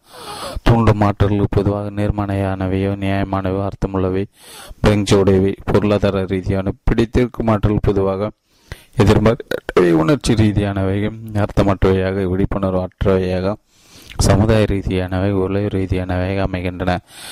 இந்த இரண்டு ஆற்றல்கள் நிஜமான மாற்றத்தை கையாளும் போது இவை இரண்டுமே கணக்கில் எடுத்துக் கொள்ளப்பட வேண்டும். பிடித்திருக்கும் ஆற்றல்கள், தூண்டும் ஆற்றல்கள்.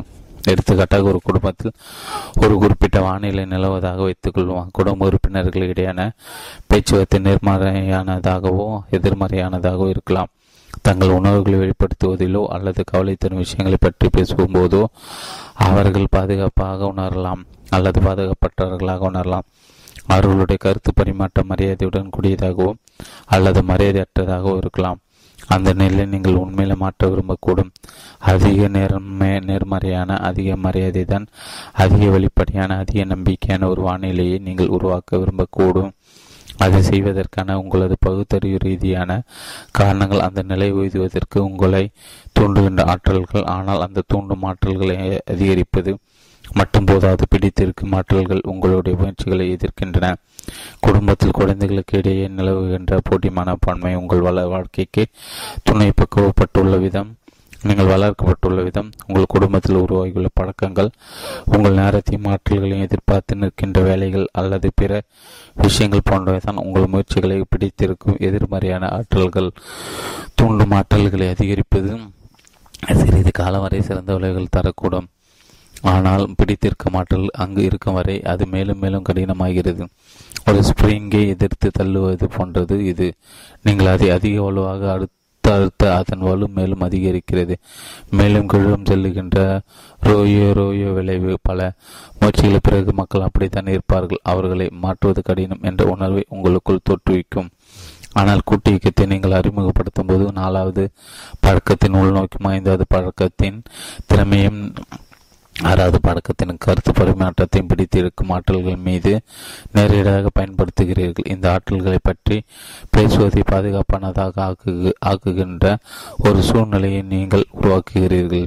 நீங்கள் அவற்றை தளர்த்தி பிடித்திருக்கும் அந்த ஆற்றல்கள் உண்மையிலே தூண்டும் ஆற்றலாக மாற்றுகின்ற புதிய உள்நோக்குகளை உருவாக்குகிறீர்கள். மக்கள் பிரச்சனையில் ஈடுபடுத்தி அவர்களை அதிக மூழ்க செய்து அது உண்மையிலே தங்களுடைய பிரச்சனை என்ற உணர்வை அவர்களுக்கு ஏற்படுத்துகிறது ஏற்படுத்து எனவே அதற்கான தீர்வின் ஒரு அங்கமாக அவர்கள் மாற்று மாறுகின்றனர்.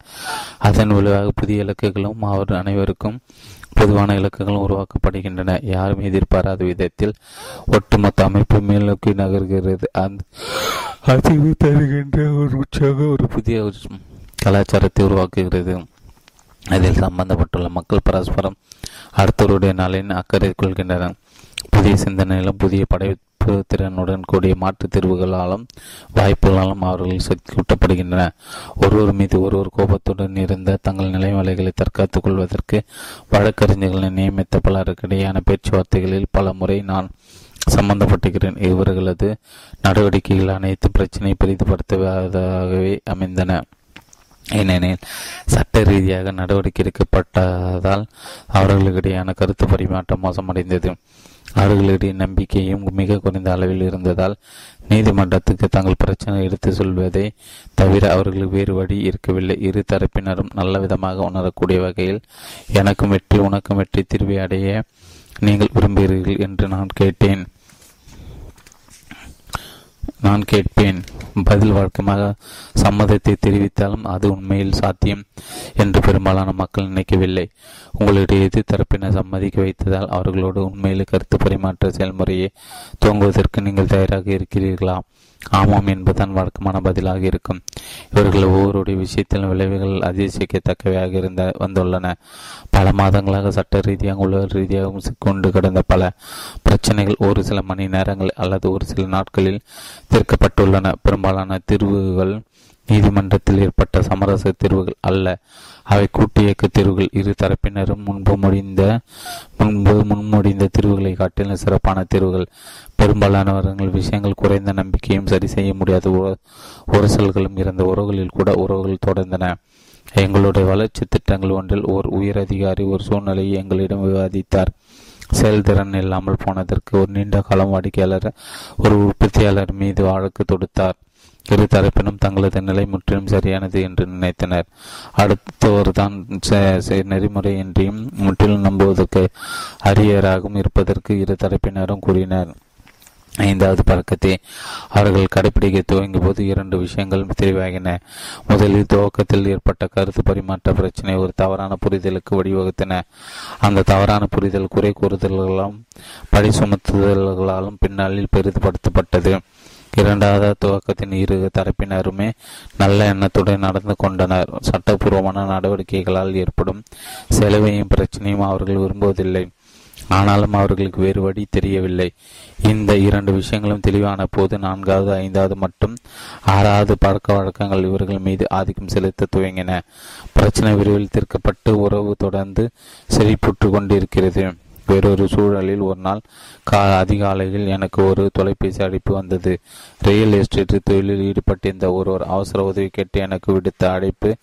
அது அவருக்கு கடன் கொடுத்திருந்த வங்கி அவரது தன் அசல் மற்றும் வட்டி செலுத்த தவறிதால் அவரது கணக்கை தீர்த்து அவரது நிலத்தை எடுத்துக்கொள்ளப் போவதாக அவரிடம் தெரிவித்திருந்தது. ஆனால் அவர் அதை எதிர்த்து அந்த வங்கியின் மீது வழக்கு தொடர்ந்தார். நிலத்தை அவர் தயார் செய்து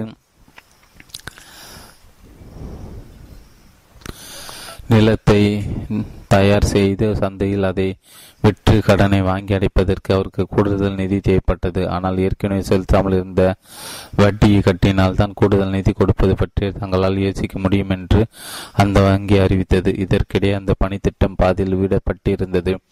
தெருக்கள் களைய நிறைய வயல்களைப் போல் காட்சியளித்தன. அப்பகுதி கட்டப்பட்ட சில வீடுகளின் உரிமையாளர்கள் தங்கள் நிலங்க மதிப்பு குறைவதை கண்டு கோபம் கொண்டனர்.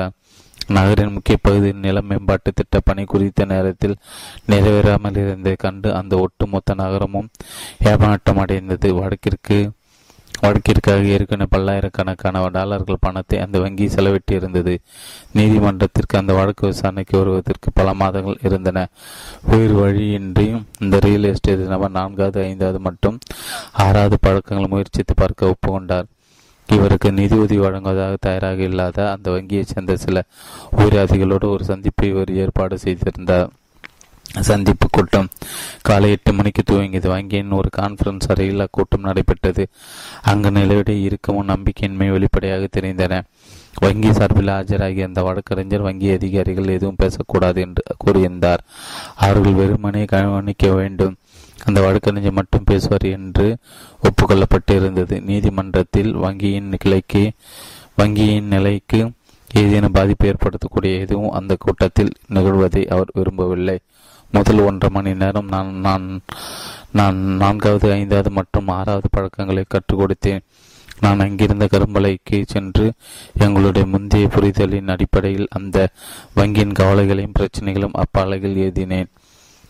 துவக்கத்தில் அந்த வங்கியின் உயிரகதி எதுவும் கூறவில்லை. ஆனால் எனக்கும் வெற்றி உனக்கும் வெற்றி என்ற எங்களது நோக்கத்தை நாங்கள் அதிகமாக எடுத்துரைத்து முதலில் அவர்களை புரிந்து கொள்வதற்கு நாங்கள் முயற்சித்த போது அவர்கள் அதிக வெளிப்படையாக விளக்கமளித்தனர், தெளிவுபடுத்தினர். தாங்கள் புரிந்து கொள்ளப்படுகிறோம் என்ற உணர்வு அவர்களுக்கு ஏற்பட்ட போது அந்த ஒட்டுமொத்த சூழலும் மாறியது. பிரச்சனை சுமூகமான முறையில் அவமதியாக தீர்க்கப்படுவதற்கான வாய்ப்பு இருந்தது குறித்து அவர்கள் உற்சாகம் கொண்டது வெளிப்படையாக தெரிந்தது. அவர்களது வழக்கறிஞர் எதிர்ப்பையும் தாண்டி அந்த அதிகாரிகள் அதிகமாக மனவிட்டு பேசின. தங்களுடைய தனிப்பட்ட கவலைகள் உட்பட தாங்கள் நாங்கள் இங்கிருந்து வெளியரோடு எங்கள் வங்கி தலைவர் எங்களிடம் கேட்கும் முதல் கேள்வி இதுவாகத்தான் இருக்கும். நம்முடைய பணம் நமக்கு கிடைத்துவிட்டதா? அதற்கு நாங்கள் என்ன பதில் கூறப்போகிறோம்? பதினோரு மணி அளவில் வங்கியின் உயர் அதிகாரிகள் தங்கள் நிலையை சரி என்பதில் இன்னும் உறுதியாக இருந்தனர். ஆனால் தாங்கள் புரிந்து கொள்ளப்பட்டிருந்ததாக அவர்கள் உறுந்தனர். எனவே அவர்கள் தங்களை தற்காத்து கொள்ளவோ எரிச்சல் ஊட்டப்படவோ முயற்சிக்கவில்லை. அக்காரணத்தில் அவர்கள் அந்த ரியல் எஸ்டேட் நபரின் பிரச்சனை காது கொடுத்து கேட்க தயாராக இருந்தனர். கரும்பலகின் மறுபக்கத்தில் நாங்கள் அவற்றை பட்டியலிட்டு இருந்தோம். இது ஆழமான பரஸ்பர புரிதலுக்கு வழிவகுத்தது. துவக்கத்தில் மோசமான கருத்து பரிமாற்றத்தால் தவறான புரிதலும் நடைமுறைக்கு ஒத்துவராத எதிர்பார்ப்புகளும் ஏற்பட்ட ஏற்பட்டன என்றும் அதைத் தொடர்ந்து அந்த பெரிய பிரச்சனைகள் எனக்கும் வெற்றி உனக்கும் வெற்றி அணுகுமுறையால் எளிதாக தவிர்த்து தவிர்த்திருக்க முடியும் என்று அவர்கள் அனைவரும் உணர்ந்தனர்.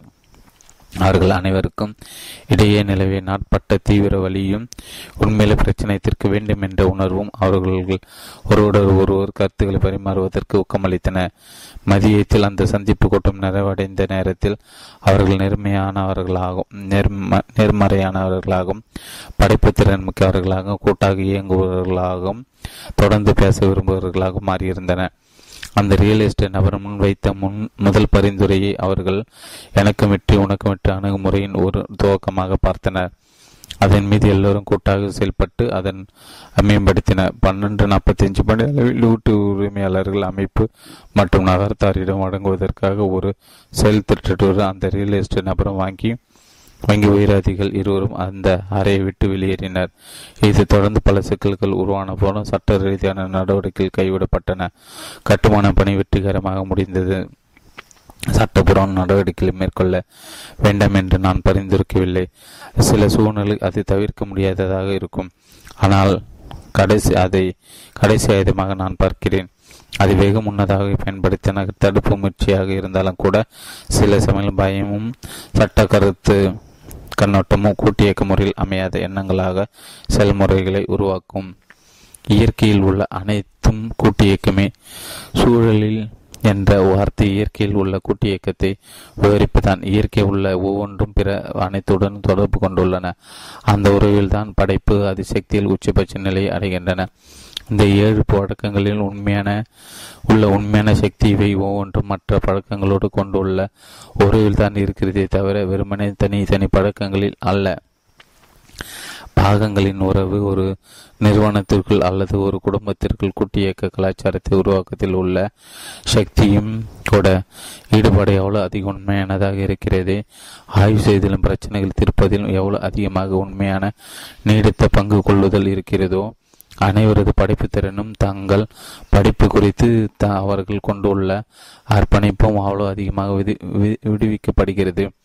உலக சந்தையை மாற்றியுள்ள ஜப்பானியர்களின் வியாபார அணுகுமுறையில் உள்ள சக்தியின் சாராம்சம் இதுதான் என்று நான் நம்புகிறேன். கூட்டியக்கம் பலன் அறிகிறது. இது ஒரு சரியான கொள்கை. அனைத்து முந்தைய பழக்கங்களின் மணி மகுட சாதனை இதுதான். இதனை பயன் இதன் பயன் ஒரு சகசார்பு யதார்த்தத்தில் உள்ளது. குழுப்பணி, குழு உருவாக்கும், மற்றவர்களுடனான ஒற்றுமை மற்றும் படைப்புத்திறனின் உருவாக்கம். இது ஒரு சகசார்பு கருத்து பரிமாற்றத்திலோ அல்லது கூட்டியக்க செயல்முறையிலோ மற்றவர்களுடைய கருத்து கண்ணோட்டங்களை உங்களால் கட்டுப்படுத்த முடியாது என்றாலும் உங்களுடைய செல்வாக்கு வட்டத்தில் ஏராளமான கூட்டாற்றல் உள்ளது. உங்களுடைய சொந்த உள்ளார்ந்த ஆற்றல் கூட்டாற்றல் முழுமையாக அந்த வட்டத்திற்குள் இருக்கிறது. உங்களுடைய சொந்த இயல்பின் இரு பக்கங்களை உங்களால் மதிக்க முடியும்.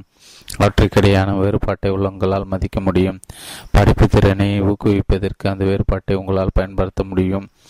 எதிர்ப்பு சூழ்நிலையில் கூட நீங்கள் உங்களுடனே கூட்டியக்கத்தில் விடப்பட முடியும். அவமதிப்பை நீங்கள் தனிப்பட்ட முறையில் எடுத்துக்கொள்ள வேண்டியதில்லை. எதிர்மறை ஆற்றலில் இருந்து உங்களால் விலகி நிற்க முடியும். மற்றவர்கள் உள்ள நல்லதை பார்த்து அதை உங்களால் பயன்படுத்த முடியும். அது எவ்வளவு வித்தியாசமானதாக இருந்தாலும் கூட உங்கள் கண்ணோட்டத்தை மேம்படுத்துவதற்கும் விரிவுபடுத்துவதற்கும் அதை உங்களால் பயன்படுத்தி கொள்ள முடியும். வெளிப்படையாக பேசுவதற்கு மற்றவர்களை ஊக்குவிக்கக்கூடிய விதத்தில் நீங்கள் வெளிப்படையாக இருப்பதற்கு உங்கள் யோசனைகளையும் உணர்வுகளையும் அனுபவங்களையும் வெளிப்படுத்துவதற்கும் தற்சக சார்பு சூழ்நிலைகளில் நீங்கள் துணிச்சலை பயன்படுத்த முடியும். மற்றவர்களிடம் உள்ள வித்தியாசத்தை உங்களால் மதிக்க முடியும். யாரேனும் உங்களுடன் ஒத்துப்போக மறுக்கும்போது நீங்கள் வித்தியாசமாக பார்க்கிறீர்கள் என்று நீங்கள் கூறலாம். நீங்கள் அவர்களோடு ஒத்துப்போக வேண்டியதில்லை. நீங்கள் வெறுமனே அவர்களுக்கு உறுதி அளிக்கலாம். அவர்களை புரிந்து கொள்ள முயற்சிக்கலாம். உங்களுடைய தீர்வு அடுத்தவருடைய தவறான தீர்வு என்ற இரண்டு மாற்றுத் தீர்வுகள் மட்டும் உங்கள் கண்களுக்கு தெரியும் போது கூட்டியக்கத்துடன் கூடிய ஒரு மூன்றாவது மாற்றுத் தீர்வு குறித்து நீங்கள் தேடலாம். இப்போதும் ஒரு மூன்றாவது மாற்று இருந்து கொண்டே இருக்கிறது. எனக்கு வெற்றி, உனக்கு வெற்றி தத்துவத்தை நீங்கள் கடைபிடித்து செயல்பட்டால், உண்மையிலே புரிந்து கொள்ள முயற்சித்தால், சம்பந்தப்பட்ட அனைவருக்கும் சிறப்பாக அமையக்கூடிய ஒரு தீர்வை உங்களால் நிச்சயமாக கண்டுபிடிக்க முடியும். செயல்முறை பரிந்துரைகள் ஒன்று. விஷயங்களை நீங்கள் பார்க்கும் விதத்திலிருந்து எப்போதும் வித்தியாசமாக பார்க்கின்ற ஒருவரை பற்றி நினைத்து பாருங்கள். அந்த வித்தியாசங்களை மூன்றாவது மாற்று தீர்வுகளுக்கான படி கற்களாக பயன்படுத்துவதற்கான வழிகளை கருத்து கருத்தில் கொள்ளுங்கள். தற்போது குழு பணி திட்டம் அல்லது பிரச்சனை குறித்து அவரது கருத்துக்களை நீங்கள் கேட்கலாம். அவர் கூறியிருக்கும் வித்தியாசமான கண்ணோட்டத்தை மதியுங்கள். இரண்டு, உங்களுக்கு எரிச்சல் ஊட்டும் மக்களின் பெயர்களை பட்டியலிடுங்கள். உங்களிடம் அதிகமுள்ள அந்த பாதுகாக்கும் வித்தியாசத்தை மதிக்கும் திறனும் இருக்கும் பட்சத்தில் கூட்டியக்கு திருவடியை கேட்கக்கூடிய வித்தியாசமான கண்ணோட்டங்கள் ஏதேனும் அவர்களிடம் உள்ளதா? மூன்று, அதிக அளவிலான குழு பணியும் கூட்டியக்கத்தையும் நீங்கள் விரும்பக்கூடிய ஒரு சூழ்நிலையை கண்டுபிடிப்புங்கள். கூட்டியக்கத்தை ஆதரிப்பதற்கு எந்த எந்தெந்த காரணிகள் இருக்க வேண்டியது அவசியம், அவற்றை உருவாக்குவதற்கு உங்களால் என்ன செய்ய முடியும்? ஆறு, அடுத்த முறை யாரேனும் ஒருவரோடும் நீங்கள் உடன்பட்டு நிற்கும்போது அல்லது அவரை எதிர்கொள்ளும் போது அந்த நபரின் நிலைப்பாட்டின் அடிப்படையாக உள்ள கரிசனங்களையும் கவலைகளையும் புரிந்து கொள்ள முயற்சி செய்யுங்கள். அவற்றை படைப்பு திறனிடம் பரஸ்பர நன்மை பயக்கும் வழியிலும் அணுகுங்கள். நான்காம் பகுதி புதுப்பிப்பு. ஒன்று முன் யோசனையுடன் செயல்பாட்டுதல், இரண்டு முடிவை மனதில் வைத்து தூங்குதல், மூன்று முதலில் செய்ய வேண்டியவற்றை முதலில் செய்தல், நான்கு எனக்கு வெற்றி உனக்கு வெற்றி என்ற சிந்தனை, ஐந்து முதலில் புரிந்து கொள்ளுது பின்னர் புரிய வைத்தல், ஆறு கூட்டியக்கம், ஏழு ரம்பத்தை திட்டு கொள்ளுதல் பழக்கம், ஏழு ரம்பத்தை கூர்த்திட்டி கொள்ளுதல். எல்லா தளங்களும் சுய புதுப்பித்தலை மேற்கொள்வது குறித்த கொள்கைகள். மிகச்சிறிய விஷயங்களிலிருந்து பிரம்மாண்டமான விளைவுகள் ஏற்படுவதை சில சமயங்களில் நான் கருத்தில் கொள்ளும் போது மிகச்சிறிய விஷயங்கள் என்று எதுவுமே இல்லை என்று நான் சிந்திக்க முற்படுகிற புரூஸ் பார்ட்டன். காட்டில் ஒரு மரத்தை அறுத்தெடுப்பதற்கு வேர்வை சிந்தி கடுமையாக உடைக்கும் ஒருவரை நீங்கள் எதிர்கொள்ள நேர்வதாக வைத்துக் கொள்வோம். நீங்கள் என்ன செய்து கொண்டீர்கள் என்று நீங்கள் அவரிடம் கேட்கிறீர்கள். நான் மரத்தை அரித்து கொண்டிருப்பது உங்களுக்கு கண்களுக்கு தெரியவில்லையா என்று அவரிடமிருந்து பற்றென்று ஒரு பதில் வருகிறது. நீங்கள் மிகவும் களைத்து போயிருப்பது நன்றாக தெரிகிறது. எவ்வளவு நேரமாக நீங்கள் வேலை செய்து கொண்டீர்கள்? ஐந்து மணித்திற்கு நேராக மேலாக கடுமையாக உடைத்து கொண்டிருக்கிறேன். என்னால் முடியவில்லை. இது மிகவும் கடினமான வேலை. ஒரு சிறிய இடைவெளி எடுத்துக்கொள்வது கொண்டு உங்களுடைய ரம்பத்தை கூர்த்திட்டு கொண்டால் என்ன? அப்போது உங்களால் அதிவேகமாக மரத்தை அறுக்க முடியும் அல்லவா என்று நீங்கள் கேட்கிறீர்கள். ரம்பத்தை கூர்த்திட்டுவதற்கு எனக்கு நேரமில்லை. மரத்தை அறுப்பதில் நான் மும்மரமாக ஈடுபட்டுள்ள போது உங்களுக்கு தெரியவில்லையா என்று அவர் அழுத்தமாக கூறுகிறார். ரம்பத்தை கூர்த்திட்டுவதை நேரம் எடுத்துக்கொள்வதுதான் ஏழாவது பழக்கம். ஏழு பழக்கங்கள் கருத்து கண்ணோட்டத்திலிருந்து இது மற்ற பழக்கங்களுக்கு சூழ்ந்துள்ளது. ஏனெனில் இந்த பழக்கம்தான் பிற அனைத்து பழக்கங்களையும் சாத்தியமாக்குகிறது. புதுப்பித்தலின் நான்கு பரிணாமங்கள். ஏழாவது பழக்கம் என்பது தனிநபர் உற்பத்தி திறனாகும். நீங்கள் பெற்றுள்ள மாபெரும் சொத்தான உங்களை பாதுகாத்து பாதுகாப்பதும் மேம்படுத்துவதுதான் இது. உடல் பரிமாணமும் ஆன்மீக பரிணாமமும் உள பரிமாணமும் சமூக பரிணாமமும் ஆகிய மனித இயல்பின் நான்கு பரிணாமங்களின் புதுப்பிப்பு இது. உடற்பரிமாணம்: உடற்பயிற்சி செய்வது, சத்தான உணவு உண்ணுவது, மன அழுத்தத்தை சமாளிப்பது. சமூக உணர்ச்சி பரிணாமம்: சேவை, புரிந்துணர்வு, உள்ளார்ந்த பாதுகாப்பு, கூட்டியக்கும். ஆன்மீக மதிப்பீடு குறித்த தெளிவு, அர்ப்பணிப்பு, ஆய்வு, தியானம். உளப்பரிமாணம்: படிப்பது, மனக்காட்சிப்படுத்துவது, திட்டமிடுவது, எழுதுவது. வெவ்வேறு வார்த்தைகள் பயன்படுத்தப்பட்டு இருந்தாலும் வாழ்வின் பெரும்பாலான தத்துவங்கள் இங்கு நான்கு பரிணாமங்களை வெளிப்படையாகவே அல்லது மறைமுகமாக கையாளுகின்ற ஆரோக்கியம், சமநிலையுடன் வாழ்க்கை கண்ணோட்டம், ஆன்மீக பரிணாமம், தன்னாட்சி, உள்ள பரிமாணம், பிணைப்பு, சமூக பரிமாண துணி, உடற்பரிமாணம் ஆகிய நான்கு மதிப்பீடுகளை சுற்றி ஹோப் ஹெர்ப் ஷெப்பர்ட் என்ற தத்துவியலாளர் விவரிகிறார். ஓட்டத்திற்கான ஆசான சார்ஜ் ஷீனன் நாம் வகிக்கும் நான்கு பங்குகளை இவ்வாறு விவரிக்கிறார். ஒரு நல்ல விலங்காக இருப்பது உடற்பரிமாணம், நல்ல கைவினை கலைஞனாக இருப்பது உடற்பரிமாணம், ஒரு நல்ல நண்பனாக இருப்பது சமூக பரிணாமம் பரிமாணம் மற்றும் ஒரு புனிதராக இருப்பது ஆன்மீக பரிமா பரிமாணம் அந்த ஊக்குவிப்பு மற்றும் நிறுவன கோட்பாடு பின்வரும் நான்கு பரிணாமங்கள் அல்லது ஊக்குவிப்பு என அரவணைத்துக் கொள்கிறது. பொருளாதார ரீதியானது உடல் பரிமாணம். மக்கள் எவ்வாறு நடத்தப்படுகிறார்கள்? சமூக பரிமாணம். மக்கள் எவ்வாறு உருவாக்கப்படுகிறார்கள், பயன்படுத்தப்படுகிற உள பரிமாணம். நிறுவனம் வழங்குகின்ற சேவை, வேலை மற்றும் பங்களிப்பு ஆன்மீக பரிமாணம். ரம்பத்தை கூர்த்திட்டுவது என்பது இந்த நான்கு ஊக்குவிப்புகளையும் வெளிப்படுத்துவது என்று பொருள்படும். அதாவது நம்முடைய இயல்பின் நான்கு பரிணாமங்களும் அறிவார்ந்த சமநிலையுடன் கூடிய வழிகள் முறையாகும், தொடர்ச்சியாகவும் கடைபிடித்து ஒழு ஒழுகுவது என்பதாகும். இதை செய்வதற்கு நாம் முன் யோசனை செயல்பட வேண்டிய அவசியம். ரம்பத்தை கூர்த்திட்டுவது நேரம் எடுத்துக்கொள்வது ஒரு நிச்சயமான இரண்டாவது கால் சதுர பகுதி நடவடிக்கையாகும். இரண்டாவது கால் சதுர பகுதி மீது நிச்சயமாக நடவடிக்கை எடுக்க எடுக்கப்பட்டாக வேண்டும். தன்னுடைய அவசர நிலை காரணமாக முதலாவது கால்வட்ட பகுதி நம் மீது செயல்படுகிறது. தனிநபர் உற்பத்தி திறன் நமது இரண்டாவது இயல்பாக மாறுவரை ஒரு ஆரோக்கியமான அடித்தளமாக அடிமைத்தனமாக வரை அது தொடர்ந்து வலியுறுத்தப்பட்டாக வேண்டும். அது நம்முடைய செல்வாக்கு வட்டத்தின் மையத்தில் இருப்பதால் அது நமக்காக வேறு யாராலும் செய்ய முடியாது. நமக்கு முன் நாமே அதை செய்து கொண்டாக வேண்டும். நம் மீது நாம் செய்யும் முதலீடு தான் நம் வாழ்வில் நாம் செய்யக்கூடிய மிகவும் சக்தி வாய்ந்த முதலீடாகும். வாழ்க்கை கையாள்வதற்கும் வாழ்வில் பங்களிப்பதற்கு நம்மிடம் உள்ள ஒரே கருவி இதுதான். நாம் தான் நம்முடைய சொந்த செயல்திறற்கான கருவி. நாம் ஆற்றலோடு செயல்பட விரும்பினால் அந்த நான்கு வழிகளில் நம்மை கூர்த்திட்டுக் கொள்வதற்கு முறையாக நேரத்தை எடுத்துக்கொள்வதன் முக்கியத்துவத்தை நாம் அங்கீகரித்தாக வேண்டும். உடற்பரிமாணம் உடற்பரிமாணம் என்பது நமது உடலை சிறப்பாக பேணி பராமரிப்பதை உள்ளடக்கியது. சரியான வகை உணவுகளை உண்ணுவது, போதுமான ஓய்வு ஆசுவாசத்தை பெறுவது, முதல் முறையாக உடற்பயிற்சி செய்வது ஆகியவை இதில் அடங்கும். அவசரமற்றது என்பதில் நம்மில் பெரும்பாலானவர்கள் தொடர்ச்சியாக செய்ய தவறுகின்ற இரண்டாவது கால்சதுர பகுதியில் நடவடிக்கையை உடற்பயிற்சி தான். நாம் அதை செய்ய தவறுவதால் நாளடியில் நமது முதலாவது கால் சகுப்பில் வந்து சேர்ந்து விடுகிறோம்.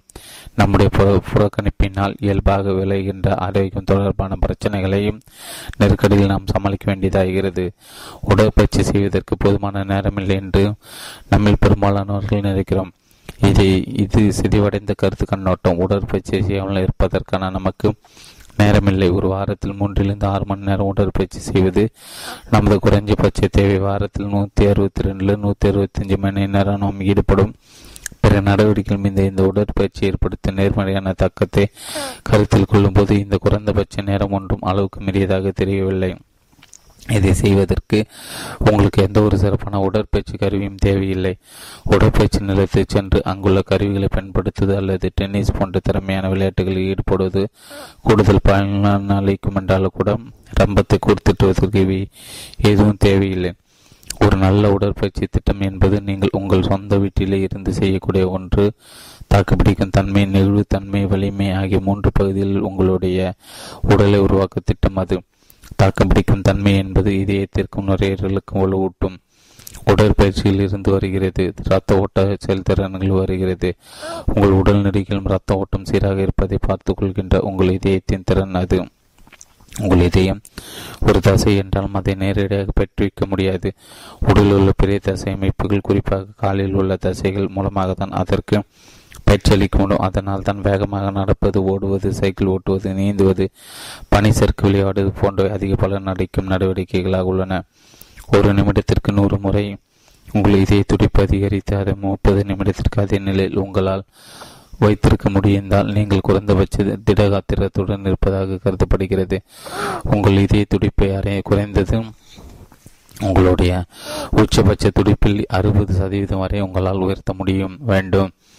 இருநூத்தி இருபதிலிருந்து உங்கள் வயதை குறைந்தால் குறை குறைத்தால் வரும் எண் தான் உங்கள் உச்சபட்ச இதய துடிப்பு என்று பொதுவாக ஏற்றுக்கொள்ளப்பட்டுள்ளது. எனவே நீங்கள் நாற்பது வயதை நிரம்பியவராக இருந்தால் உங்கள் உச்சபட்ச இதய துடிப்பு நூற்றி எண்பதாக இருக்கும். அதனால் நீங்கள் நூற்றி எண்பதில் அறுபது சதவீதமான நூற்றி எட்டு துடிப்பிற்கு முயற்சிக்க வேண்டும். நெகிழ்வுத்தன்மை உடலில் சில உடல் நீச்சி பயிற்சிகளிலிருந்து வருகிறது. இதயத்திற்கும் நுரையலுக்கும் வலுவூட்டும் பயிற்சிகளை துவங்குவதற்கு முன் ஒரு சில கடினமற்ற உடற்பயிற்சிகளை செய்து உடலை ஒரு தயார் நிலைக்கு கொண்டு வர வேண்டும் என்றுதான் பெரும்பாலான வல்லுநர்கள் பரிந்துரைக்கின்றனர். வலிமை என்பது உபகரண என்று வெறுமனே வெறும் உடலை வைத்து செய்யப்படும் தசை எதிர்ப்பு பயிற்சிகள் இருந்து வருகிறது. வலிமையை உருவாக்குவதில் நீங்கள் எவ்வளவு தீவிரமாக இருக்கிறீர்கள் என்பது உங்களுடைய சூழ்நிலை பொறுத்தது. நீங்கள் கடுமையான உடல் உழைப்பில் ஈடுபட்ட ஈடுபடுவராகவோ அல்லது தடகள விளையாட்டுகளில் ஈடுபடுவராக இருந்தால் வலிமையை அதிகரித்துக் கொள்வது உங்களுடைய திறமையை மேம்படுத்தும். நீங்கள் ஒரே இடத்தில் உட்கார்ந்து வேலை செய்வராக இருந்து உங்களது வாழ்க்கை முறைக்கு தேதிக வலிமை தேவை இல்லை என்றால் இதயத்திற்கும் நுரையீரலுக்கும் வலுவூட்டும் பயிற்சி மட்டும் உடல் நீச்சி பயிற்சிகளோடு சேர்ந்து சிறிதளவு வலிமையேற்றுதல் பயிற்சி மட்டும் செய்தால் போதுமானது. நான் ஒரு சமயம் உடற்பயிற்சி துளவியில் முனைவர் பட்டம் பெற்றிருந்த என் நண்பர் ஒருவரோடு ஒரு உடற்பயிற்சி நிலையத்திற்கு சென்றிருந்தேன். அங்கு அவர் தன் உடல் வலிமை அதிகரிக்கும் உடற்பயிற்சியில் தன் முழு கவனத்தையும் செலுத்திக் கொண்டிருந்தார். பெஞ்ச் பிரஸ் எனப்படும் சாய்வாய்ப்படுத்த நிலையில் எடைகளை தூக்கும் ஒரு உடற்பயிற்சி செய்ய தயாராகி கொண்டிருந்தார். தன்னை கவனமாக கண்காணிக்குமாறும் தான் தூக்கி கொண்டிருந்த எடைகளை தான் கேட்கும் போது நான் இறக்கி வைக்க வேண்டும் என்று அவர் என்னிடம் கேட்டுக்கொண்டார். ஆனால் நான் என் நான் சொன்னால் ஒழிய என் எடை என்னிடம் இருந்து தூக்கி விடாதீர்கள் என்று அவர் கண்டிப்புடன் கூறினார். அதனால் நானும் அவரை மிக கவனமாக கண்காணித்து கொண்டு எடைகளை அவரிடம் இருந்து இறக்கி வைப்பதற்காக தயாராக காத்து கொண்டிருந்தேன். எடை மேலையும் கீழையும் போய் கொண்டும் வந்து கொண்டும் இருந்தது. அவரது முயற்சி கடினமாகி கொண்டு வந்ததை நான் கவனித்துக் கொண்டிருந்தேன். அவர் எடையை உயர்த்த தயாராகும் போது கண்டிப்பாக இம்முறை அவரால் முடியாது என்று நான் நினைத்துக் கொள்வேன். ஆனால் அவர் அதை செய்துவிட பின்னர் அதை மெதுவாக கீழே கொண்டு வந்த வருவார், மறுபடியும் தூக்குவார், மேலே கீழே கீழே என்று அவர் தொடர்ந்து கொண்டே இருந்தது.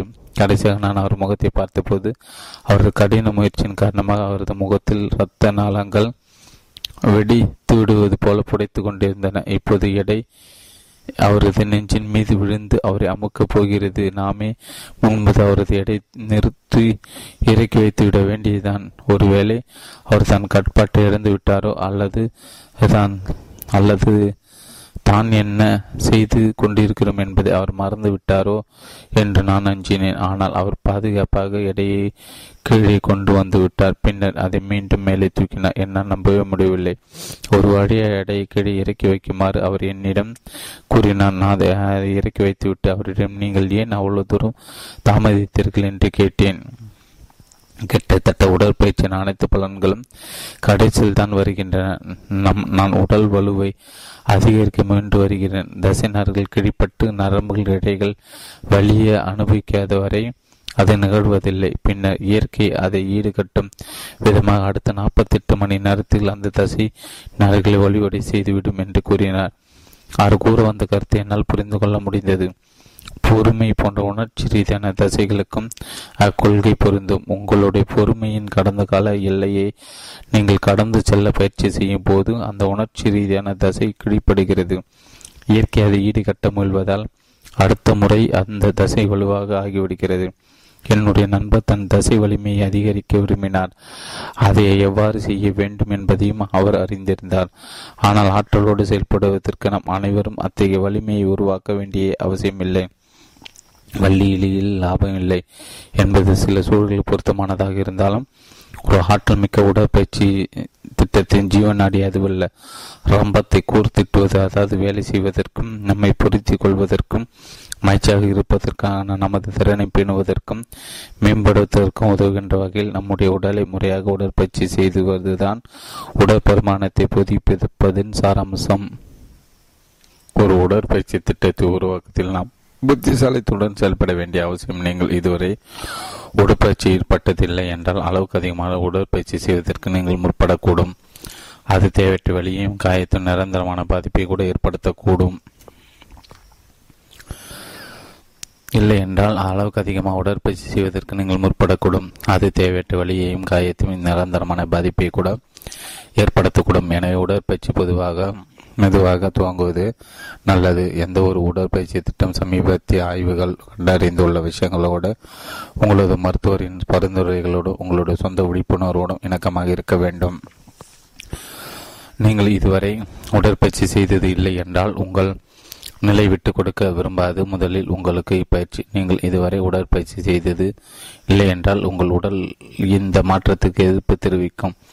அது தன் சௌகரிய நிலையை விட்டு கொடுக்க விரும்பாது முதலில் உங்களுக்கு இப்பயிற்சி அவ்வளவாக பிடிக்காமல் இருக்கலாம். அதன் மீது உங்களுக்கு வெறுப்பு கூட ஏற்படலாம். ஆனால் முன்யோசனையுடன் செயல்படுங்கள். உடற்பயிற்சி துவங்குங்கள். காலையில் மழை பெய்து கொண்டிருந்தால் கூட நீங்கள் திட்டமிட்டபடியில் ஓடுங்கள். ஆக, மழை பெய்கிறது, என்னுடைய உடலையும் மனது உறுதியும் உருவாக்குவதற்கு இந்த உகந்த சூழல் இது என்று கூறுங்கள். நீங்கள் இங்கு உடனடி தீர்வாக கையாண்டு கொண்டிருக்கவில்லை. மிகச்சிறந்த நீண்ட கால விளைவுகளை பெற்றுக்கொண்டு தரக்கூடிய ஒரு இரண்டாம் கால சதுர பகுதியின் நடவடிக்கை தான் நீங்கள் நீங்கள் கையாண்டு கொண்டிருக்கிறீர்கள். தொடர்ந்து உடற்பயிற்சி செய்து வரும் ஒருவரிடம் இது பற்றி கேட்டு பாருங்கள். மெல்ல மெல்ல உங்களுடைய ஆசுவாச இதய துடிப்பு குறைந்து பிராணவாயு கையாளுகின்ற அமைப்பு முறை அதிக அதிக செயல்திறனுடன் செயல்பட துவங்கும். அதிக சிரமமான காரியங்களை செய்வதற்கான உங்களது உடலின் திறனை நீங்கள் அதிகரிக்கும் போது உங்களுடைய வழக்கமான நடவடிக்கைகளை சௌகரியமாக இனிமையாகவும் இருப்பதை நீங்கள் காண்பீர்கள். மதிய நேரத்திலான உங்களுடைய ஆற்றல் அதிகரிக்கும். உடற்பயிற்சி செய்வதற்கு நீங்கள் களைப்பாக உணர்ந்த போது உணர்ந்தது போக நீங்கள் செய்யும் அனைத்து காரியங்களையும் அதிக ஆற்றலோடு செய்வதற்கு தேவையான புதிய தெம்பு உங்களிடம் உருவாகியிருக்கும். உடற்பயிற்சி செய்வதன் மூலம் நீங்கள் அனுபவிக்கக்கூடிய மிகப்பெரிய தன்மை முன்னியோசுடன் செயல்படுதல் என்னும் மூன்றாவது பழக்கத்திற்கான தசைகளை உருவாக்க தான் உடற்பயிற்சி செய்வதிலிருந்து உங்களை தடுத்து கொண்டிருக்கும் அனைத்து சக்திகளுக்கும் எதிர்வினையாற்றி கொண்டிருப்பதற்கு பதிலாக சிறந்த உடல் நலத்துடன் இருப்பதன் மத்திய மதிப்பின் அடிப்படையில் நீங்கள் செயல்படும் போது உங்கள் பற்றிய உங்களது கருத்து கண்ணோட்டமும் உங்கள் சுய மதிப்பும் தன்னம்பிக்கை நாணயமும் ஆழ்ந்த தாக்கத்திற்கு உள்ளாகும். ஆன்மீக பரிமாணம். ஆன்மீக பரிமாணத்தை புதுப்பித்தல் உங்களுடைய வாழ்க்கைக்கு தலைமைத்துவத்தை கொடுக்கிறது. இது இரண்டாவது பழக்கத்துடன் உள்ள உயர்ந்த தொடர்பை கொண்டுள்ளது. ஆன்மீக பரிணாமம் என்பது உங்களது மையம், உங்களுடைய மதிப்பீட்டு அமைப்பு குறித்து உங்கள் அர்ப்பணிப்பு, வாழ்வின் மிகவும் தனிப்பட்ட பகுதியும் எல்லாவற்றையும் விட மிக அதிகமான பகுதியும். இது உங்களுக்கு உத்வேகத்தை கொடுத்து உங்களை உயர்த்தி மனித குலத்தின் நிலப்பெயருடைய உண்மைகளுடன் உங்களை இணைக்கின்ற மூலாதாரங்களுடன் இது தொடர்பு கொண்டுள்ளது. மக்கள் இதை பல்வேறு விதமாக செய்கின்றன. மறைநூல்களின் மீதான தியானத்தின் மூலமாகவும் பிரார்த்தனையின் வாயிலாகவும் நான் தினமும் என் ஆனது ஆன்மீக புதுப்பித்தலை கண்டறிகிறேன். ஏனெனில் இந்த மறைநூல்கள் என்னுடைய மதிப்பீட்டு அமைப்பு முறை பிரதிநிதித்துவப்படுத்துகின்றன. நான் இவற்றை படித்து தியானிக்க பொது புதுப்பிக்கப்பட்டு புதுப்பிக்கப்பட்டுள்ளதாகவும் வலுவூட்டப்பட்டுள்ளதாகவும் சேவை செய்வதற்கு என்னை மீண்டும் அர்ப்பணித்து கொண்டு உள்ளதாகவும் உணர்கிறேன். தலைச்சிறந்த இலைகளை படிப்பதும் தலைச்சிறந்த இசையை கேட்பதும் இதே போன்ற ஆன்மீக புதுப்பிப்பை சிலருக்கு கொடுக்கின்றன. வேறு சிலர் இயற்கையோடு தங்கள் கருத்தை பரிமாறிக்கொள்வதில் இதை காண்கின்றன. இயற்கையில் சுமை மறந்து நிற்பவர்களுக்கு இயற்கை தனது ஆசீர்வாதங்களை கொடுக்கிறது. நகரத்தின் இறைச்சனை முரண்பாட்டை ஒதுக்கிவிட்டு இயற்கையின் இணக்கம் மற்றும் தாளத்தை தாளத்தை நீங்கள் சுகரித்துக் கொள்ளும் போது நீங்கள் புதுப்பிக்கப்படுகிறீர்கள். வெளியில் உள்ள இறைச்சலும் முரண்பாடும் மெல்ல மெல்ல உங்களது உள்ளார்ந்த அமைதியை மீண்டும் ஆக்கிரமிக்க துவங்கும் வரை ஒரு குறிப்பிட்ட காலத்திற்கு உங்கள் யாராலும் தொந்தரவு செய்ய முடியாத உங்களது அமைதியை குலைக்க முடியாது. ஆர்டன் கார்டன் தன்னுடைய சொந்த ஆன்மீக புதுப்பை பற்றி ஒரு அற்புதமான உள்ளார்ந்த கதையும் த டர்னன் ஆஃப் த டைட் என்ற ஒரு சிறிய கதையின் மூலம் பகிர்ந்து கொள்கிறார். அவரது வாழ்வில் எல்லாமே ஸ்தம்பித்து போயிருந்த ஒரு காலகட்டத்தை பற்றி அது கூறுகிறது. அவரிடம் உற்சாகம் புரண்டெடுக்கவில்லை, அவரது எழுத்து முயற்சிகள் எதுவும் பலனளிக்கவில்லை, சூழ்நிலை நாளுக்கு நாள் மோசமாகி கொண்டே போனது. இறுதியில் ஒரு மருத்துவரிடமிருந்து உதவி பெறுவதென்று அவர் தீர்மானித்தார். உடல் ரீதியாக அவருக்கு எந்த பிரச்சனையும் இல்லை என்பதை கண்டு கொண்ட அந்த மருத்துவர் தன்னுடைய பரிந்துரை ஒரே ஒரு நாள் மட்டுமே கடைபிடிக்க அவரால் முடியுமா என்று ஆர்தர் கார்டனிடம் கேட்டார். ஆர்தர் கார்டன் அதற்கு சம்மதித்த ஒரு குழந்தை இருந்தபோது அவர் எந்த இடத்தில் மகிழ்ச்சியாக இருந்தாரோ மறுநாள் அந்த இடத்திற்கு சென்று அந்த அதை அன்று முழுவதையும் அங்கு செலவிடுமாறு அந்த மருத்துவர் ஆர்தருக்கு பதில் பரிந்துரைத்தார். அவர் உணவு உணவு உட்கொள்ளலாம், ஆனால் யாரிடம் பேசக்கூடாது, எதையும் ஏதுவோ அல்லது படிக்கவோ கூடாது, வானொலி கேட்கக்கூடாது என்று அந்த மருத்துவர் கண்டிப்பாக கூறினார். பிறகு நான்கு பரிந்துரைகளை வெவ்வேறு தள தாள்களில் எழுதி மடித்து அவரிடம் கொடுத்துவிட்டு முதல் தாளை ஒன்பது மணிக்கும், அடுத்ததை பன்னிரண்டு மணிக்கும், மூன்றாவதை மூன்று மணிக்கும், நான்காவது பரிந்துரை நான்கு மணிக்கும் பிரித்து பார்க்குமாறு அவர் ஆர்த்தரிடம் கூறினார். நீங்கள் நிஜமாக தான் கூறுகிறீர்களா, இல்லை விளையாடுகிறீர்களா என்று ஆர்த்தர் கேட்டார். என்னுடைய பில் உங்களுக்கு கைக்கு வந்தவுடன் நான் விளையாடவில்லை என்பதை நீங்கள் புரிந்து கொள்வீர்கள் என்று அந்த மருத்துவர் பதிலளித்தார். எனவே அடுத்த நாள் காலையில் ஆர்தர் கார்டன் அங்கிருந்த கடற்கரைக்கு சென்றார். மருத்துவர் கொடுத்த முதல் பரிந்துரை பிரித்து படித்தார். காது கொடுத்து கவனமாக கேளுங்கள் என்று அதில் எழுதப்பட்டிருந்தது. அந்த மருத்துவருக்கு பைத்தியம் பிடித்து விட்டு விட்டு இருந்ததாக ஆர்த்தர் நினைத்தார். மூன்று மணி நேரம் எப்படி ஒருவர் கவனமாக காது கொடுத்து கேட்க முடியும்? ஆனால் மருத்துவரின் கட்டளை பின்பற்ற அவர் ஒப்புதல் கொண்டிருந்ததால் கேட்பதில் அவர் கவனம் செலுத்த துவங்கினார். சிறிது நேரத்துக்கு பிறகு முதலில் தான் கவனித்திராத பிற சத்தங்களை இப்போது அவரால் கேட்க முடிந்தது. அவர் உன்னிப்பாக செய்வி மடிக்கை துவங்கிய போது தான் ஒரு குழந்தையாக இருந்தபோது கடல் தனக்கு கற்றுக் கொடுத்த பொறுமையும் மதிப்பும் விஷயங்களை விட நிலவும் சகசார்பு ஆகிய படிப்பினைகளை பற்றி அவர் நினைக்க துவங்கினார். அவர் ஒளிகளையும் மௌனத்தையும் செய்வி மடிக்க துவங்கினார்.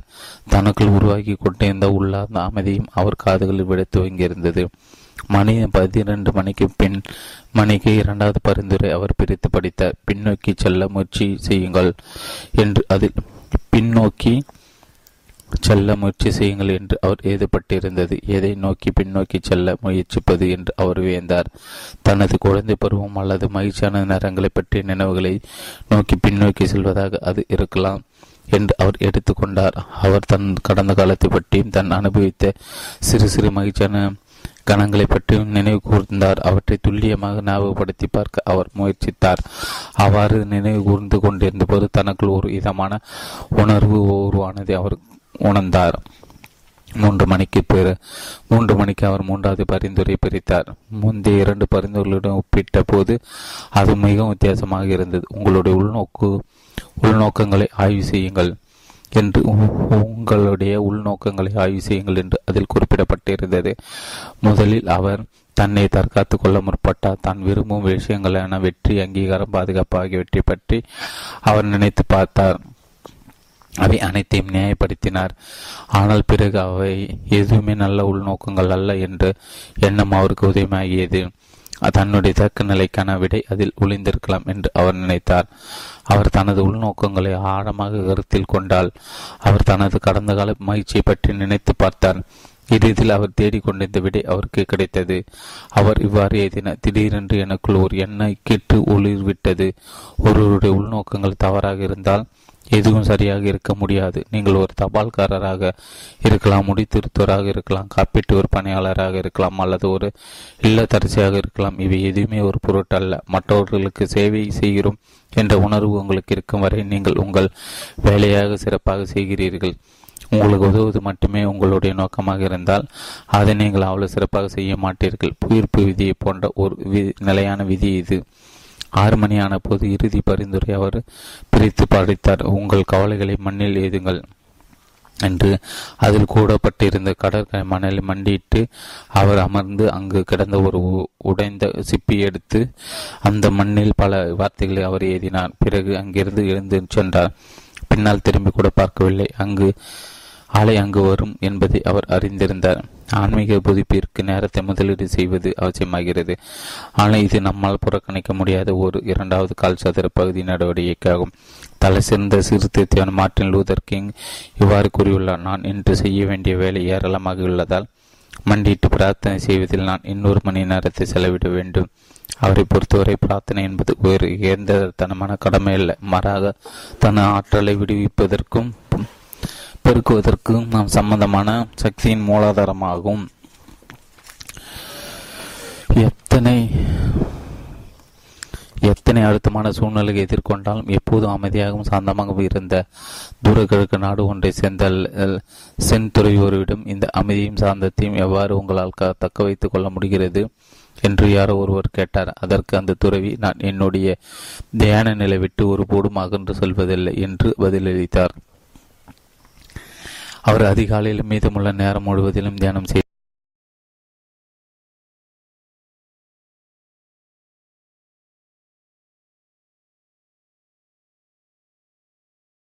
முன்னூத்தி ஒன்பது எனக்கு வெற்றி உனக்கு வெற்றி என்ற மனப்போக்கு உங்களிடம் இல்லை என்றால் ஒரு அறிவுலரை அல்லது முன்மாதிரியை கண்டுபிடிப்பது. முன்னூத்தி எட்டு நீங்கள் பின்னோட்ட கருத்தை கொடுத்தாக வேண்டும். அது ஆனால் அது காயத்தை ஏற்படுத்தும் எனும் போது துணிவு மற்றும் கரிசனம் சமநிலை உருவாக்குதல். முன்னூத்தி அஞ்சிலிருந்து முன்னூத்தி ஆறு வித்தியாச வித்தியாசங்களை கையாளுதல். இரு நபர்களை வித்தியாசமாக பார்க்கின்றன, ஆனால் அவர்கள் இருவருமே சரியாக இருக்கக்கூடும். நாற்பத்தி மூணுலேருந்து ஐம்பது ஸ்டார்வார்ஸ். எண்பத்தி ஆறுலேருந்து எண்பத்தி ஏழு நீங்கள் அணிந்திருக்கும் மூக்கு கண்ணாடி ஒரு வித்தியாசத்தை ஏற்படுத்துகிறது. நூற்றி எண்பதுலேருந்து நூற்றி எண்பத்தி மூன்று வித்தியாசங்கள் அனைத்து உங்கள் தலைக்குள் தான் உள்ளன.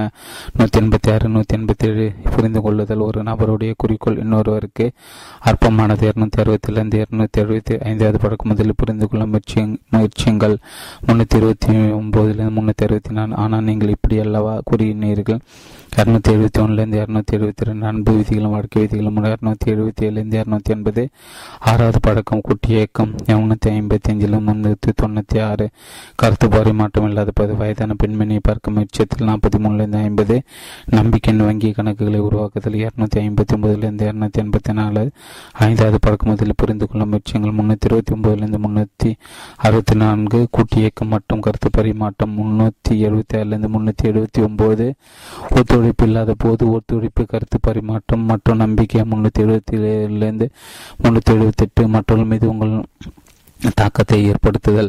உங்களுடைய சொந்த இதயத்தை தேடுங்கள். முன்னூற்றி இருபத்தி ஒன்பதுலேருந்து முன்னூற்றி சாரி முன்னூற்றி முப்ப முப்பத்தி ரெண்டுலேருந்து முப்பத்தி ஒன்பது நீங்கள் ஒன்று பெற விரும்பினா குறிப்பிட குறிப்பிட்ட ஒன்றாக ஆகுங்கள். அறுபத்தி ஒன்பது மனித பரிணாமத்தில் உற்பத்தி உற்பத்தி திறன். எண்பத்தி நாலுலேருந்து எண்பத்தி ஆறு உங்களுடைய செல்வாக்கு வட்டத்திற்குள் செயல்படுத்த. நூற்றி பத்தொன்பதுலேருந்து நூற்றி முப்பது உணர்ச்சி ரீதியான வங்கி கணக்குகளை உருவாக்குதல். இரநூத்தி ஐம்பத்தி ஒன்பதுலேருந்து இரநூத்தி எண்பத்தி நாலு எனக்கு வெற்றி உனக்கு வெற்றியின் அடிப்படையான பேச்சுவார்த்தை. முன்னூற்றி ஒன்பதுலேருந்து முன்னூற்றி பன்னெண்டு பன்னெண்டு தாக்கம் ஏற்படுத்துவதற்கு முக்கிய வடிவம் முன்னூற்றி முப்பத்தி மூணுலேருந்து முன்னூற்றி முப்பத்தஞ்சு.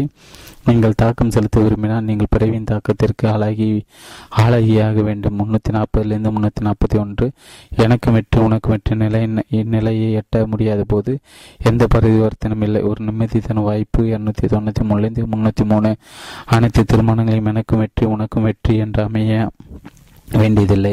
முன்னூற்றி பதினொன்னுலேருந்து முன்னூற்றி பன்னெண்டு தீர்க்க முடியாத வித்தியாசங்கள் அவற்றை நீங்கள் நீதிமன்றத்திற்கு எடுத்து செல்ல வேண்டியதில்லை. முன்னூற்றி தொண்ணூறுலேருந்து முன்னூற்றி தொண்ணூற்றி நான்கு நம்பிக்கை இல்லாத போது உணர்ச்சி ரீதியான வங்கி கணக்குகளை உருவாக்குதல். இரநூத்தி ஐம்பத்தி ஒம்போதுலேருந்து இரநூத்தி எண்பத்தி நாலு வலிமான உறவுகளை உருவாக்குதல். நீங்கள் விரும்பினால் பெற விரும்பினால் குறிப்பிட்ட ஒன்றாக ஆகுங்கள். அறுபத்தி ஒன்பது மாற்ற மாற்றமற்ற ஒரு மையத்தை உருவாக்குதல். தொண்ணூற்றி மூணு தொண்ணூற்றி நாலு அதை சாதி சாத்தியமாக்கு மாக்குவதற்கான ஒரு கருவி. இருநூத்தி இருபத்திலிருந்து இருநூத்தி இருபத்தி ஒன்பது உணர்ச்சி என வங்கி கணக்கில் உருவாக்குதல். இருநூத்தி ஐம்பத்தி ஒன்பதுலேருந்து இருநூத்தி எண்பத்தி நாலு உறவுகள் எனக்கு வெற்றி உனக்கு வெற்றி திறவுகள். முன்னூற்றி ஒன்பதுலேருந்து முன்னூற்றி பன்னெண்டு சமூக உணர்ச்சி புதுப்பிப்பு. நானூற்றி பதிமூணு நானூற்றி பதினாறு முடிந்து போன உறவுகளை மீண்டும் உருவாக்குதல். உணர்ச்சி என வங்கி கணக்கில் உருவாக்குதல். இருநூத்தி ஐம்பத்தி ஒன்பதுலேருந்து இருநூத்தி எண்பத்தி நாலு எனக்கும் வெற்றி உனக்கும் தோல்வி மனப்போக்கை கொண்ட ஒரு நபரை கையாளும் போது எனக்கும் வெற்றி உனக்கும் வெற்றி சிந்தனை கொண்டிருத்தல். எனக்கு வெற்றி உனக்கு தோல்வி மனப்போக்கை கையாளுதல். எனக்கும் வெற்றி உனக்கும் வெற்றி சிந்தனைக்கான உண்மையான சோதனை. முன்னூற்றி பத்து மற்றவர்களின் திறக்கதையே கண்ணோட்டத்தின் சக்தி. முன்னூத்தி முப்பத்தி ரெண்டுலேருந்து முப்பத்தி ஒன்பது சமூக கண்ணாடியில் பிரதிபலிப்புகள். நூறுலேருந்து நூற்றி ரெண்டு மற்றவர்களில் நீங்கள் பிரதிபலிக்கின்ற உருவம். நானூற்றி பதினாறுலேருந்து நானூற்றி பத்தொம்போது நிபந்தனையற்ற அன்பு செலுத்தல் அன்பு விதிகளும் வாழ்க்கை விதிகளும். இரநூத்தி எழுபதுலேருந்து இரநூத்தி எண்பது அது ஆனால் காது கொடுத்து கேட்பது எப்படி என்று எனக்கு தெரியும். நீங்கள் உண்மையில் கவனமாக காது கொடுத்து கேட்கிறார். முன்னூற்றி நாற்பத்தி மூணுலேருந்து முன்னூற்றி ஐம்பத்தஞ்சு கருத்து பரிபாட்டு உணர்ச்சிபூர்வமானதாக மாறும்போது உங்கள் மனத்தில் உள்ளதை எரிக்க வைக்காதீர்கள் வெறுமனை செய்ய மாட்டீர்கள். முன்னூற்றி ஐம்பத்தொன்னுலேருந்து முன்னூற்றி ஐம்பத்தி ரெண்டு வேலையில் ஒருவர்கள் ஒரு சர்வாதிக வேலை பார்ப்பது. நீங்கள் ஒன்றை விரும்பி பெற விரும்பினால் குறிப்பிடத்தக்க ஒன்றாக ஆகுங்கள். அறுபத்தி ஒன்பது தன்முனைப்புடன் செயல்படுதல். நூற்றி இருபத்தி நாலுலேருந்து நூற்றி இருபத்தி ஏழு சக ஊழியர்கள் வெறுப்பை கையாளுதல் முன்னியோசனையுடன் கூடிய செயல்பாடு அதுதான் இதற்கான திறவுகள். நூற்றி இருபத்தி நாலுலேருந்து நூற்றி இருபத்தி ஏழு வேலை என்பது என்பது தெளிவில்லாமல் இருக்கும்போது ஆனால் நீங்கள் இப்படி அல்லவா கூறினீர்கள். இரநூத்தி எழுபத்தி ஒன்றுலேருந்து இரநூத்தி எழுபத்தி ரெண்டு உங்கள் கருத்தை உங்கள் மேலே அதிகாரி புரிய வைக்க முடியாமல் போகும்போது ஆற்றல் மிக்க பிரசன்டேஷன்களை கொடுங்கள். முன்னூற்றி ஐம்பத்தி ஏழுலேருந்து முன்னூற்றி அறுபது வேலையில் கடிமான உறவுகளை கையாளுதல். உங்களிடம் உங்கள் ஒருவரிடம் உரிமையாக அர்ப்பணியுங்கள். இருநூத்தி எண்பதுலேருந்து இருநூத்தி எண்பத்தி ரெண்டு நிர்வாக மாற்றத்தை எதிர்க்கும் போது தன்முனைப்புடன் செயல்படுதல். நூற்றி இருபத்தி நாலு நூற்றி நூற்றி இருபத்தி ஏழு விலைகள் மீது கவனம் செலுத்துதல். முன்னூற்றி பதினாலுலேருந்து முன்னூற்றி பதினேழு உங்கள் மேலதிகாரி கண்டு பயந்து ஓடுதல். சம்பாதிப்பதற்கான திறன் உங்களது மிக முக்கியமான பொருளாதார சொத்து. எண்பத்தி நாலுலேருந்து எண்பத்தி அஞ்சு ஒரு வேலை பெறுதல். உங்கள் வள வசதிகளையும் தன்முனைப்புகளும் பயன்படுத்தல். நூற்றி பனிரொன்றுலேருந்து பன்னிரெண்டு நூற்றி பன்னெண்டு நிறுவன ஆற்றல் உயர்தர நிறுவனங்களை உருவாக்குதல். நிறுவன உற்பத்தி திறன். நூற்றி எண்பத்தி எட்டுலேருந்து தொண்ணூற்றி ஒன்று இரண்டு முறை அளவிடுங்கள் ஒரு முறை வெட்டுங்கள்.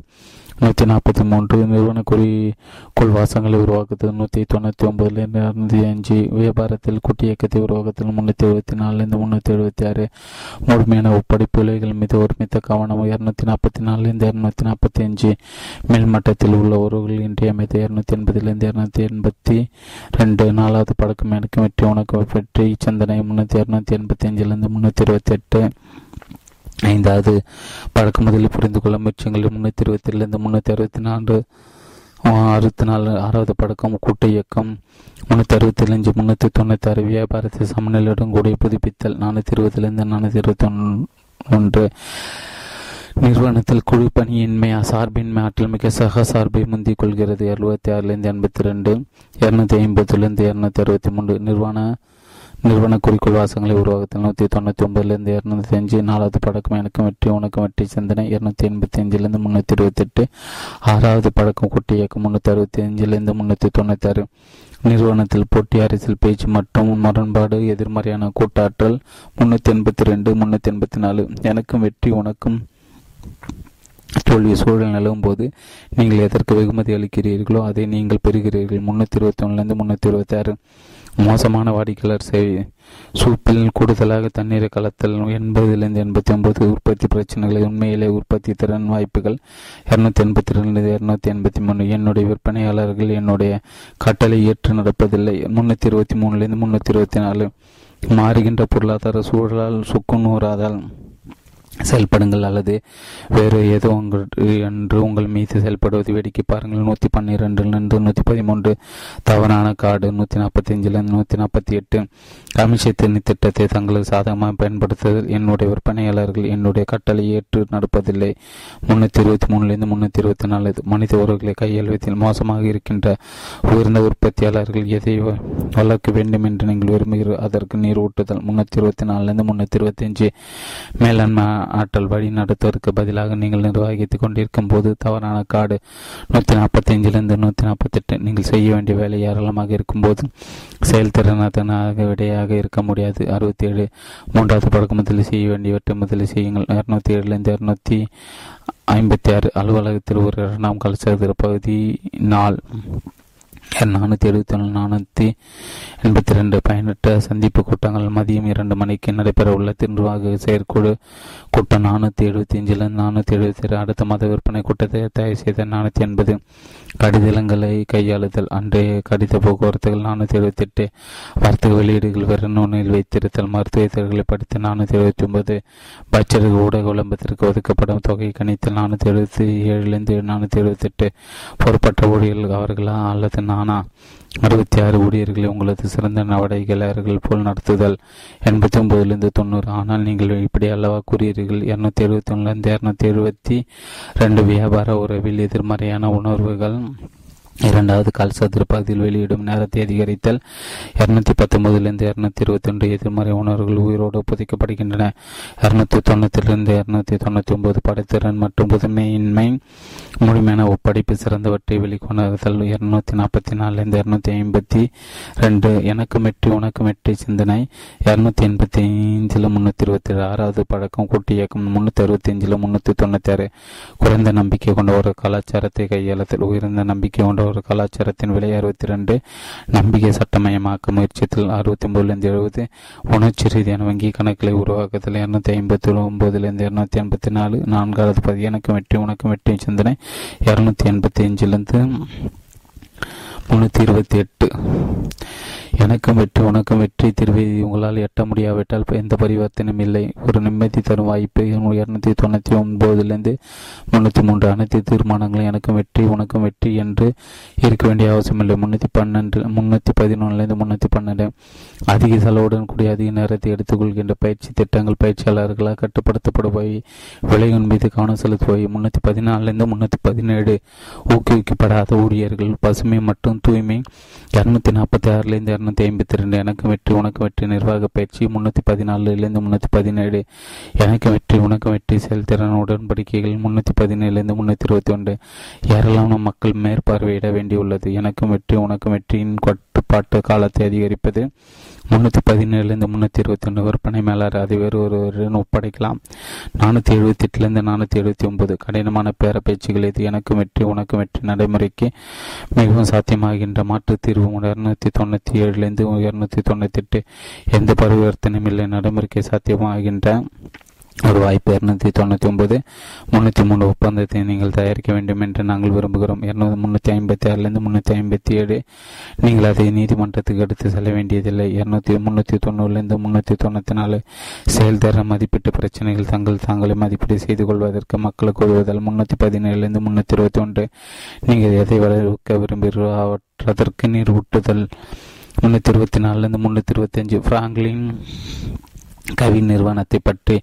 குறிக்கோள் வாசகம் அனைத்து இடங்களிலும் உள்ள மக்களிடத்தில் நிறுவனங்களிலும் நாங்கள் மகத்துவத்தை ஊக்குவிக்கிறோம் அடிப்படை நம்பிக்கையில் கீழ்கண்டவற்றை நாங்கள் நம்பிக்கை கொண்டுள்ளோம் ஒன்று மக்கள் இயல்பாகி திறன் படைத்தவர்கள் மகத்தான நிலையாடி ஆழ் விருப்பம் கொண்டவர்கள் திரண்டிருப்பதற்கான சக்தி மிக்கவர்கள் இரண்டு கொள்கைகள் என்றும் நிலைத்திருப்பவை உலக அளவிய நிரந்தரமான விளைவுகளுக்கு அடித்தளமானவை மூன்று தலைமைத்துவம் என்பது ஒரு விருப்பத் தேர்வு அது குணநலங்களின் அடிப்படையில் உள்ளிருந்து துவங்கி உருவாக்கப்படுகிறது மாபெரும் தலைவர்கள் மக்களின் ஒட்டுமொத்த திறமைகளும் ஆழ விருப்பத்தையும் சரியான இலக்கை நோக்கி கட்டவிழ்த்து விடுகின்றன நான்கு ஒருங்கிணைக்கப்பட்ட செயல்முறைகள் மற்றும் கருவிகளை அர்ப்பணிப்புடன் பயன்படுத்துவதிலிருந்து மட்டுமே ஆற்றல் மிக்க செயல்பாடுகள் குறித்த படங்கள் அங்கு வருகின்றன. ஐந்து நிரந்தரமான மென்மையான செயல்பாடுகளுக்கு உற்பத்தி உற்பத்தி திறன் சமநிலை அவசியமாகிறது. அதாவது விளைவுகள் அடைவதிலும் திறன்களை உருவாக்குவதிலும் ஒருமித்த கவனம் தேவை. மதிப்பீடுகள் ஒன்று, கொள்கைகள் குறித்த அர்ப்பணிப்பு. எங்களுடைய கருத்துக்கள் குறித்து நாங்களே தீவிர விருப்பம் கொண்டுள்ளோம். நாங்கள் கற்பிக்கின்ற கொள்கைகள் மற்றும் நடைமுறை செயல்பாடுகளை பின்பற்றுவதற்கு முன்மாதிரிகளை இருக்க கடுமையாக முயற்சிக்கிறோம். இரண்டு, வாடிக்கையாளர் மீது நிரந்தரமான தாக்கம். எங்களுடைய வாடிக்கையாளர்களுக்கு நாங்கள் கொடுக்கின்ற வாக்குறுதிகளை நிறைவேற்ற நாங்கள் அயராது பாடுபட்டு வருகிறோம். அவர்களுடைய வெற்றியிலிருந்து தான் எங்களுடைய வெற்றி வருகிறது. மூன்று, பிற நபர்களிடம் மரியாதை. நாங்கள் ஒருவரை ஒருவர் மதிக்கிறோம். நாங்கள் யாருடன் இணைந்து வேலை செய்கின்றோமோ அவர்கள் ஒவ்வொருவரையும் எங்களோட உண்மையான கூட்டாளிகளாக நாங்கள் நடத்துகிறோம். நாங்கள் லாபகரமான வளர்ச்சி, லாபம் வளர்ச்சியும் எங்கள் நிறுவனத்தின் உயிர் நாடி என்று நாங்கள் நம்புகிறோம். எங்களுடைய குறிக்கோளையும் முன்னோக்கையும் நிறைவேற்றுவதற்கு தேவையான சுதந்திர தேவை எங்களுக்கு வழங்குகின்றன. நிறுவனங்களுக்கும் குழுக்களுக்கும் தனிநபர்களுக்கும் ஆற்றல் மிக்க விளைவுகளை பெற்றுத் தருவதற்கான பயிற்சி, உற்பத்தி திறனை அதிகரிப்பதற்கான கருவிகள் மற்றும் மதிப்பீட்டு செயல்கள் ஆகியவற்றை வழங்குவது பிராங்க்லின் கவி நிறுவனம் சர்வதேச அளவில் முன்னணி நிலை வகி. பிராங்க்லின் கவி நிறுவனமானது தொன்று சதவீத ஃபார்ச்சூன் நூறு நிறுவனங்கள், எழுபத்தைந்து சதவீதத்திற்கு அதிகமான ஃபார்ச்சூன் ஐநூறு நிறுவனங்கள், ஆயிரக்கணக்கான சிறிய மற்றும் நடுத்தர அளவு வியாபாரங்கள், எண்ணற்ற அரசாங்க நிறுவனங்கள், கல்வி நிறுவனங்கள் ஆகிய வாடிக்கையாளர்களை உள்ளடக்கியது. வருட வருடம் லட்சக்கணக்கான தனிநபர்களுக்கும் நிறுவனங்களுக்கும் பிராங்க்லின் கவி நிறுவனம் தன் நடத்தி வரும் பெரு நிறுவன பயிற்சி, தனிப்பட்ட பயிற்சி, கருத்து பட்டார்கள் ஆகியவற்றின் மூலமாக சேவை புரிந்து வருகின்றது. அதோடு இணையதளம் மூலமாக பல நாடுகளில் உள்ள தனது அலுவலகங்கள் மூலமாகவும் இலக்குகள் நிர்ணயித்தல், திட்டமிடுதல் மற்றும் முன்னேற்றத்திற்கு உதவும் பல பொருட்களை விற்பனையும் செய்து வருகின்றது. பிராங்க்லின் கவி நிறுவனம் உலகம் நெடுகிலும் நூற்றி நாற்பத்தி ஏழு நாடுகளில் நாற்பத்தி ஆறு அலுவலகங்கள் வாயிலாக ரெண்டாயிரம் ஊழியர்களின் துணையுடன் முப்பத்தி எட்டு மொழியில் தொழில் தொழில்முறை சேவைகளின் பொருட்களை வழங்கி வருகிறது. பயிற்சி திட்டங்கள் மற்றும் சேவைகள், ஆற்றல் வாய்ந்த மனித ஏழு படக்கங்கள் பயிற்சி பட்டறை, செயல்படுத்தல் குறித்த நான்கோடு மூற பயிற்சி பட்டறை, கவனக்குறிப்பு அல்லது மிக உயர்ந்த முன்னுரிமையில் சாதித்தல் பயிற்சி பட்டறை, பிராங்க்லின் கவி திட்டத்தின் அமைப்பு முறை. பிராங்க்லின் கல்வி கவி நிறுவனத்து பொருட்களையும் சேவைகளும் பற்றி மேலும் தெரிந்து கொள்ள W dot Franklin Franklin Covey dot com என்ற இணையதளத்திற்கு செல்லவும்.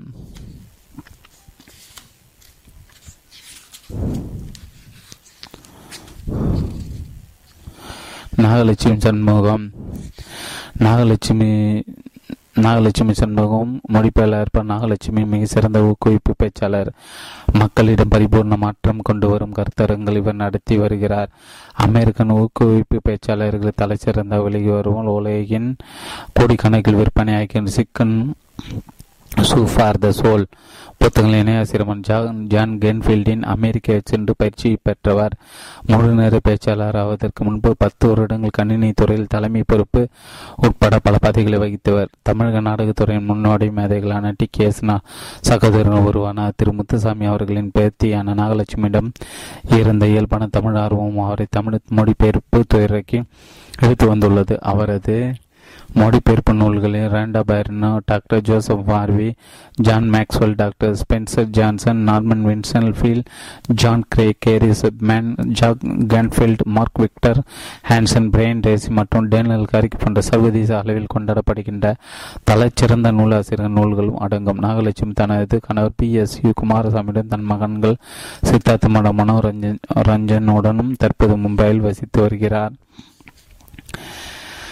Stephen R. கவி ஆயிரத்தி தொள்ளாயிரத்தி முப்பத்தி ரெண்டுலேருந்து ரெண்டாயிரத்தி பன்னிரெண்டு லட்சக்கணக்கான வாழ்க்கை மாற்றிய நூலாசிரியர் ஸ்டீஃபன் கவி சர்வதேச அளவில் பெரிதும் மதிக்கப்படுகின்ற தலைமைத்துவ வல்லுநர், குடும்ப உறவு நிறுவன ஆசிரியர், நிறுவன ஆலோசகர் மற்றும் நூலாசிரியர். நன்னெறிகளை அடித்தளமாக கொண்ட நிர்மாணிக்கப்படுகின்ற வாழ்க்கை முறையும் தலைமைத்துவத்தையும் குடும்பங்களிலும் நிறுவனங்களிலும் எவ்வாறு வளர்த்தெடுப்பது என்பதை பற்றி கற்றுக் கொடுப்பதற்காக தன் வாழ்க்கையை அர்ப்பணித்துக் கொண்டவர் அவர். அவர் ஹார்வர்ட் பல்கலைக்கழகத்தில் எம்பிஏ பட்டமும் பிரிஹாம் யங் பல்கலைக்கழகத்தில் முனைவர் பட்டம் பெற்றார். அவர் பிரிஹாம் யங் பல்கலைக்கழகத்தில் பேராசிரியர் பணிபுரிந்துள்ளார். டாக்டர் கவிதும் கவி பெரிதும் பாராட்டப்படுகின்ற பல நூல்களின் ஆசிரியர். அதில் தலைய தலையாது தலையாயது இப்புத்தகம். இப்புத்தகம் இதுவரை இரண்டு கோடி பிரதிகள் விற்பனையாகியுள்ளது. நாற்பது மொழிகளில் மொழிபெயர்க்கப்பட்டுள்ளது. இப்புத்தகத்தில் குறைந்துள்ள பாராட்டுகள் சில. இருபதாம் நூற்றாண்டிலே மிக அதிகமான தாக்கத்தை விளைவித்த வணிக புத்தகங்களில் முதலாவது. இதுவரை எழுதப்பட்டுள்ள நிர் நிர்வாகவியல் புத்தகங்கள் பெரும் தாக்கத்தை விளைவித்த பத்து புத்தகங்களில் ஒன்று. ஃபர்ஸ்ட் ஸ்டிங் ஃபர்ஸ்ட் பிரின்சிபல் புத்தகங்களில் ஒன்று first things first principle, centred leadership, seven habits of highly effective families, the eighth habits, the third alternative, the leader in me மற்றும் எவ்ரிடே கிரேட்னஸ் ஆகிய அவருடைய பிற சிறந்த புத்தகங்களாகும். அவர் குறித்த பாராட்டுகளுக்கு விருதுகளுக்கு கணக்கு வழக்கு இல்லை. மனித குலத்திற்கு தொடர்ந்து சேவை செய்து வந்ததற்காக வழங்கப்பட்ட தாமஸ் மோர் காலேஜ் மெடலியன் ஆயிரத்தி தொள்ளாயிரத்தி தொண்ணூற்றி ஒன்பது வருடத்திய மிக சிறந்த பேரலட்சியாளர் விருது, ஆயிரத்தி தொள்ளாயிரத்தி தொண்ணூற்றி எட்டாம் வருட வழங்கப்பட்ட இன்டர்நேஷ்னல் மேன் ஆஃப் பீஸ் விருது, national entrepreneur of the year, lifetime achievement விருது, பல பல்கலைக்கழகங்கள் அடங்கிய கௌரவ டாக்டர் பட்டங்கள் போன்றவற்றில் குறிப்பிடத்தக்கவை. அமெரிக்க டைம் பத்திரிகை அவருடைய மிக அதிகம் தாக்கம் விளைவித்த இருபத்தி ஐந்து அமெரிக்கர்களுக்கு ஒருவர் என்று வர்ணித்துள்ளது. ஒன்பது குழந்தைகளுக்கு தந்தையாகும் ஒன்பது குழந்தைகளுக்கு தந்தையாக ஐம்பத்தி ரெண்டு பேர பேர குழந்தைகளுக்கு தாத்தாவாகவும் விளங்கிய ஸ்டீஃபன் கவிக்கு இரண்டாயிரத்தி மூணாம் ஆண்டு ஃபாதர்ஹுட் அவார்டு வழங்கப்பட்டது. அவர் அவ்விருதை தனக்கு வழங்கப்பட்டிருந்த விருதுகளை மிகவும் அர்த்தம் புதிந்த விருது என்று வர்ணித்தார். ஆயிரத்தி தொள்ளாயிரத்தி தொண்ணூற்றி ஏழாம் ஆண்டு ஸ்டீஃபன் கவி தனது நிறுவனமான கவி லீடர்ஷிப் சென்றை பிராங்க்லின் குவெஸ்ட் நிறுவனத்துடன் இணைத்து பிராங்க்லின் கவி என்ற நிறுவனத்தை தொற்றுவித்தார். அந்நிறுவனம் இன்று இந்தியா உட்பட நூற்றி இருபத்தி ஐந்து நாடுகளில் இயங்கி வருகிறது. தான் பெற்றிருந்த தொழில்முறையான வெற்றிகளை விட தனது குடும்பத்தோடு தான் கொண்டிருந்த உறவை ஸ்டீஃபன் கவி மிக முக்கியமான சாதனையாக கருதினார். அவர் தன் வாழ்வின் இறுதி வரை பாசமும் விசுவாசமும் நிறைந்த ஒரு கணவராகவும் தந்தையாகவும் தாத்தாவாகவும் விளங்கி வந்தார். அவர் குறிப்பிடத்தக்க நேரத்தை தன் குழந்தைகளுடன் பெற குழந்தைகளும் செலவழிப்பை பயிற்சி கொண்டார். ஸ்டீஃபன் கவி இரண்டாயிரத்தி பன்னிரெண்டாம் ஆண்டு ஜூலை மாதம் இயற்கை எழுதினார். இன்டர்நேஷனல் பெஸ்ட் செல்லர், இருபத்தி மூன்று வருடங்களாக சர்வதேச விற்பனையில் சாதனை படைத்து வரும் புத்தகம். இந்த அற்புதமான நூல் உங்கள் வாழ்க்கையை மாற்றக்கூடியது. ஒன்று. Tom Peters search of the search of excellence புத்தகத்தின் ஆசிரியர். இந்த புத்தகத்தின் ஸ்டீஃபன் கவி மக்களுக்கு தனிப்பட்ட மற்றும் தொழில் ரீதியான பிரச்சனை திருப்பதற்கு முழுமையான ஒருங்கிணைந்த கொள்கை அடிப்படையிலான அணுகுமுறை கொண்டு முன்வைக்கிறார். ஆழமான உள்நோக்குகள் மற்றும் சுவையான உண்மை சம்பவங்கள் வாயிலாக நியாயம், ஞானம், சேவை மற்றும் கண்ணியம் ஆகியவற்றுடன் வாடுவதற்கான வழிமுறைகளை அவர் இதில் தெல்ல தெளிவாக எடுத்துரைக்கிறார். ஆயிரத்தி தொள்ளாயிரத்தி முப்பத்தி இரண்டாம் ஆண்டில் பிறந்த ஸ்டீஃபன் ஆர். கவி சர்வதேச அளவில் பெரிதும் மதிக்கப்படுகின்ற தலைமைத்துவ வல்லுநர், குடும்ப உறவு நிபுணர், ஆசிரியர், நிறுவன ஆலோசகர் மற்றும் நூலாசிரியர். நன்னெறிகளை அடித்தளமாக கொண்டு நிர்மாணிக்கப்படுகின்ற வாழ்க்கை முறையும் தலைமைத்துவையும் குடும்ப நிறுவனங்களும் எவ்வாறு வளர்த்தெடுப்பது என்பதையும் கொடுப்பதாக தன் வாழ்க்கை அர்ப்பணித்துக் கொண்டவர்.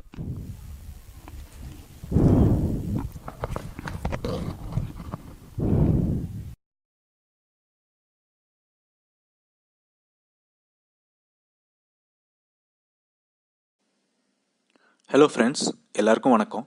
நாம் இன்னைக்கு வீடியோவில் உங்களுடைய கிரியேட்டிவிட்டியை கொல்லக்கூடிய ஏழு ஹேபிட்ஸை பற்றி பார்க்க போகிறோம். ஒருத்தர் கிரியேட்டிவ் பர்சனாக இருக்க வேண்டியது எந்தளவுக்கு முக்கியம்னு நான் உங்களுக்கு சொல்ல வேண்டியது இல்லைன்னு நினைக்கிறேன். ஏன்னா ஹிஸ்ட்ரியில் இன்றைக்கு வரைக்கும் பார்த்தீங்கன்னாலும் கிரியேட்டிவ் பர்சன்ஸாக இருந்தவங்க தான் எப்பயுமே பெரிய சக்ஸஸ்ஃபுல்லாக இருக்காங்க. அதுக்கு உதாரணம் நம்மளுடைய ஸ்டார்ஸ், எத்தனையோ ஸ்டார்ஸ் சொல்லலாம். அவங்க தங்களை தானே தக்க வச்சுக்கிறதுக்கு அவங்க டெய்லியுமே கிரியேட்டிவாக பல விஷயங்களை செய்கிறதுனால தான் அவங்க கண்டினியூஸாக ஃபீல்டில் இருந்துகிட்டே இருக்காங்க. அப்படி கிரியேட்டிவாக இல்லாமல் போனவங்கெல்லாம் ஃபீல்டை விட்டு போயிட்டு இப்போ எங்கே இருக்காங்கன்னே தெரியாமல் போயிட்டுருக்காங்க. ஸோ அதனால் க்ரியேட்டிவிட்டின்றது எவ்வளோ முக்கியன்றது நம்ம எல்லாருக்குமே தெரியும். ஆனால் அந்த க்ரியேட்டிவிட்டியை வரவிடாமல் த தடுக்கிறதுக்கு முக்கியமான ஏழு ஹேபிட்ஸ் இருக்குது. அது என்னென்னு பார்க்கலாம் வாங்க. நீங்கள் எப்போவாவது நினச்சி பார்த்துருக்கீங்களா, ஏன் ஒரு சில பேர் மட்டும் ரொம்ப க்ரியேட்டிவாக இருக்காங்க, ஏன் ஒரு சில பேர் க்ரியேட்டிவாக இல்லை? இல்லை நம்ம எவ்வளோ தான் க்ரியேட்டிவாக திங்க் பண்ணாலும் அந்த ஐடியாஸ் ஏன் வரமாட்டேங்குதுன்னு எப்போயாவது நினச்சி பார்த்துருக்கீங்களா? பொதுவாகவே பெரும்பாலான மனிதர்கள் ரொம்ப லேசியாக தான் இருப்பாங்க. அவங்களுக்கு எந்த வேலையாக இருந்தாலும் மினிமம் எஃபர்ட் போட்டுட்டு சீக்கிரமாக முடிக்கணும் அப்படின்னு தான் நினைப்பாங்க. நம்மளுக்குள்ளே பல பேர் வந்து ஜிம்முக்கு போகணுன்னுலாம் நினைப்போம், பாடி பில்டிங் பண்ணணும்னு நினைப்போம். ஆனால் அது வந்து அங்கே போய்ட்டு ஹார்ட் ஒர்க் பண்ணி கிடைக்கிறத வந்து சந்தோஷமாக எடுத்துக்க மாட்டோம். அதுக்கு பதில் வேறு ஏதாவது வழி மூலிமா ஈஸியாக கிட அந்த பாடி பில்டிங் வந்து ரொம்ப நல்லா கிடைச்சா சந்தோஷமாக இருக்கும் அப்படின்னு தான் நினைப்போம். இது வந்து ஒரு மனிதர்களுடைய இன்பில்ட் ஹேபிட்டு. இந்த லேசினஸ் ஏன் நமக்கு வருது அப்படின்னு பார்த்தீங்கன்னா, பொதுவாகவே நம்மளோட பிரெயின் எப்பயுமே ஒரு பேட்டர்னை தான் ஃபாலோ பண்ணும். ஈஸியாக ஏற்கனவே என்ன நடந்திருக்கோ அதை அப்படியே ஃபாலோ பண்ணும். இது வந்து நீங்கள் நிஜ வாழ்க்கையில் பார்த்தீங்கன்னா கூட நிறைய பேர் வந்து ஏற்கனவே நமக்கு முன்னாடி இருக்கவங்க ஒரு லீடரோ இல்லாட்டி யாரோ ஒருத்தங்க செஞ்சதை வந்து அப்படியே ஃபாலோ பண்ணி போகிறது தான் நம்ம பெரும்பாலும் பண்ணுவோமே தவிர்த்து புதுசாக அதுலேருந்து ஆல்டர்னேட்டிவ் வே என்ன, வேறு ஏதாவது செய்யலாமா, இல்லாட்டி டிஃப்ரெண்ட்டாக ஏதாவது பண்ணுவோமான்னு பெரும்பாலான மக்கள் எப்பயுமே பண்ண மாட்டாங்க. ஸோ அங்கே தான் பெரிய டிஃப்ரென்ஸே வருது. ஸோ கிரியேட்டிவ் பீப்புள் எப்பயுமே அவங்க டிஃப்ரெண்ட்டாக வேறு வழியில் என்ன செய்யலான்னு செய்யும்போது தான் அவங்க புது புது விஷயங்களை கண்டுபிடிச்சி பெரிய ஆள் ஆவாங்க. ஸோ புதுசாக என்ன பண்ணலான்னு யோசிக்காமல் ஏற்கனவே இருக்கிற பேட்டர்னையே ஃபாலோ பண்ணுறவங்க கொஞ்ச நாள் அதையே தொடர்ச்சியாக செய்யும்போது அவங்க லெஸ் லெஸ் எஃபிஷியன்ட் ஆகிடுவாங்க. இல்லாட்டி அவங்க ப்ரொடக்டிவிட்டி எல்லாமே அஃபெக்ட் ஆகும். இல்லாட்டி அவங்க ஒரு பெரிய ஆளாக வரவே முடியாத மாதிரியாக போயிடுவாங்க. ஸோ இன்றைக்கி இருக்கிற பொலிட்டிக்கல் கண்டிஷன் இல்லாட்டி ஒர்க்கில் இருக்கிற பாலிடிக்ஸ் இது எல்லாத்தையும் சமாளிக்கணும்னா நம்ம எப்பயுமே நம்மளையே க்ரூம் பண்ணிக்கிட்டே இருக்கணும். நம்ம ஒரு க்ரியேட்டிவ் பர்சனாக இருக்கணும். புது புது விஷயங்களை செஞ்சு நம்ம பேரை வந்து நிலைநாட்டிக்கணும், இல்லை நம்ம இருக்கிறோன்றதை காமிச்சிக்கணும். ஸோ க்ரியேட்டிவிட்டின்றது அவ்வளோ இம்பார்ட்டன்ட். பட் ஆனால் இதே க்ரியேட்டிவிட்டியை ஒரு முக்கியமான ஏழு ஹேபிட்ஸ் நம்ம ஃபாலோ பண்ணுற ஏழு ஹேபிட்ஸ் வந்து அதை வந்து நமக்குள்ளே இருந்து வெளியில் எந்த விதத்துலையும் வரவிடாமல் தடுக்குது. அது என்னென்ன ஹேபிட்ஸ்னு பார்க்கலாம். ஹேபிட் நம்பர் ஒன்று, யூ ஆர் டூ லாஜிக்கல். ஒன்று, நம்ம ரொம்ப லாஜிக்கலாக இருக்கும்போது எப்பயுமே அதுக்கான விடை வந்து ஒரே ஒரு லாஜிக்கல் திங்கிங்கில் தான் வருமே தவிர்த்து ரேஷ்னாலிட்டி மட்டும் தான் வருமே தவிர்த்து க்ரியேட்டிவாகவே வரவே வராது. ஏன்னா க்ரியேட்டிவிட்டிக்கு அவுட் ஆஃப் பாக்ஸ் திங்கிங்கிறது ரொம்ப முக்கியம். ரொம்ப லாஜிக்காக திங்க் பண்ணோன்னா நம்ம ஸ்டெப் பை ஸ்டெப்பில் போயிட்டு ஒரு குறிப்பிட்ட இடத்துல எண்ட் ஆகிடுவோம். லாஜிக்கல் திங்கிங்கிறது எப்பயுமே அது வருது நம்மளுடைய தாட் ப்ராசஸையே மாற்றிடும். ஏன்னா அது ஒரு ஸ்டெப் பை ஸ்டெப் ப்ராசஸ், ஏற்கனவே டிஃபைனான ஒரு ப்ராசஸ், இல்லாட்டி ஏற்கனவே இருக்கிற ஒரு பேட்டர்னை சொல்கிறது தான் அது. ஒன்று ப்ளஸ் ஒன்று ரெண்டு அப்படின்றது சொல்கிறது தான் ஒரு லாஜிக்கல் திங்கிங். ஸோ க்ரியேட்டிவாக நீங்கள் இருக்கணும் அப்படின்னும் போது நீங்கள் ரொம்ப லாஜிக்கல் பர்சனாக இருந்தீங்கன்னா உங்களுடைய க்ரியேட்டிவிட்டி அங்கேயே ஸ்டாப் ஆகிடும்.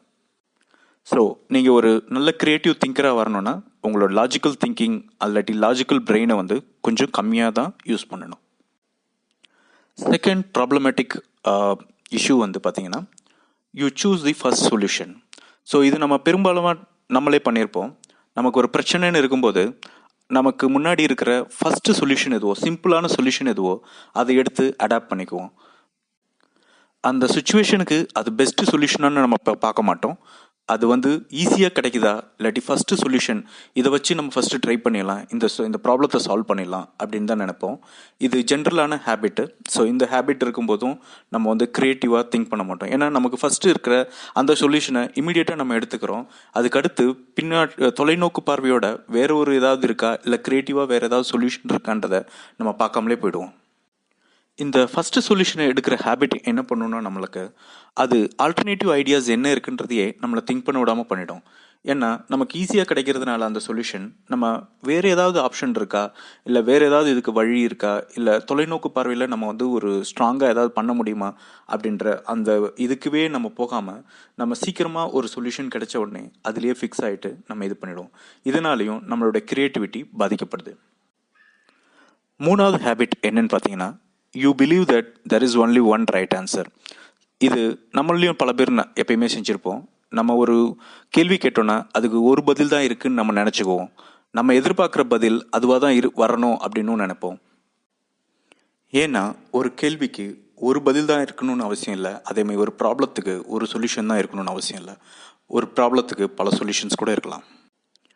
எப்போ நம்ம நமக்கு நம்மளுடைய ப்ராப்ளத்துக்கு டிஃப்ரெண்ட் சொல்யூஷன்ஸ் இருக்குது அப்படின்னு தெரிஞ்சுக்கிறோமோ அப்போ தான் நம்ம அதில் ஒரு எக்ஸைட்மெண்ட் வந்து புதுசு புதுசாக ஐடியாஸ் பண்ணி அந்த ப்ராப்ளத்தை எல்லாத்தையும் எப்படி சால்வ் பண்ணுறதுன்னு நம்ம பார்ப்போம். அப்படி இல்லாமல் இருந்தோன்னா நம்ம ஒரு முடிவு தான் இருக்குது, ஒரு பதில் தான் இருக்குது அப்படின்னு நினச்சிட்டு இருந்தோம்னா நம்ம என்றைக்குமே ஒரு க்ரியேட்டிவ் பர்சனாக மாறவே மாட்டோம். நாலாவது ஹேபிட், யூ லேக் எக்ஸ்பீரியன்ஸ். பெரும்பாலும் நம்ம ஒரு புது ஃபீல்ட் போகும்போது அங்கே எக்ஸ்பர்டைஸ்டு எக்ஸ்பீரியன்ஸ் வந்து நமக்கு இருக்காது, அதுவே ஒரு ப்ராப்ளமாக இருக்கும். அதனால கூட சம்டைம்ஸ் நம்ம வந்து க்ரியேட்டிவாக திங்க் பண்ணி ஒரு சொல்யூஷன்ஸ்க்கு வர வர முடியாமல் போயிடுவோம். ஸோ இந்த ஹேபிட்டில் இல்லாட்டி இந்த பிரச்சனையிலேருந்து வெளியில் வந்து நம்ம சக்ஸஸ்ஃபுல் ஆகணும்னா அந்த இஷ்யூவை வந்து ஃபுல்லாக அண்டர்ஸ்டாண்ட் பண்ணிக்கிட்டு இல்லாட்டி நம்ம இருக்கிற துறையில் ஃபுல்லாக நம்ம லேர்ன் பண்ணிவிட்டு நம்ம எக்ஸ்பெக்ட் ஆகும்போது மட்டும்தான் நம்ம ஒரு க்ரியேட்டிவ் பர்சனாக வந்துட்டு நம்ம வெளியில் வர முடியும். ஸோ அஞ்சாவது habit, you got too much of expert knowledge. இதுவும் நமக்கு ஒரு பிரச்சனை தாங்க. எப்போ நமக்கு வந்து ஒரு விஷயத்தை பற்றி ரொம்ப அதிகமாக தெரியுதோ அதுவும் அப்போ வந்து நம்ம மற்றவங்களுடைய கருத்தை எடுத்துக்காமல் போயிட்டோன்னா அதுவும் ஒரு பெரிய பிரச்சனை. நான் எனக்கு எல்லாமே தெரியும் அப்படின்ற ஃபுல்லாக நினச்சிக்கிட்டு நம்ம வந்து மற்றவங்களுடைய கருத்தை எடுக்காமல் இல்லாட்டி இன்புட்ஸ் எதுவுமே எடுத்துக்காமல் நம்ம பாட்டுக்கு நான் செய்கிறது தான் கரெக்ட் அப்படின்னு பண்ணும்போதும் நம்ம வந்து ஒரு க்ரியேட்டிவ் இதுவாக ஆக முடியாது. ஏன்னா நம்ம முக்கியமான நல்ல ப பல பாயிண்ட்ஸை வந்து அந்த இடத்துல நம்ம மிஸ் பண்ணிடுறதுக்கு நிறைய சான்சஸ் இருக்குது. ஸோ நம்ம எப்போ எனக்கு எல்லாம் தெரியும், நான் இந்த டொமைனில் வந்து பெரிய எக்ஸ்பர்ட் அப்படின்னு நினச்சிட்டு நம்ம ஒரு கவர்க்குள்ளே போயிடுறோமோ இல்லாட்டி ஒரு ஷெல்குள்ளே வந்து நான் எனக்கு எல்லாம் தெரியும் அப்படின்னு நினச்சிக்கிறோமோ அப்பயே வந்து நம்ம பாதி க்ரியேட்டிவிட்டியை இழந்துடுறோம்.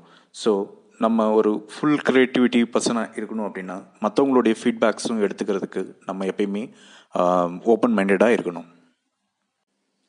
ஸோ ஆறாவது ஹேபிட் பார்த்திங்கன்னா over helping of data. So ஒரு பிரச்சனையில் நம்ம இருக்கோம்னா அதை பற்றி ரொம்ப அதிகமாக டேட்டா கலெக்ட் பண்ணி அதிலேயே ஆராய்ச்சி பண்ணிவிட்டு இல்லாட்டி அதையே சுற்றிக்கிட்டே யோசிச்சுக்கிட்டே இருக்கிறதும் ஒரு விதத்தில் நம்ம க்ரியேட்டிவாக இருக்கிறதுக்கு முற்றுப்புள்ளி வச்சிடும். ஏன்னா நம்ம வந்து நிறையா டேட்டா எடுத்துகிட்டே போகும்போது நமக்கு வந்து எதை ஃபோக்கஸ் பண்ணுறோம் அப்படின்றதே தெரியாமல் போய்டும் நமக்கு. ஸோ நம்ம ஒரு க்ரியேட்டிவ் சொல்யூஷன் தரணுன்னா நம்ம லிமிட்டடாக இருக்கிற டேட்டா சோர்ஸை மட்டும்தான் நம்பணும். ரொம்ப பெரிய டேட்டா எடுத்துக்கிறது வந்து நம்மளே நம்ம காம்ப்ளெக்சிட்டி ஆக்கிக்குவோம். லிமிட்டடான டேட்டா எடுத்துக்கிட்டு அந்த டேட்டாக்குள்ளே இருந்து ஒரு சொல்யூஷனையும் ஒரு க்ரியேட்டிவ் திங்கிங் மூலயமா ஒரு ஆன்சரை கொண்டு வரது தான் பெஸ்ட்டாக இருக்கும். ஸோ ஏழாவது ஹேபிட் இல்லாட்டி ஏழாவது பிரச்சனைன்றது வேறு யாரும் இல்லைங்க, நம்மளே தான்.